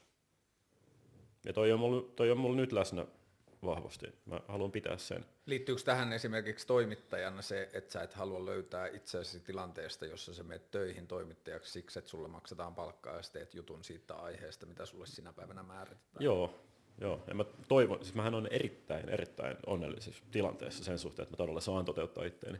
Ja siitä mä oon super kiitollinen ja mä tiedän, että se ei ole mikään niinku, tota, oletusarvoinen tilanne. Tai mm. mikä, se on, niin, niin se, Tämä niin, pätee se, varmaan meihin molempiin, että mä ajattelen, että meillä molemmilla on velvollisuus tajuta etuoikeutetuksemme tosi paljon, mm. mutta samaan aikaan mun mielestä meidän molempien toimintaa voi liittää sen, että me ollaan tehty itse asioita sitä kohti, että me ollaan menty pois jostain turvallisesta kyllä, löytääksemme sitä. Kyllä, kyllä se on kaikki silleen, niin kuin, ei sitä ole annettu meille silleen niin kuin Joo, mutta silti tai... sitä ei voi mun mielestä pitää minä yleisohjeena, että mä ainakin koen, että mä oon kasvanut niin vitun onnekkaan elämän, että mulla ei ole valuuttaa mennä sanomaan jollekin mulle, että sen kun teet vaan. Ei, en mä sitäkään sano, mutta lä- lähinnä vaan se, että kyllä se on, on näiden asioiden eteen tehty myös töitä. Joo. Tai niin kuin, ja vaikeroitu, tehty huonoja sisältöjä, pikkuhiljaa opittu. Näin. Mm. Niin. Mutta se, se niin kuin, että mä haluaisin pitää sellaisen niin kuin tietyn avoimen mielen asioihin, se on se leikkimielisyyden. Sitten mä haluaisin no, toivon, että pääsen ammatillisesti toteuttaa itteeni edelleen silloin 39-vuotiaana. kyllä mä veikkaan, että mä nyt siis tätä, niin kuin, tätä tuun jatkamaan, mitä ikinä tämä nyt onkaan, tai dokumentaarista mm. toimittamista. Sitten mä toivon, että tällä hetkellä puhuttiin vähän aiemmin tuosta niin kuin, just siitä, että ei ole semmoista omaa porukkaa ja semmoista niin kuin, vähän sinne hakoteilla oleminen, vähän sinne yksinäinen olo, mikä mua silleen piinaa jo jonkin verran niin kuin näinä vuosina. Mulla tulee usein sellainen fiilis, kun mä menen himaa just töiden jälkeen, niin ei ole mitään. Mulla tulee sellainen niin kuin valtava tyhjyyden tunne yhtäkkiä, semmoinen, ja se on tosi, se on, se on siis hyviä melankolisuuden tunteita. Onko se yksinäisyyttä? Ehkä. Kaipaat sä parisuhdetta? Et sä ole sinkku? On. Kaipaat sä parisuhdetta? No toi taas menee just vähän sen, niin siihen FOMO-osastoon, että toisaalta joo, mutta sitten mä pelkään sitä, että sit jos olisi parisuhteessa, niin kokisiko sitten olevansa jotenkin jumissa jossain, niin. mä en voisi toteuttaa. Mä oon kerran seurustellut tai ollut parisuhteessa ja sitten se, se oli just silleen, mä olin 20, 21 silloin, kun se alkoi, me oltiin neljä vuotta yhdessä. Mm. Mä olin ennen sitä niin kuin täysin kokematon ja ujo ja näin. Sitten mä olin ahdistaa sen parisuhteen aikana se, että ei helvetti, että mä niin elän tässä mun niin nuoruuden parhaimpia vuosia silloin, kun pitäisi tehdä asioita, mä olin niin jumis tässä näin. Mm. Samanaikaisesti se myös antoi tietenkin mulle. Ja sitten me erottiin, ja se oli, se oli todella raskasta ja vaikeaa aikaa. Niin, niin sitten se niin kuin ehkä silleen snadisti traumatisoinut ehkä vähän, tai ettei haluaisi kokea sitä enää uudestaan. Sitä niin kuin eron tuskaa. Mm. Mä, mä olin 17 vuotta parisuhteessa ja musta tuntuu, että mä en välttämättä ikinä enää mene tavalliseen parisuhteeseen. Mm. Sellaiseen, jossa En mä tiedä, tämä on varmaan vielä sitä niin kuin henkistä työtä niin kuin paremman itsensä löytämiseksi, mutta nyt musta tuntuu, että mä en halua mennä parisuhteeseen, jossa se diili on sellainen, että mä saatan aiheuttaa pettymyksen. Mm-hmm. Että mä en halua aiheuttaa pettymystä kellekään. Jep, jep, jep. Mä tiedän, että mä aiheutin pettymyksen mun eksälle, ja se oli siitä tosi hajalla. Sama. Mm. Öö, haluatko lapsia? No niin, no, siis mä niinku, tota, en tiedä, mutta siis mä tiedän sen, että mä kyllä niinku, ää, en halua elää yksin loppuelämää, mm-hmm. niin tota, kyllä mä haluan olla parisuhteessa, mä en tiedä vaan, niinku, että se mua askarruttaa, että missä vaiheessa on se oikea aika. Ja se silleen niin kuin, kalvaa aika paljon silleen mietityttää ja stressaa aika paljon. Mä toivoisin, että sit 39-vuotias minä olisi jo tavalla tai toisella selvittänyt ton hmm. ja olisi niin kuin, seesteisin mielin ja niin kuin, rauhallisin mielin ilman mitään FOMOa. Tai ehkä sellainen FOMO-sale tulee jatkuu jonkin verran, mutta ilman semmoista jotenkin, että olisi vaan rauhallisempi olla. Mutta voiko se niin kuin periaatteessa sun tulevaisuuskuvassa se seesteisyys voi löytyä kaikista vaihtoehdoista, että sä pidät mahdollisena sen, että sä oot seesteinen, sulla ei ole parisuudetta, sä oot seesteinen, sulla on vaikka perhe. Että molemmat on sillä tavalla vaihtoehto. Tärkeämpää joo, sulla on se seesteisyys mie- kuin joo, se, mitä sen se on. mielen rauhan. Niin. Mä haluan sen fiiliksen, että kun mä menen kotiin, mulla ei tule surullinen olo. Pääsit sä käsiksi siihen surulliseen oloon? Mitä siihen liittyy? Okei, okay. kyllä mä oon yrittänyt. Tota, siihen tulee aika paljon siellä niin liittyy semmoista, semmoista niin kuin merkitystä jotenkin, että mitä mä, mitä mä niin kuin teen täällä ja miksi mä teen. Ne on tosi sellaisia eksistentiaalisia ja mä irrationaalisia fiiliksiä, tosi niin tunnepohjan juttuja. Ja mä tiedän sille rationaalisesti, mulla on kaikki hyvin. Hmm.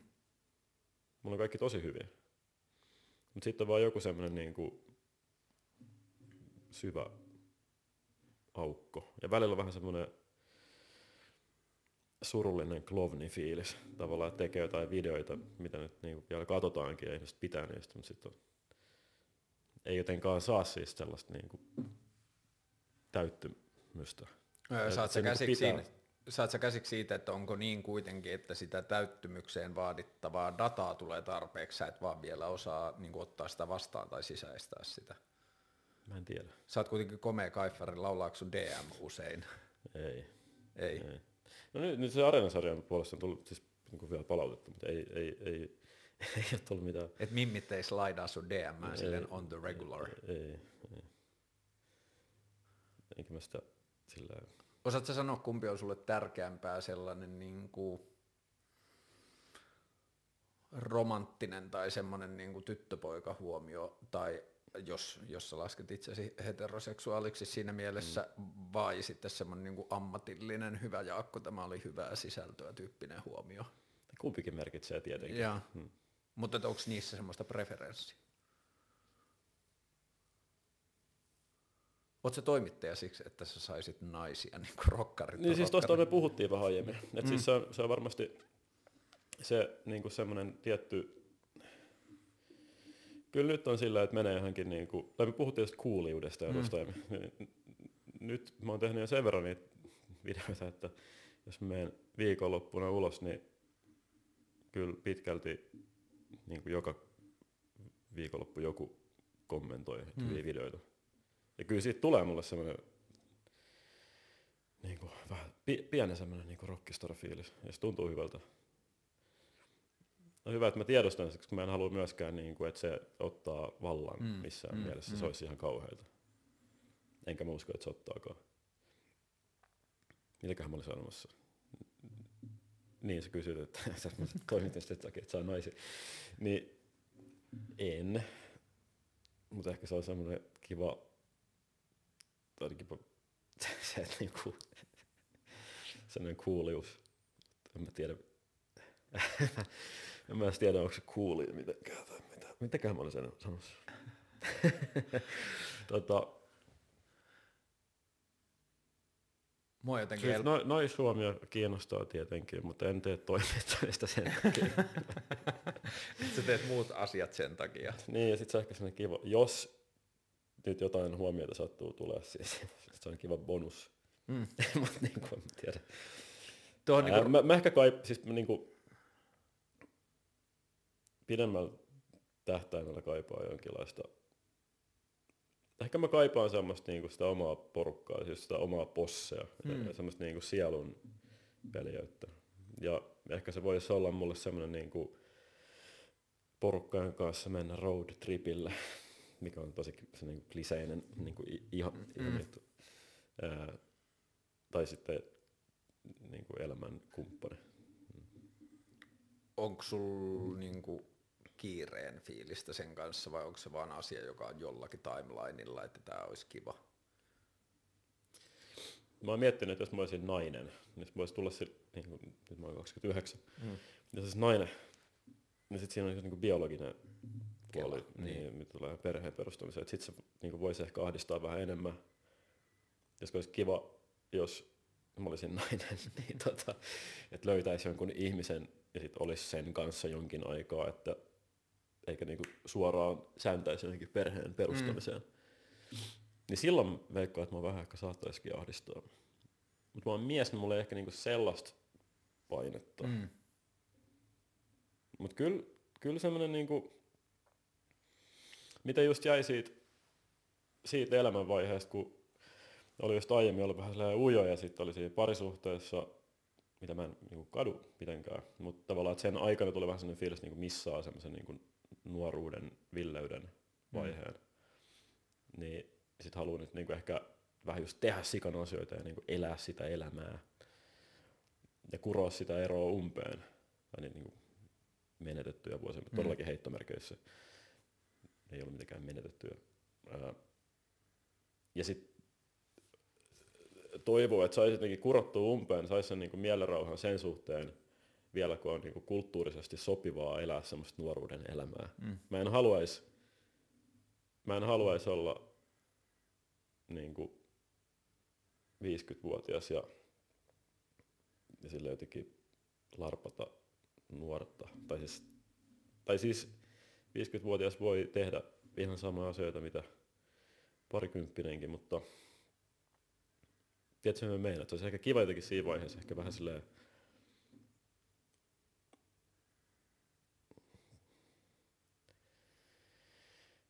niin kuin, tai nuo- nuorena silleen 20 jotain vuotiaana ja 30 jotain vuotiaana on sopivaa niin kuin kulttuurisesti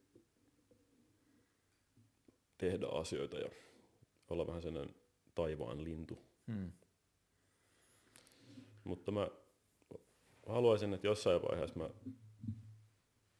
ja koska nyt se on vähän sellainen niin kuin pakottava tarve olla jotenkin sellainen Niin, että se tuntuu. Että se on vähän sellainen velvollisuus. Se on tavallaan kiva, mutta se on myös tosi stressaavaa. Sillä, että mä vähän niin kuin pakotan itseni menemään jonnekin festivaaleille ja niin kuin tavallaan elämään täysiä. Mm. Ja jos mä en tee sitä, niin sit mulla tulee se niin kuin FOMO. Jos mä teen sitä, niin se on vähän ahdistavaa. Ja mä haluaisin, että toi vaihe loppuisi jossain vaiheessa. Niin sit, onks mulla, mä, että mulla on jotenkin kiire, niin ää, en mä tiedä, ei mulla ehkä silleen kiiret, mutta mä toivoisin, että se semmonen niinku se sellainen riivaus pään sisällä jotenkin loppuisi jossain vaiheessa. Sellainen niinku, rau- että se rauhallisuus tulisi jossain vaiheessa. Mulla on ehkä tuohon 4550, niin kuin, sitten kun on kunnolla aikuinen, musta tuntuu, että sitten kun mä oon 48, niin musta tuntuu yhtä paljon kuin nyt siltä, että Niin. sitten kun mä oon kunnolla aikuinen, jos mä olisin ajatellut 22-vuotiaasta itseäni, mitä mieltä se on 37-vuotiaasta, niin sit se olisi pitänyt sitä ihan aikuisena. Mutta Niin, nyt mä oon niin. 37, On välikommenttiin pakko Niin. sanoa, siis mä muistan, niin kun, kun mä olin itse jotain, mä olin yhdessä työharjoittelupaikassa, mä olin silloin 22-23 mm. luokkaa. Niin siellä oli pari tyyppiä töistä, jotka oli 20, 27. Ja muistan, että mä ajattelin, että ei jumalauta, ne on vanhoja. 27, nyt mä olen 29.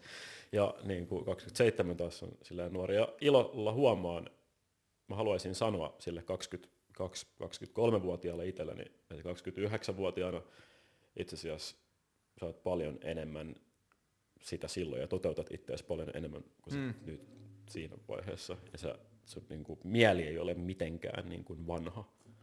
Joo, niin, eh- sori mä keskeytin. Ja ei mitään, mutta että siis just tohon ehkä mulla liittyy se, että miten mä suhtaudun nyt 45- tai 50-vuotiaaseen itseeni, inshallah, jos Jumala päiviä suo, niin mm. sitten ehkä just se, että kun mä oon tehnyt niin nuorena lapset ja se, niin sitten siellä jossain nelivitosen tuolla puolella on paljon semmoisia vuosia, joita mä oon varannut siihen mm. käyttöön, mm. joita mä en ole käyttänyt silloin nuorena, niin sitten mä oon jotenkin taistellut eroon siitä ajatuksesta, että mitkään asiat liittyisi nuorena olemiseen. Et sitten 50-vuotiaana mm. mä en ole nuori, mutta mä teen 50-vuotiaan näkökulmasta joitain samoja asioita, joita yleisesti liitetään nuoriin. Joo. Ja sitten toikin liittyy taas jälleen kerran siihen älä suostu kelaan siitä, että että se mitä 50-vuotias voi olla, on jälleen kerran yksi narratiivi, joka on meille kerrottu ulkopuolella. Joo, joo, siis kun mä oon ihan täsmälleen samaa mieltä sun kanssa, mä ehkä niin kuin viittasin niin kuin, enemmän käytännön tasolla siihen, että, että jos nyt puhutaan jostain, niin kuin, jostain niin kuin nai, na, naisten vikittelystä, niin sit se olisi vaan hankalampaa. Se, että jos meet johonkin teknoklubille, missä mm. ihmiset, suurin osa niistä on 20 jotain vuotiaita, jos sä olisit siellä 50-vuotiaana. Mutta sitten se on ehkä niinku... Bossanova-klubi. niin. Mutta se on niinku, sit se olisi vaan vaikea. Se olisi, se olisi inhottavaa, että sun mieli olisi jotenkin 50 vielä, se on niinku parikymppisen mieli. Mutta sitten sä menisit niihin parikymppisten mestoille ja sä olisit niinku jotenkin kiinnostunut mm-hmm. niistä. Ja sit, mutta sitten jotenkin olisit täysin ulkopuolinen, vaan semmoisen niin kehon tai niin fyysisen vanhuuden takia. Mä huomaan sen välillä jo nyt, että niin kuin, kun mä käyn jossain bileissä tai jossain, niin mä huomaan olevani niin kuin yli keski Niin. Mutta sitten niin kuin toistaiseksi, koska musta itsestä tuntuu niin poikaselta olla siellä, niin se ei tee mulle sitä oloa epämiellyttäväksi mm. tai vaikeaksi, että mitä setä. Miten ne muut suhtautuu sitten? Koska se, Mä olin eilen pelaamassa, äh, tota... Kun mä tiedän, että sä käyt jossain kaikussa, ja käyt tuolla kompleksissa. Käyt, Aika vähän käyt, mä käyn, tuolla, mutta joo, käyn käyt, silti. Mä joskus törmätään yön selässä. Joo. Sä käyt niissä paikoissa, missä on niinku 25 sanotaan. Mä olin eilen pelaa Megazoneja porukan kanssa, joiden keski-ikä oli yli 10 vuotta mua nuorempi. No Megazoneja lasketa, puhutaan yön, yön tunneista. Niin. Toista mä oon nähnyt sua flowssa ja näin. Mm.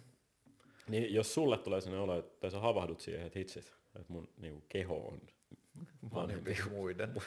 niin, miten, miten ne muut suhtautuu siihen vai suhtautuuko ne ollenkaan? Ehkä mä sanoisin, että yllättävän vähän. Joo. Että siihen voi liittyä se, että mä niin kuin, mun jotenkin silleen pukeutumisreferenssit tai se, miten mä vaikka niin kuin jotenkin suhtaudun vaatteisiin tai johonkin, niin mm. se on varmaan osittain skeittauksesta mm. ja jostain muista lähtien, niin mä ehkä keskimäärin pukeudun vähän nuoremmin mm. kuin ikäiseni.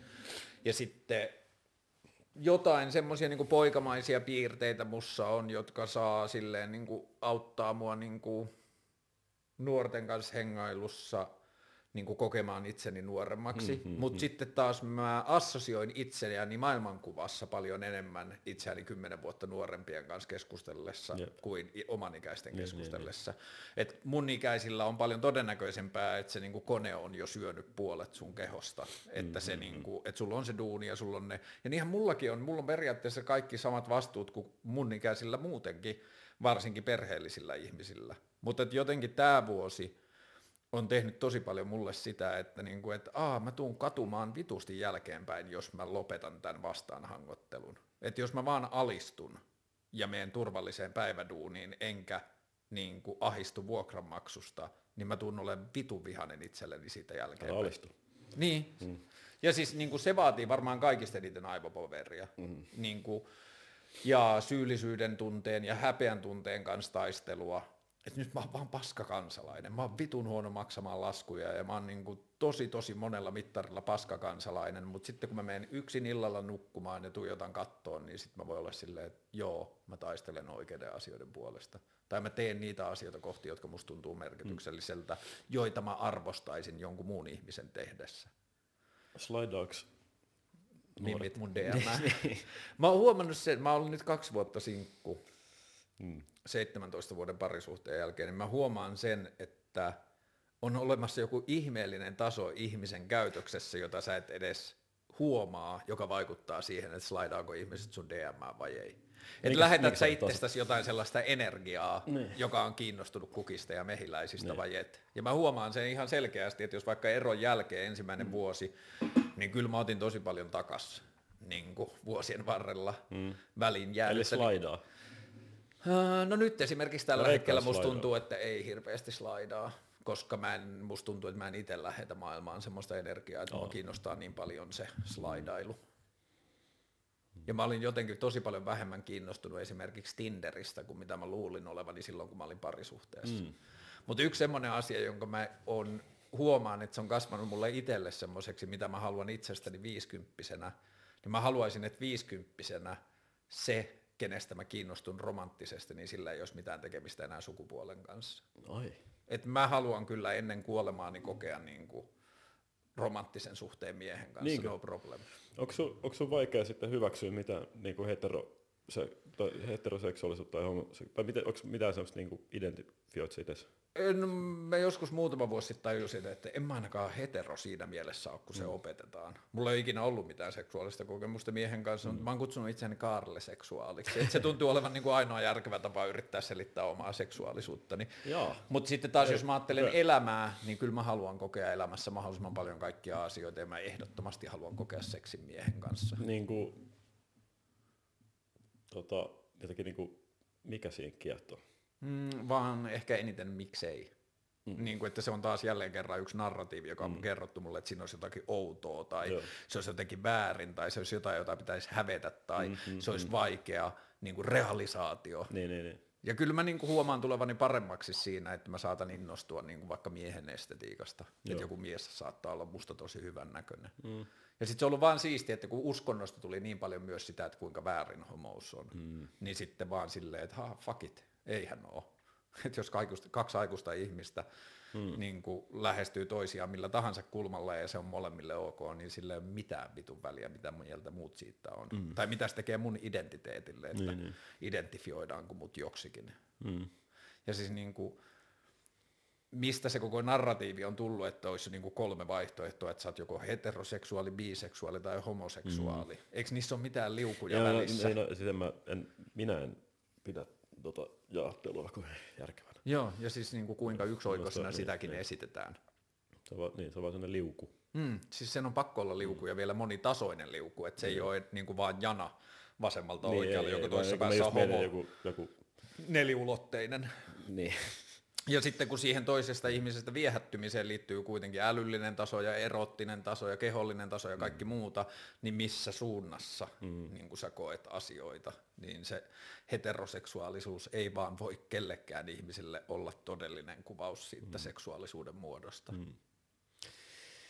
Onko toi, niin kuin, aiemmin puhuin siitä, että nykymaailmassa on niin paljon vaihtoehtoja, mitkä silleen voi ahdistaa. Ja mä ehkä niin kuin, jotenkin luen ton, tavallaan että oikein niin yksi tämmöinen niin kuin uusi taso lisää tähän meidän elämään, mm. että on noin paljon vaihtoehtoja. Ää, ja joskus mä niin kuin leikin ajatuksella, että ollapa joku niin kuin keskiaikainen tai joku maanviljelijä ja al- asu jossain pienessä kylässä, missä olisi mm. niin kuin hyvin selkeästi mun työ ja sitten siellä olisi niin kuin muutama va- mahdollinen kumppani. Ja sitten voisi valita niistä. Niin sitten se olisi jotenkin helpompi ja hallittavissa selkeämpää. Niin onko, toi, onko tämä, mistä me äsken puhuttiin, tämä seksuaalisuuden ja tämän niin kuin moniulotteisuus, mm. onko se sulle sellainen niin kuin vapauttava asia vai onko se stressaava asia? Se on Tavallaan, että, vapauttava. että miten mä voin valita tai päätyä johonkin, koska tässä on niin, kuin niin, Niin, paljon ehkä vaihtoehtoja. mulla on kadonnut se, että mun enää pitäisi valita tai tietää mm. mitään. Ja sitten yksi lause, joka tuottaa mulle tosi paljon onnellisuutta lähes päivittäistasolla, on vaan sellainen, että maailma on mahdollisuuksia pullollaan. Tai maailma on, Joo. maailmassa on ääretön määrä mahdollisuuksia. Niin. Niin sitten se, että miten mä omalla elämälläni rajoittaisin mahdollisimman vähän ajautumista kaikkiin eri mahdollisuuksiin ja kokemuksiin. Ja esimerkiksi haaveet tai tavoitteet tai päämäärät on yksi, joita mä oon yrittänyt vaan aktiivisesti sulkea pois, koska mä ajattelen, että jos ihmisellä on haave tai päämäärä tai tavoite, mihin se yrittää pyrkiä, niin se sulkee vitusti vaihtoehtoja pois siksi, mm. koska ne ei sovi siihen suunnitelmaan. Mm. Ja mä mieluummin koen jotain vahingossa, kuin suunnittelen jotain vitun siistiä ja toteutan sen. Paitsi vuoret. Paitsi vuoret, että mä haluan vaan vuosien varrella viedä itseäni kohti vuoria. Mm. Ja niin kuin, mä olin viime jouluna yksin Pallaksella kolme päivää, asuin Pallashotellissa ja sitten tein päivävaelluksia tyhjään tunturiin, jossa ei ollut ketään ja näkyvyys oli ehkä 15 metriä, kun oli talvisumua. Mm. Niin se on yksi semmoisista siisteimmistä ja voimakkaimmista tuntemuksista, mitä mulla on ollut pitkä aika, että mä olin niin täysin luonnon arvoilla, että mun niin. kännykkä ei toiminut ja mä astuin jostain niin kuin tunturipuron jääkannesta läpi ja löin polveni siihen niin kuin jään laitaan ja olin silleen, että okei, että jos mä nyt niin kuin loukkaisin niin mua ei löydettäisi moneen moneen tuntiin. Mun mielestä toi kuulostaa nimenomaan siltä, että siinä on niin kuin yksinkertaisempaa ja siinä on niin kuin vaaran tunnetta ja se on lähempänä sitä maanviljelijäelämää, missä on hyvin selkeät asiat. Se on, niinku Ja se on- se- kohti perusasioita. Niin, ja sitten että se oli sulle ehkä tämmöinen niin kuin vapauttava fiilis ikään kuin. Joo, siis ton mä haluan kyllä ehdottomasti pitää mun arjessa, että vaikka mä koen, että mä oon sielultani kaupunkilainen ja mä tykkään kaupungin vaihtoehdoista, niin esimerkiksi tänä vuonna mä oon nukkunut ehkä neljä tai viisi yötä taivasalla. Että mä haluan viedä itseäni Tänä vuonna vai tänä viikolla? tänä vuonna. Ah, no. Joo, niin, niin mä niin kuin haluan vaan, esimerkiksi boulderoinnissa mua kiinnostaa se, että kun mä kävin Taivaskallioilla Käpylässä ensimmäisen Joo, joo. kerran ulkokiipeämässä, niin mä olin kiipennyt ensimmäisen reitin olos, ylös, niin mulle tuli vaan sellainen kehollinen tunne, että vittu, tää on vuosituhansia vanha asia. Että 10 000 vuotta sitten joku on nähnyt jonkun Ilveksen raadon mm, kallion päällä, ja Joo, se on joo, silloin sille, että tässä on perheelle kahden viikon ruuat. Kyllä mulla, joo, joo, mä Niin, niin kaikki tuommoiset niinku ajattomat asiat ja Joo. niiden kokemiset Joo. on tosi palkitsevia, Joo. että ne niinku saa irti tästä niinku meidän hälystä. Mulla sama. Mulla on tärkeät tota, niin kuin liikkuminen. Hmm. Se, että mä käyn kuntosalilla. Mä pääsen vaan juoksemaan. Mä pyöräilen Tai- tosi tai paljon ja niinku se täyttelee, näyttää rautaa. Niin, joo. Se, jotenkin, se, on, se on tärkeää nimenomaan ton takia. Että se on niin kuin, voi unohtaa kaiken ja keskittyä semmoiseen niin perusasioihin. Hmm. Toi boulderointi kiinnostaa mua hyvin paljon juuri tosta syystä. Lisäksi mua ki- kiinnostaa jostakin niinku metsästää tai just nukkuu taivasalla. Hakee, Mä haluan tulevina vuosina opettaa itseni selviämään niin kuin gridin ulkopuolella. Että mä Niin, haluan niin, olla niin, kyvykäs mennä Urho Kekkosen kansallispuistoon ja tulla viikon päästä ulos. mm, se kiehtoo. Ja että mulla on vaan se kyky olemassa. Jep, Se on niinku tärkeä. jep. Mulla on vähän sellainen olo, että mä oon pullamössö poika. Ollaan me ihan täysin. Niin, Että, niin kuin, että jos meidät puotettaisiin koneesta metsään, niin eihän me saataisiin edes tulta sytytettyä. joo. Ja mulla tota, se, toi on niinku tohon heikkoon itsetuntoon liittyen. Mä kerroin sulle aiemmin, että nyt kun toi, noi uudet videot tuli ulos tonne areenaan, että mä tein niinku paljon töitä. Siis mä tein kirjaimellisesti niinku yötä päivää. Mä olin yövyin toimistolla ja Mm. mä tein niinku 12, 16, jopa 18 tuntisia päiviä. Niinku, ja viikonloppuina myös. Ja se oli tavallaan kauheata, mutta mulle tuli siitä samalla tosi hyvä olo. Se oli, se oli mä en ollut boulderoimassa, mutta mä olin niinku silleen perusasioissa, että mä olin vaan niinku, osoitin itselleni, että mä oon kova tyyppi ja mä pystyn selviytymään mm. Mm. vähillä unilla ja istuutteessa tekemään tätä. Se oli, se oli siistiä. Pitäisi jotenkin, niin, se oli niinku vastoin sitä pullamössä. Vähän niinku kove, se oli niinku mun sota, Ahistaako sua maailmantila tai sen tulevaisuus? tietenkin. Mielenkiintoinen vastaus. Kerro mulle, miksi tietenkin.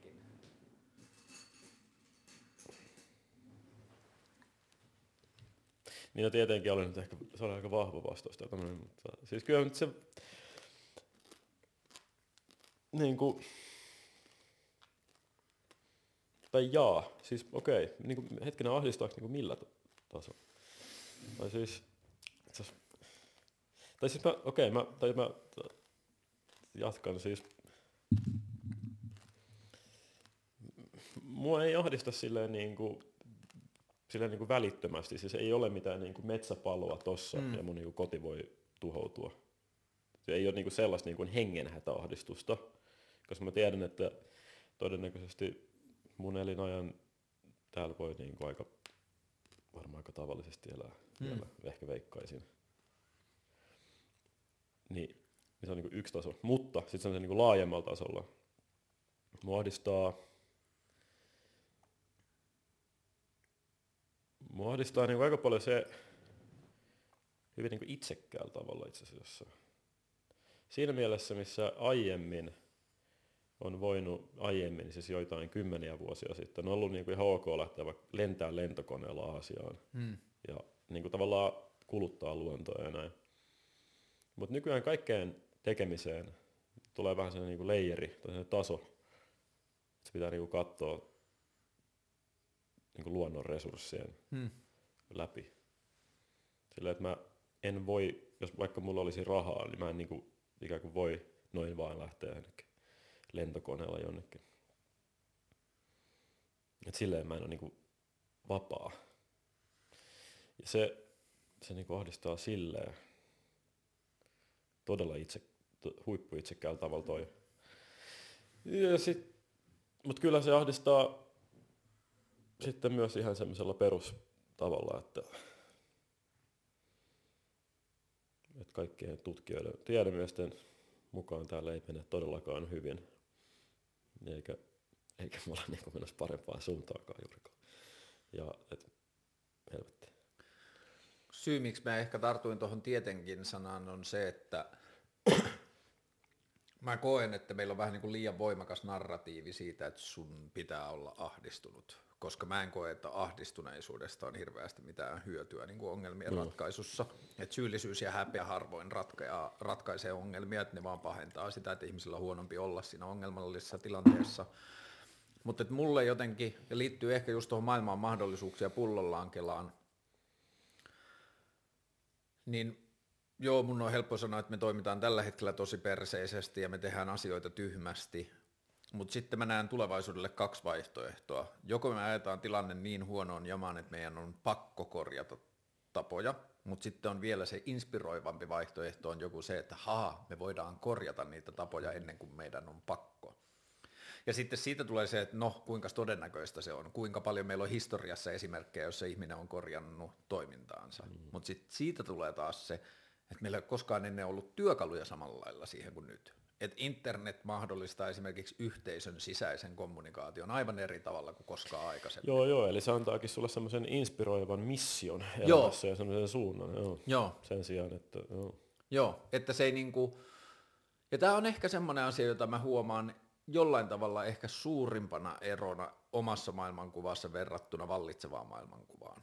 Niin kuin jonkinlaiseen hiljaiseen kulttuuriseen odotukseen mm. siitä, mitä elämä on. Mm-hmm. Niin mä koen itseni niin kuin jatkuvasti inspiroituneena siitä, että meillä on vitusti ongelmia, niille voi tehdä vaikka mitä. Mm. Ja mitään ei tapahdu, jos se ei puhu. Joo. Jos mä osallistun keskusteluun, jos mä yritän puskea asioita eteenpäin, niin mä teen maksimin siitä, mitä yksi ihminen voi tehdä. Mm. Ja jos mä menen palkkaduuniin jonnekin duuniin, jossa mä en usko siihen, mä menen jonnekin mainostoimistoon tekemään jotain, Serlalta on tullut uusi vessapaperi, jossa on uudet design-grafiikat, niin mä teen sen mainontaa, niin silloin mä tiedän, että mä en todellakaan tee parasta, mitä mä Joo. voin tehdä. Ja mä en kritisoi kenenkään muun elämänvalintoja, tai sitä ihmistä, joka on mainostoimistossa töissä, mä puhun vaan omasta näkökulmasta, että mä koen, että mulla on enemmän annettavaa kuin vain tuottaa bruttokansantuotetta ja varmistaa oma vuokranmaksu. Joo, mä, mä ymmärrän kyllä. Ja tota, toi on, mä ehkä kaipaisin itselleni just tämmöistä niinku vastaavanlaista missiota. Hmm. Ää, niinku, mä oon ehkä vähän epäonninen tai niinku epäonnellinen sen takia, että asiat on liian hyvin. Hmm. On liian paljon vaihtoehtoja. Siis sillä, että mä voin... mä- Tavallaan asiat on niin hyvin, että on just vähän sellaista niinku pulla mössö fiilis tulee ja niinku, että mikä tässä on enää haaste. Vähän sama kuin käyttää jossain pelissä jotain niinku huijauskoodeja, että saa loputtomasti rahaa. Tai loputtomasti IDD, QD, niinku, IDKFA. Niin, Muistatko, mistä pelistä noi SimCity. koodit on? SimCity. IDD, QD, Vai onko hetkinen? Doom. Eikö Doom, minulla oli Joo. sanomassa Doom, Doom. Mikäköhän SimCityssä oli? Jossain Simsissä oli myös, mutta Doom, joo, mä olin sanomassa Doom seuraavaksi kyllä. Niin, ja tavallaan sit, sit, sit pelistä menee se ilo, Mm. kun sulla on ne kaikki aseet, sulla on loputtomasti kutee. Niin tavallaan, niin mulla on vähän ehkä semmoinen olo, että mulla on niin kuin, mä asun Helsingissä, mulla on Joo. koulutus, mulla on saan kuukausipalkkaan, pääsen toteuttaa itseäni, mä, mä oon terve. Kaikki on niin hyvin. Ja sitten tietenkin mä haluan, että asiat on hyvin. Mä nyt haluan toisaalta, että asiat on huonosti. Mutta se vaatii, mutta ehkä puuttuu just semmoinen niin kuin motivaatio. Tai semmoinen niin kuin, että just todella ilmaston, ilmastohuoli ja sen asian eteen toimiminen voisi olla yksi, että se ottaisi sen omaksi missioksi. Hmm. Mulla ehkä toi missio on siis tällä hetkellä just ton niinku työn kautta toi niinku, just se niinku, mä ajattelen, että mä hoidan oman tonttini silleen, että, että mä tuon, pyrin tuomaan ymmärrystä ihmisten välillä. Ja Joo, niinku mun mielestä sä voit konflikteja. helposti levollistaa itseäsi nukkumaan mennessä. Että se on niinku se mun rintama. Niin, että jos sä mietit 5,4 miljoonaa ihmistä Suomessa, niin mun mielestä sulla on helposti työkalut sanoa, että joo, joo, kyllä mä oon tehnyt niin kuin yhden ihmisen verran siinä, että mä mm. yritän, että mä saan Niin. niin. muutamalle sadalle tai tuhannelle ihmiselle tavan haastaa niin. jotain asiaa, että voiko se nähdä näin päin. No mä haluaisin ajatella silleen, mutta samanaikaisesti se ei jotenkaan, mulla on vähän jotenkin kyltymätön tunne. Se ei silti jotenkaan, en mä tiedä. Mä saan tuosta koodatusta elämästä tai huijauskoodien käyttämisestä kiinni tosi paljon. Mä ajattelen esimerkiksi sitä kautta, että minkälainen, että mä oon syntynyt sosiaalisesti sivistyneeseen perheeseen, jossa on ollut opettaja, toinen vanhempi ja toinen vanhempi yrittäjä. Mun niin kuin lähtökohdat on ollut niin sairaan hyvät, hmm.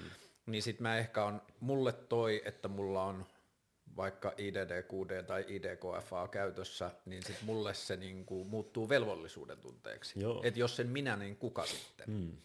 Että mun tehtävä on puhua varattomuudesta, koska iso osa niistä ihmisistä, jotka, jotka kokee varattomuutta, niin niillä ei ole samoja työkaluja sen kokemiseen. Mm. Tai jos joku iso firma kusettaa multa rahaa siksi, että ne on iso ja minä pieni, mm. niin mulla on paremmat lähtökohdat kuin monella muulla pienellä yrittäjällä nousta mm. sitä vastaan Mm. ja niin kuin sanoa, että tämä ei käy. Niin se on niin kuin tullut siihen, ja sitten se on taas rohjennut, niin kuin rohkaissut siihen, että kun välillä aina ihmiset pelottaa, että no, mutta että jos sä oot se tyyppi, joka nousee vastaan, niin sehän voi kaatua sulle, niin kuin, että sä menetät työmahdollisuudesta Suomessa, jos sä nouset jotain firmaa vastaan tai mitä tahansa, niin sitten mulla on vaan tullut sellainen olo, että, että ainakin mä yritin. Että mä käytin sitä platformia tai sitä lähtökohtaa, mikä mulla oli osallistua keskusteluun ja pyrin tekemään sitä paremmin. Mä otin turpaa, mutta ehkä joku seuraava ei ota turpaa. Hmm. Että se uskaltaa sen Joo, takia. joo.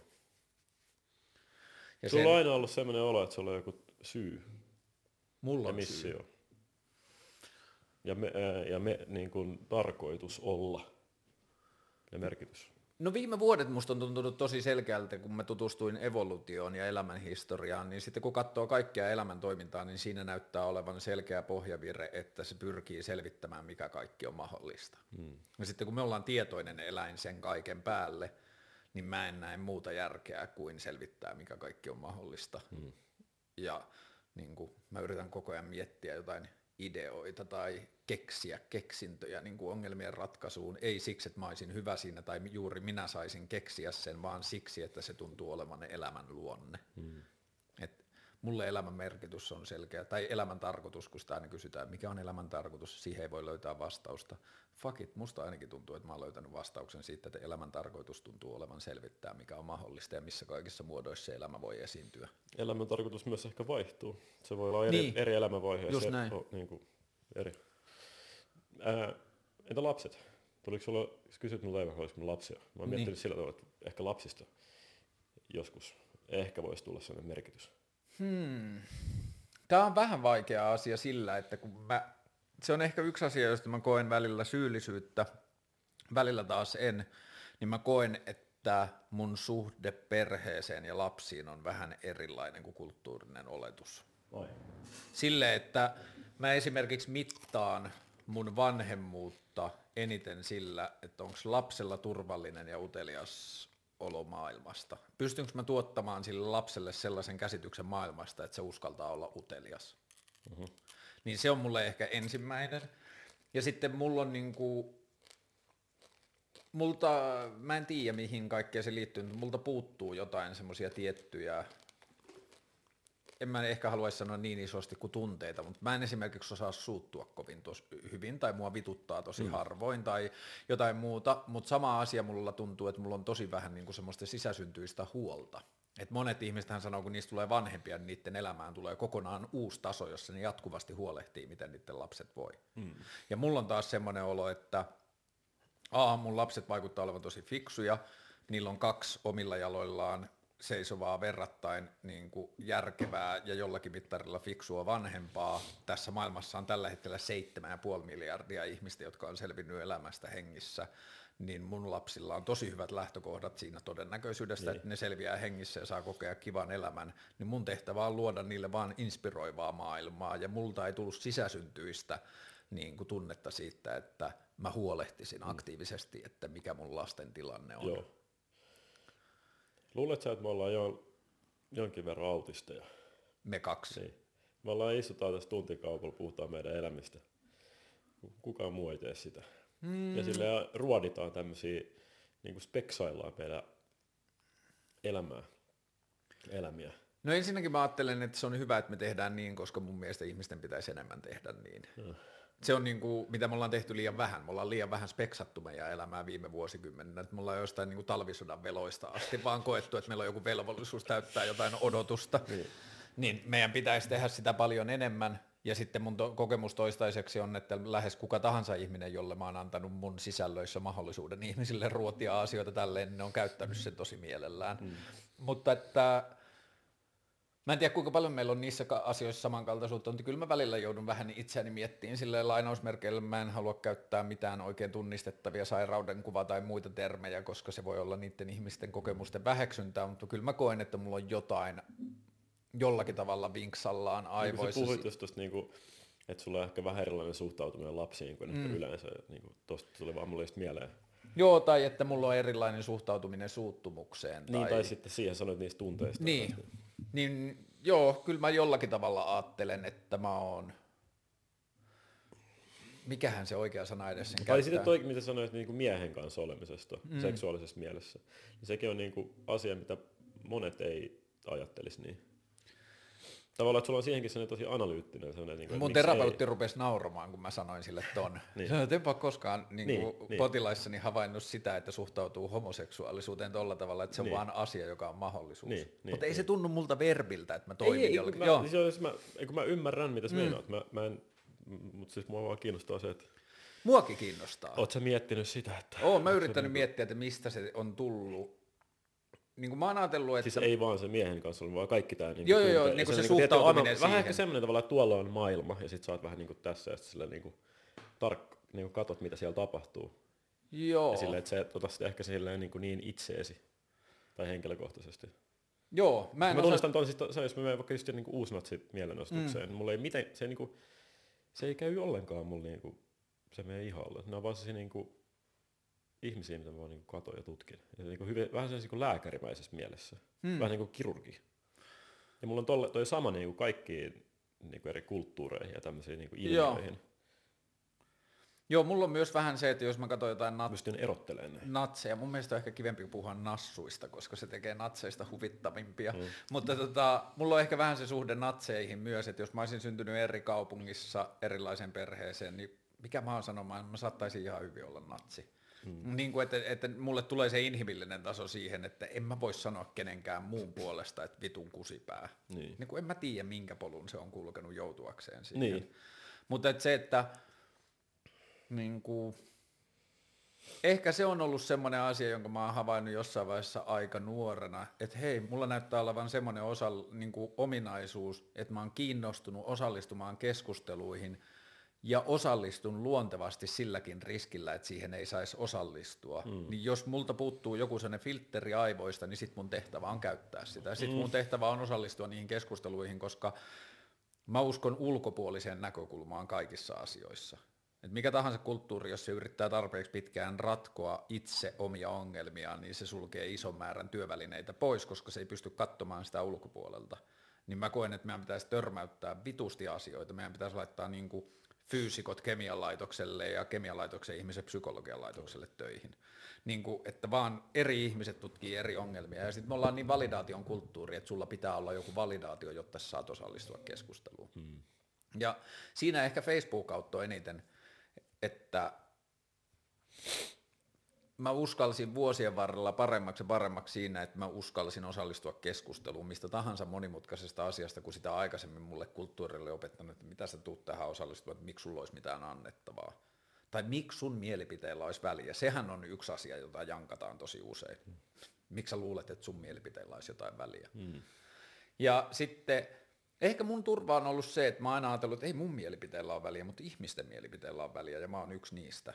Että vaikka mä en onnistuisi ikinä sanomaan mitään fiksua, niin sitten ainoa mitä mä voin yrittää tehdä on osallistua keskusteluun, jotta ne, joilla on fiksumpia mielipiteillä kuin mulla, uskaltaisi osallistua keskusteluun. Joo, joo, joo. Mä haluan, vai, mä haluan vaihtaa aihetta ja esittää sulle ihan ajatuksen, mikä mulla on tullut mm. mieleen. Tässä välissä mun pitää katsoa, mitä kello on, nimittäin mulla, mun pitää olla tunnin päästä toisaalla Okei. Okay. ilmestyä. Joo. Niin, ja oikeastaan vähän ennen, sillä mun pitäisi syödä ennen. No niin, tehdään joku puoli tuntia. Joo, joo. joo. Meemeistä. Mm. Meemit kiinnostaa. Mä haluan esittää sulle tämän. Toivottavasti mä pystyn jotenkin järkevästi sel- selistä, selostamaan tämän. Yksi jakso näistä parina jaksoista käsitteli Aatte Toikkaa. Mikin Joo, mä katsoin. Joo. Niin silloin kun se Jonne-meemi alkoi, pelettiin nollareiden loppupuolta. Vitun hyvä nollari, hyvä. ja tota, se oli mun mielestä edelleen niin kuin siirtymää, siinä, siirtymää siitä ajasta, että niin kuin mentiin nettiin siihen aikaan, että ollaan netissä. Hmm. Ja se oli sitä aikaa, mikä on nyt tuonut netin meidän elämään se on niin kuin kiinnostavan uuten tason. Että jos, jos tämä on niin kuin shakkilauta, tämä meidän ka- ihmisten kanssakäyminen, niin netti ei ole uusi pelinappula, vaan se on myös kokonaan niin kuin uusi taso, se on, niin kuin, se on niin kuin uusi ulottuvuus. Hmm. Ja, ja se, se niin kuin uusi, myös niin kuin meemit on enemmän kuin vaan nettivitsejä mun mielestä. Minusta kiehtovaa, mua kiehto silloin siinä se, kuinka, kuinka tämän Aten kuva vaan niin kuin päätyi sinne. se oli vähän sellainen niin kuin henkilöysvarkaus ikään kuin, mikä tehtiin, mutta siitä ei ollut niin kuin kukaan vetovastuussa. Se oli vähän niin kuin harmiton läppä. Mutta sitten sillä on todella ollut tosi maailman vaikutuksia. Siis konkreettisesti se on vaikuttanut Aten elämään. Hmm. Jonne sanana on meidän nyt yleiskieltä. Se on jopa niin kuin virallinen mm. suomen kielen sana. Ne on ehkä niin kuin kuriositeetinomaisia vaikutuksia nämä, mutta ne on todellisia vaikutuksia. Eli joku toinen niin kuin vitsi ei ainoastaan jää jonnekin niin kuin kaveriporukan keskeiseksi jutuksi välttämättä, vaan se voi lähteä niin kuin, se ottaa semmoisen niin kuin niin kuin uuden olemassa olon tai niin kuin olemassaolon tason. Tuosta niin kuin meemit, vähän se niin kuin uusi voima, se niin kuin luonnon voima täällä meidän välissä ikään kuin. Hmm. Mihin sitä voisi ja, ja, ja ota, mä, ota, mä, ota, mä yritän jatkaa vielä silleen, että, että tota, se on niin kuin, on vähän häilyvää ajattelua, sori, tai mä niin kuin haen tässä ajatuksia samalla kun mä puhun. Mutta niin kuin, se, kuinka paljon meemeillä on voimaa vaikuttaa tähän niin kuin NS tosi maailmaan. Jossain päin maailmaa on ollut nyt vaaleja, mistä on puhuttu niin kuin meemivaaleja, mm. tyylissä Brasiliassa missä tulee niin kuin vastapuolesta, vastapuolelle, vastapuolelle naureskelevia meemejä, jotka sitten alkaa kiertää niin somisporukoissa ja kun ne on verhoiltu niin kuin huumorin kaapuun, niin sitten ne saattaa, sä saatat lukea niitä vaan sen niin kuin läppänä ja sitten jakaa sitä. Mm. Se on joku niin kuin puolitotuus. Mutta sitten kun sitä rummutetaan ja se, ja se jaka, kun sitä jaetaan ja näin, Ja sitten yhtäkkiä siitä tuleekin osa sun niin kuin arkitodellisuutta. Toinen esimerkki, ehkä vähän kaukaa haettu, mutta kun oli tämä ämpäreiden jako jossain täällä Suomessa, ihmiset kävi hakemaan ilmaisia ämpäreitä, mm. niin sitten koko niin kuin ämpäri hommasta tuli meemi ajatuksena. Se, että suomalaiset on just tollasia, jotka käy hakemaan ämpäreitä. Ja se on niin kuin läppä, mutta sitten kun sitä jaetaan, jaetaan, jaetaan, jaetaan, niin se itse asiassa vähän niin kuin vahvistaa meidän suomalaisten käsitystä meistä itsestämme, mm. että me todella olemme tämmöinen outo kansa, joka käy hakemaan ämpäreitä. Eli tuolla tavalla meemeillä voi niin kuin hallita ja ohja, ohjata ihmisten ajattelua, niin kuin isojen massojen ajattelua ja niiden arkitotuutta. Yhdysvaltojen armeijan uusia teknologiat tutkiva DARPA hmm. on tukenut semmoista tutkimustakin, minkä nimi on joku weaponizing memes, siis tutkii meemien sotilaskäyttöä. Ja, ja tota, se on ihan, se, on, se löytyy silleen googlauksella. Mm. Niin kuin, so, niin kuin aseen. Joo. Ja siis aseen ohi, se, se on niin kuin tutoriaali Joo. siihen niiden käyttämiseen. Ja mielestäni jotenkin hurjaa se, että toi on ehkä tämmöinen niin kuin uusi voima, mitä me ei ehkä jotenkaan ymmärretä vielä sen todellista voly- volyymiä ja merkitystä meidän ihmisten kanssakäymisessä. Ja niin kuin, hmm.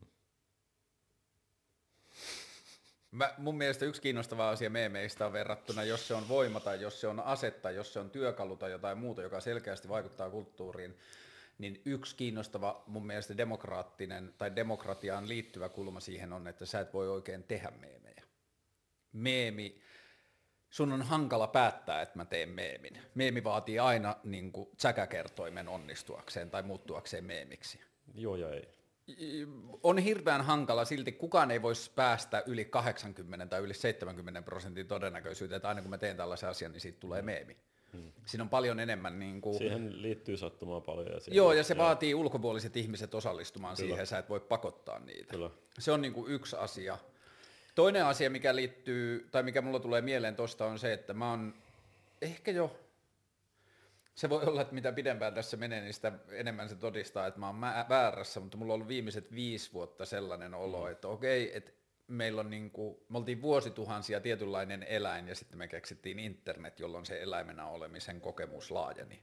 Me mm. voidaan yhtäkkiä olla ei pelkästään yhteydessä naapuriheimoon, vaan heimoon toisella puolella maailmaa ja kaikkea muuta. Että meidän niin koko kokemus siitä, miltä maailma tuntuu, tai se, että kun mä näin Google Earthin ensimmäistä kertaa, niin jumalauta, että mä voin katsoa maapalloa ja scrollata ja mennä sen sisälle. Mm-hmm. Niin kaikki toi, niin me ollaan vähän niin kuin tietyllä tavalla internet honeymoon. Et se on kestänyt vähän niin kuin nyt 20 vuotta semmoinen niin kuin kiimakausi, että me edelleen räplätään meidän Instagram-fiidejä ja tietyllä tavalla tehdään uutisia siitä, mitä joku twiittasi hmm. ja kaikkea muuta. Mutta just toi, mitä sanoit siitä shakkilaudasta, että se ei ole mikään uusi muuvi tai hmm. se ei ole mikään uusi nappula, vaan se on kokonaan uusi niin kuin, lauta toisessa, mm. eli niin kuin Tai joku niin uusi silleen, kol, niin kuin 3D Niin, niin että se tekee just niin. näin, että sitten tulee joku 3D Tai peräti 4D, joku niin kuin aikaulottuvuus myös. Ja mä oon niin kuin verrannut sitä moottoritiehen tai rautateihin. Että kun rautatiet meni Amerikan läpi, pakotettiin kiinalaiset tekemään rautatiet, niin ensin niistä oltiin innoissa, että ne on rautatiet, mutta sitten meni jonkun aikaa, kunnes tajuttiin, että eihän silloin merkitystä, että ne on rautatiet, mutta ne pystyy kuljettamaan villaa itärannikolta länsirannikolle. Se, mitä sillä pystyttiin tekemään, muuttui merkitykselliseksi. Mm-hmm. Niin nyt me ollaan edelleen siinä niin kuin internetkiimassa, se vähenee koko ajan, mutta me silti puhutaan digitalisaatiosta ja me puhutaan 5Gstä ja, niin 5Gstä ja kaikista tollaista. Me ollaan niistä teknologioista mm. innoissaan. Ja että me puhutaan TikTokista ja Snapchatista ja Whatsappista ja Instagramista ja Tinderistä ja Facebookissa, kun niissä kaikissa kysymys on siitä, että se on vain uusi kommunikaatioleveli siihen, mitä aikaisemmin oli. Ja mä jo alusta asti, niin kun Facebookkin tuli, niin mä ihmettelin sitä, että miksi ne tekee itsestään brändiä, miksi ne rupeaa kadottamaan itseään niin, että sä pääset lukemaan Facebookia sun puhelinluettelosta. Kunnes mä tajusin, että niin on, ne yrittää tehdä bisnestä, ne yrittää edistää kehitystä. Ja tämä on niin kuin mulle ehkä nyt se asia, jonka puolesta taistelu tuntuu mulle toistaiseksi merkitykselliseltä vielä vaikka 20 vuotta eteenpäin, on se, että yhteisö ei ole ottanut osaa internetin kehitykseen. Sen on tehnyt kokonaan yritykset. Hmm. Jos ajatellaan vaikka resurssien optimointia, sitä, että jossakin on jävä, jolla on auto tyhjänä ja jossakin on toinen jävä, jonka pitää päästä lentokentälle. Kun me yhdistetään ne kaksi, niin me maksetaan sitten kalifornialaisille pankkiereille joku 24 prosenttia Uberin kautta.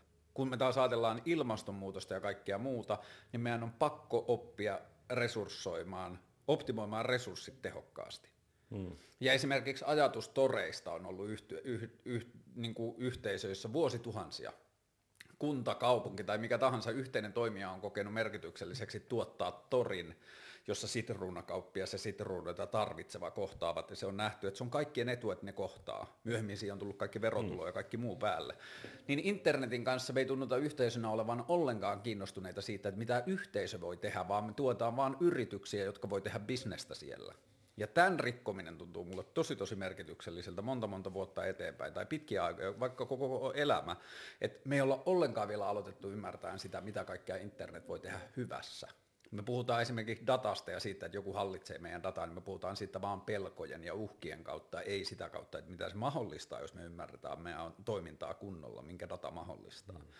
Niin noi kaikki meemit ja kaikki tollanen, että me vähän niin kuin kulttuurina katsotaan niitä ulkopuolelta silleen, me raportoidaan hymysuussa jotain internetissä tapahtuvia asioita ja me ei vielä koeta sitä samalla lailla. Mä odotan, että se niin kuin internet muuttuu osaksi meidän elämistä ja ehkä se palauttaa meitä enemmän tähän fyysiseen maailmaan. Mm.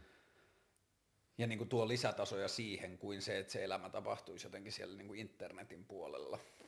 Mutta toi niin kuin, meemit oli vaan, niin kuin, tai ei vaan, vaan meemit oli niin kuin uusi kerronnan taso, joka ei olisi ollut aikaisemmin mahdollista, joka myös niin kuin Atte tietyllä tavalla tragedianomaisesti omalta osaltaan niin kuin kertoo sitä samaa tarinaa, mutta koko meidän julkisuuden käsitehän meni myös rikki. Että kenestä tahansa saattaa tulla niin kuin yhden päivän aikana se tyyppi, joka kirjoitti sen osuvan Facebook-postauksen ja sitä jaettiin 7000 kertaa, kun se haukku hallitusta. Niin, ja toinen, joo, mua kiehtoo toi, niin kuin, mun pitää käydä vessassa pian. Mutta tota, Pidättele 10 minuuttia, niin nakutetaan tää sen aikana valmiiksi. No voi. Siis mua kiehtoo se, että miten se niinku, vaikuttaako se ää, meihin, niinku, meidän ihmisten toimintaan. Siis sillä tavalla musta tuntuu, niinku, että mm, esimerkiksi me kuljetaan tuolla ulkona ja nähdään jokin asia, joku yllättävä juttu, niin helposti se niin kuin ensireaktio on miettiä sille, että tästä saisi hyvän postauksen. Mm. Kaikki tavallaan nähdään sen niin kuin somefilterin, tai siis sen niin kuin somen kautta. Tavallaan kaikki suodattuu vähän niin kuin sen kautta. Voidaanko me ajatella, että kaikki nähdään tarinankerronnan kautta, niin johon ehkä, on vaan tullut enemmän työkaluja? No, ken, voi, voi olla joo. Ja sitten, ja sittenkin noin noin, mä en todellakaan tiedä, mistä mä nyt puhun, ja mä en niin tiedä, mikä mun niin kantava ajatus on. Mä tiedän, että siinä on jotain. Mä tiedän, ja sitten jotenkin niin meemit kanssa jotenkin, Mulla on sen olo, että mä noin kuin aistin sen kolmannen ulottuvuuden tässä, tai neljännen. Mä en, mä en, en, en saa siitä oikein kiinni. Voiko tämä siis se on olla... kiehtoa, että mitä se tulee olemaan. Tuleeko se vaikuttaa meihin jotenkin? Niin, eli toisin sanoen sä näet niin niinku energioita ja energian siirtymisen muotoja, joita ei vielä tiedosteta täysin. Ja kuitenkin mua kiinnostaa se niinku ihmisten muuttuminen. Onko se mahdollista? Mm. Voiko tulla vähän sellainen joku, niinku, joku homo internet tikus? en mä tiedä. Niin. Tai sitten joku niinku, mietitään niinku yksityisyyden konseptia. Sille antiikin Roomassa ihmiset on käynyt kakalla keskenään ja vaihtanut kuulumisia se on ollut se juttu. Mm. Ne on asunut, tässäkin asunnossa varmasti asunut niin kuin useita ihmisiä. Nyt Silloin se... antiikin Rooman aikana. Joo. ja nyt se ilmeisesti asut täällä yksin. Ja satunnaisesti lasten kanssa. Niin, niin. niin tavallaan, mutta sit nyt, nyt, olisi, nyt sä et halua, nyt sulla on oma vessa. Sä et halua mm. käydä muiden kanssa vessassa. Ja sitten on tullut niinku se niin kuin yksityisyyden konsepti on, se on aika niin kuin uusi. Sillä. Mm. Se yksityisyyden konsepti on myös, mitä tulee niin kuin yksin asumisessa, sekin on ihan uusi juttu. Mm. Niin siinä mielessä mietin, että onko ne ihmiset niin kuin muut, ollaanko me jotenkin erilaisia ihmisiä nyt kuin antiikin roomalaiset tai, tai 20-luvun vallilalaiset.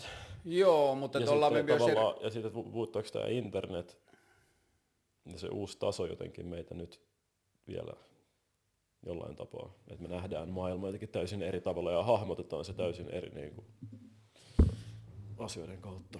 Mutta poikkeako tämä hirveästi siitä, kun vaikka, tai siis poikkeaa tämä hirveästi, koska internetin ulottuvuus tai internetin käyttötavat on niin paljon moninaisemmat, mutta et jos ajatellaan sitä aikaa, kun puhelin yleistyi, tai kirjeet, kunnollinen postilaitos yleistyi, mm. että tietyllä tavalla kymmenen vuotta ennen kuin postilaitos yleistyi, niin ihmisille sukulaiset oli jotain, jossa, jotka asu jossain ja sitten niitä nähtiin neljän vuoden mm. välein, kun hevoskärryt sattu niin kuin Niin. menemään samaan paikkaan. Ja sitten yhtäkkiä se pystyitkin alkaa lähettää kirjeitä jonkun sukulaisen kanssa ja ymmärtämään, mitä jollekin sun todellisuuteen kuuluvalle ihmiselle kuuluu paljon aktiivisemmalla Niin, tavalla. niin.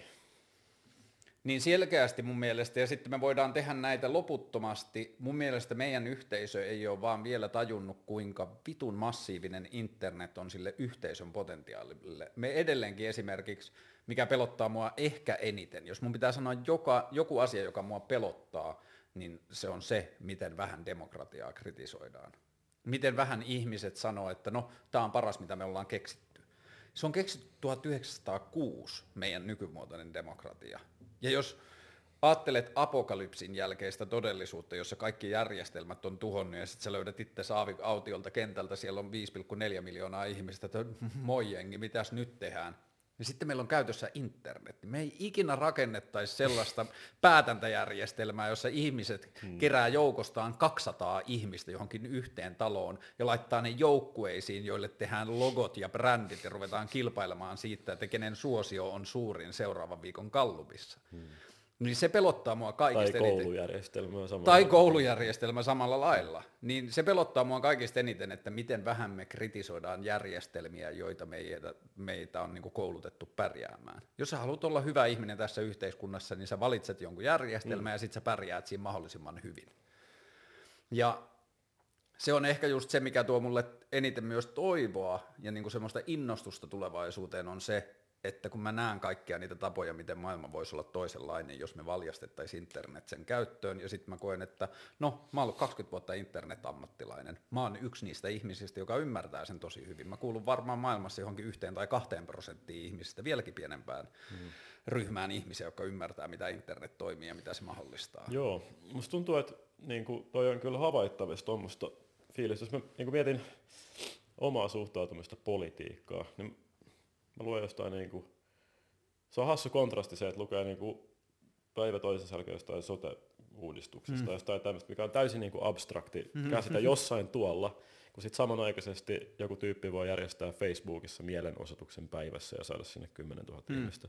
Se on niin ihan eri tasolla. Just näin. Ja, ja tuntuu siltä, että, että se ei niinku, ne ei enää jotenkaan se politiikka tai niinku vanha maailma, siitäkään enää niinku on niinku jälkeen jäänyttä. Se ei saa uusia Ja ehkä- ihmisiä enää niin. kiinnostumaan niin. itsestään. Jep, ja sitten tosta niinku, mut- siis mä puhuin aiemmin siitä omasta semmoisesta vähän niinku tyhjyyden tunteesta ja semmoista, mikä, mitä, mitä täällä tapahtuu, mikä, mikä mun rooli on. Ja se ehkä vähän liittyy myös tohon. Silleen, että jotenkin, että täällä niinku tapahtuu isoja asioita, ilmasto muuttuu ja, ja tota, isot ihmismassat lähtee liikkeelle ja, ja tuolla ne vaan jauhaa näitä samoja asioita. Mm. Suljetusporukka. Ja sitten meillä olisi kuitenkin tätä niinku potentiaalia internetin käyttämistä tässä välissä. Jotenkin Eikö tuosta samasta ahdistuksesta, jos ajattelee, että sä näet maailmaa ilmastonmuutoksen ja joidenkin Mä, muut... Sori mä kesken. Mä, anna mä haluaisin semmoisen niin kuin, tiedätkö, ikään kuin semmoisen niin kuin isähahmon tai äitihahmon, joka niin kuin, tavallaan johonkin, johon, joku semmoinen niin kuin systeemi vähän, johon voisi luottaa jotenkin. Mutta nyt, nyt mulla ei ole jotenkaan kovin vahvaa luottoa mm. tähän nykyjärjestelmään millään tapaa. Mutta eikö tuosta samasta turhautumisesta eri lähtökohdista kuin sulla ole syntynyt esimerkiksi ilmiöt Trump, Brexit ja Jytky?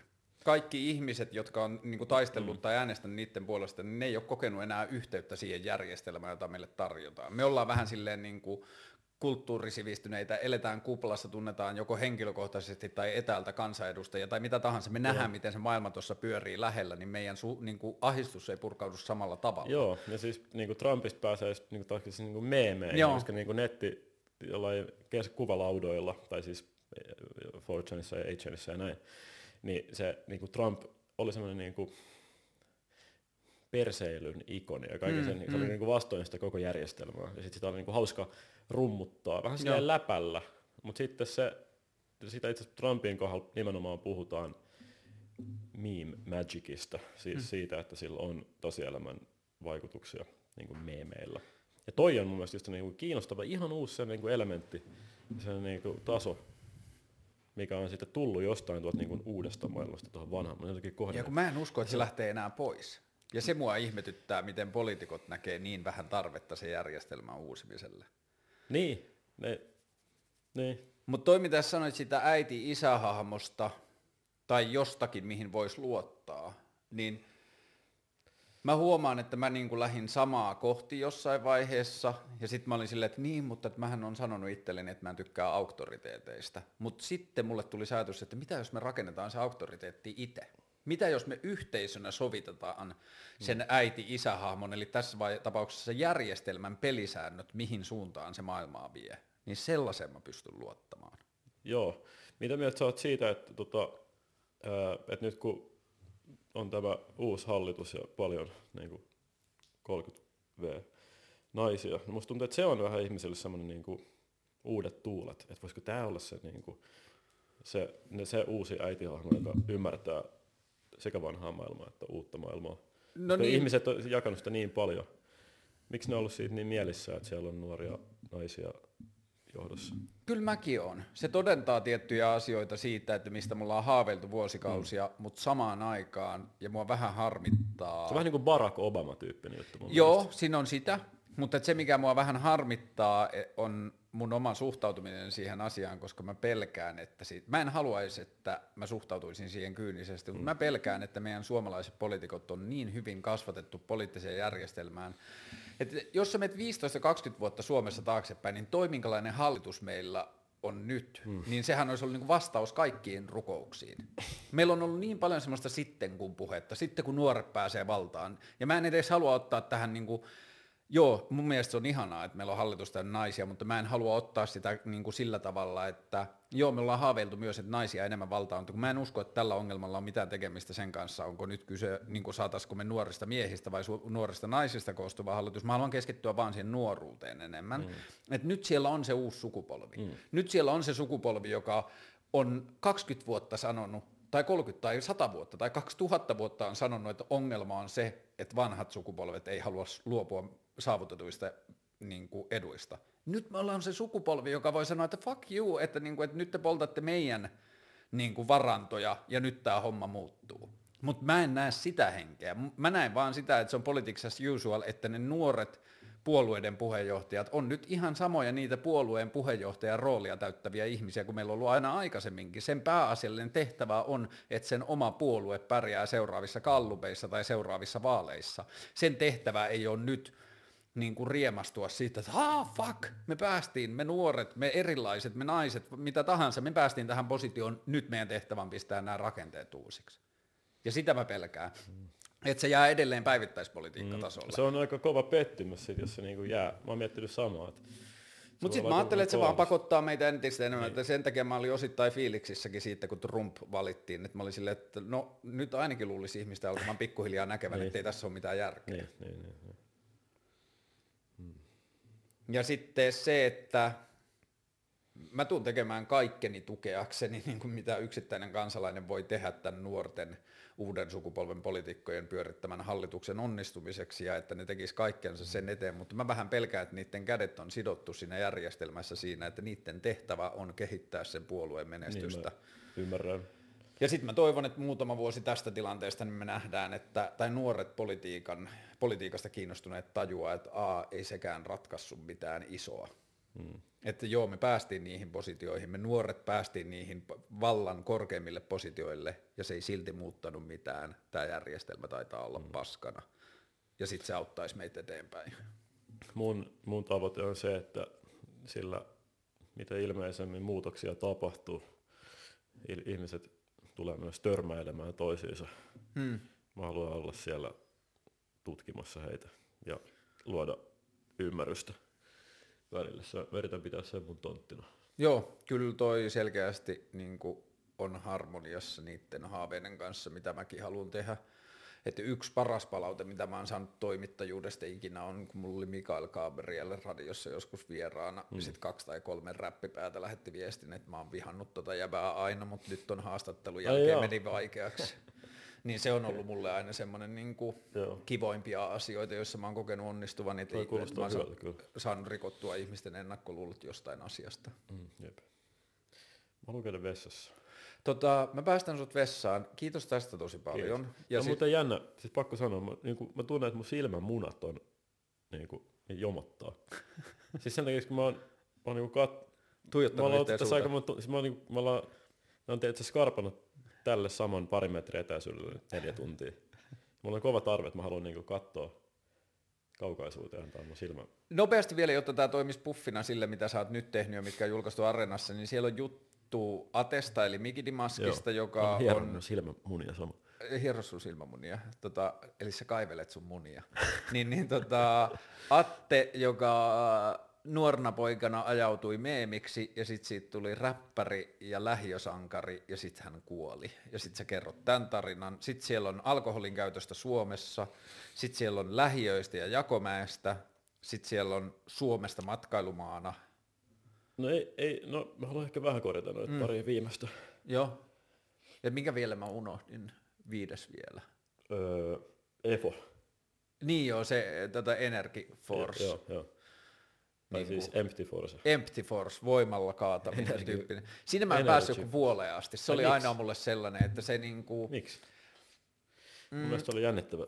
Joo, siis mä, niin kuin mä aikaisemmin, mutta se oli mulle enemmän novelti kuin ne muut. No, että niissä muissa oli mulla niinku enemmän semmoista todellista tai okay. tärkeää. Okay, okay. Ei sillä, tossakin on niinku ihmisyyteen tärkeää, mutta et sitten kun se... Mun mielestä oli yksi tärkeimmistä jaksoista. Joo, joo, joo, ehkä mun pitää katsoa se loppuun, mutta että, niinku, että ne muut kiinnosti vaan mua enemmän. Joo, joo.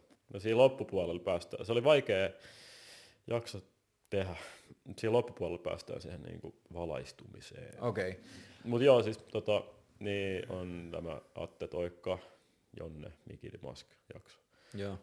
Sitten on Empty Force-juttu, mikä kertoo siis niin oikeastaan uskosta. Joo. Sitten on alkoholijakso, jos dokataan huolella. Sitten sit on slum, niin siis niin kuin Jakomäki, slummiutuuko Helsinki siinä Joo. vieraillaan Jakomäessä. Ja sitten viimeisimpänä kohtaan stereotypioitani. Haluan löytää Juntti Suomen. Joo. Ja sitten mä lähden matkustaa ja sit, tota, niin kuin yritän löytää se. Joo.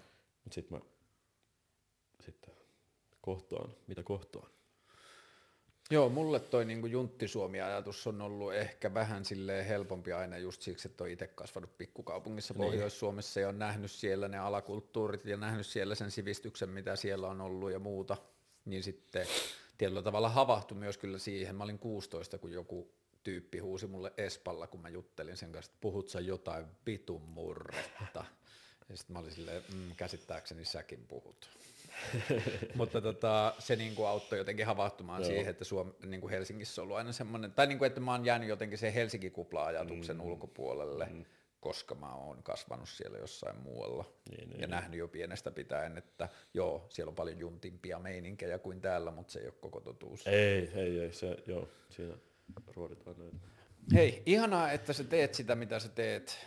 Ja Kiitos mä tuun tosi onnelliseksi, että on tällaisia nuoria miehiä, jotka tekevät hyviä asioita. Kiitos, kiitos.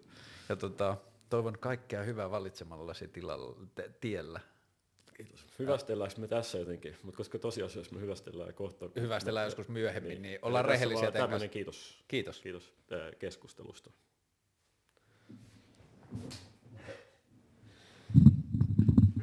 Nyt mä menen Kusel. Jean-Pierre.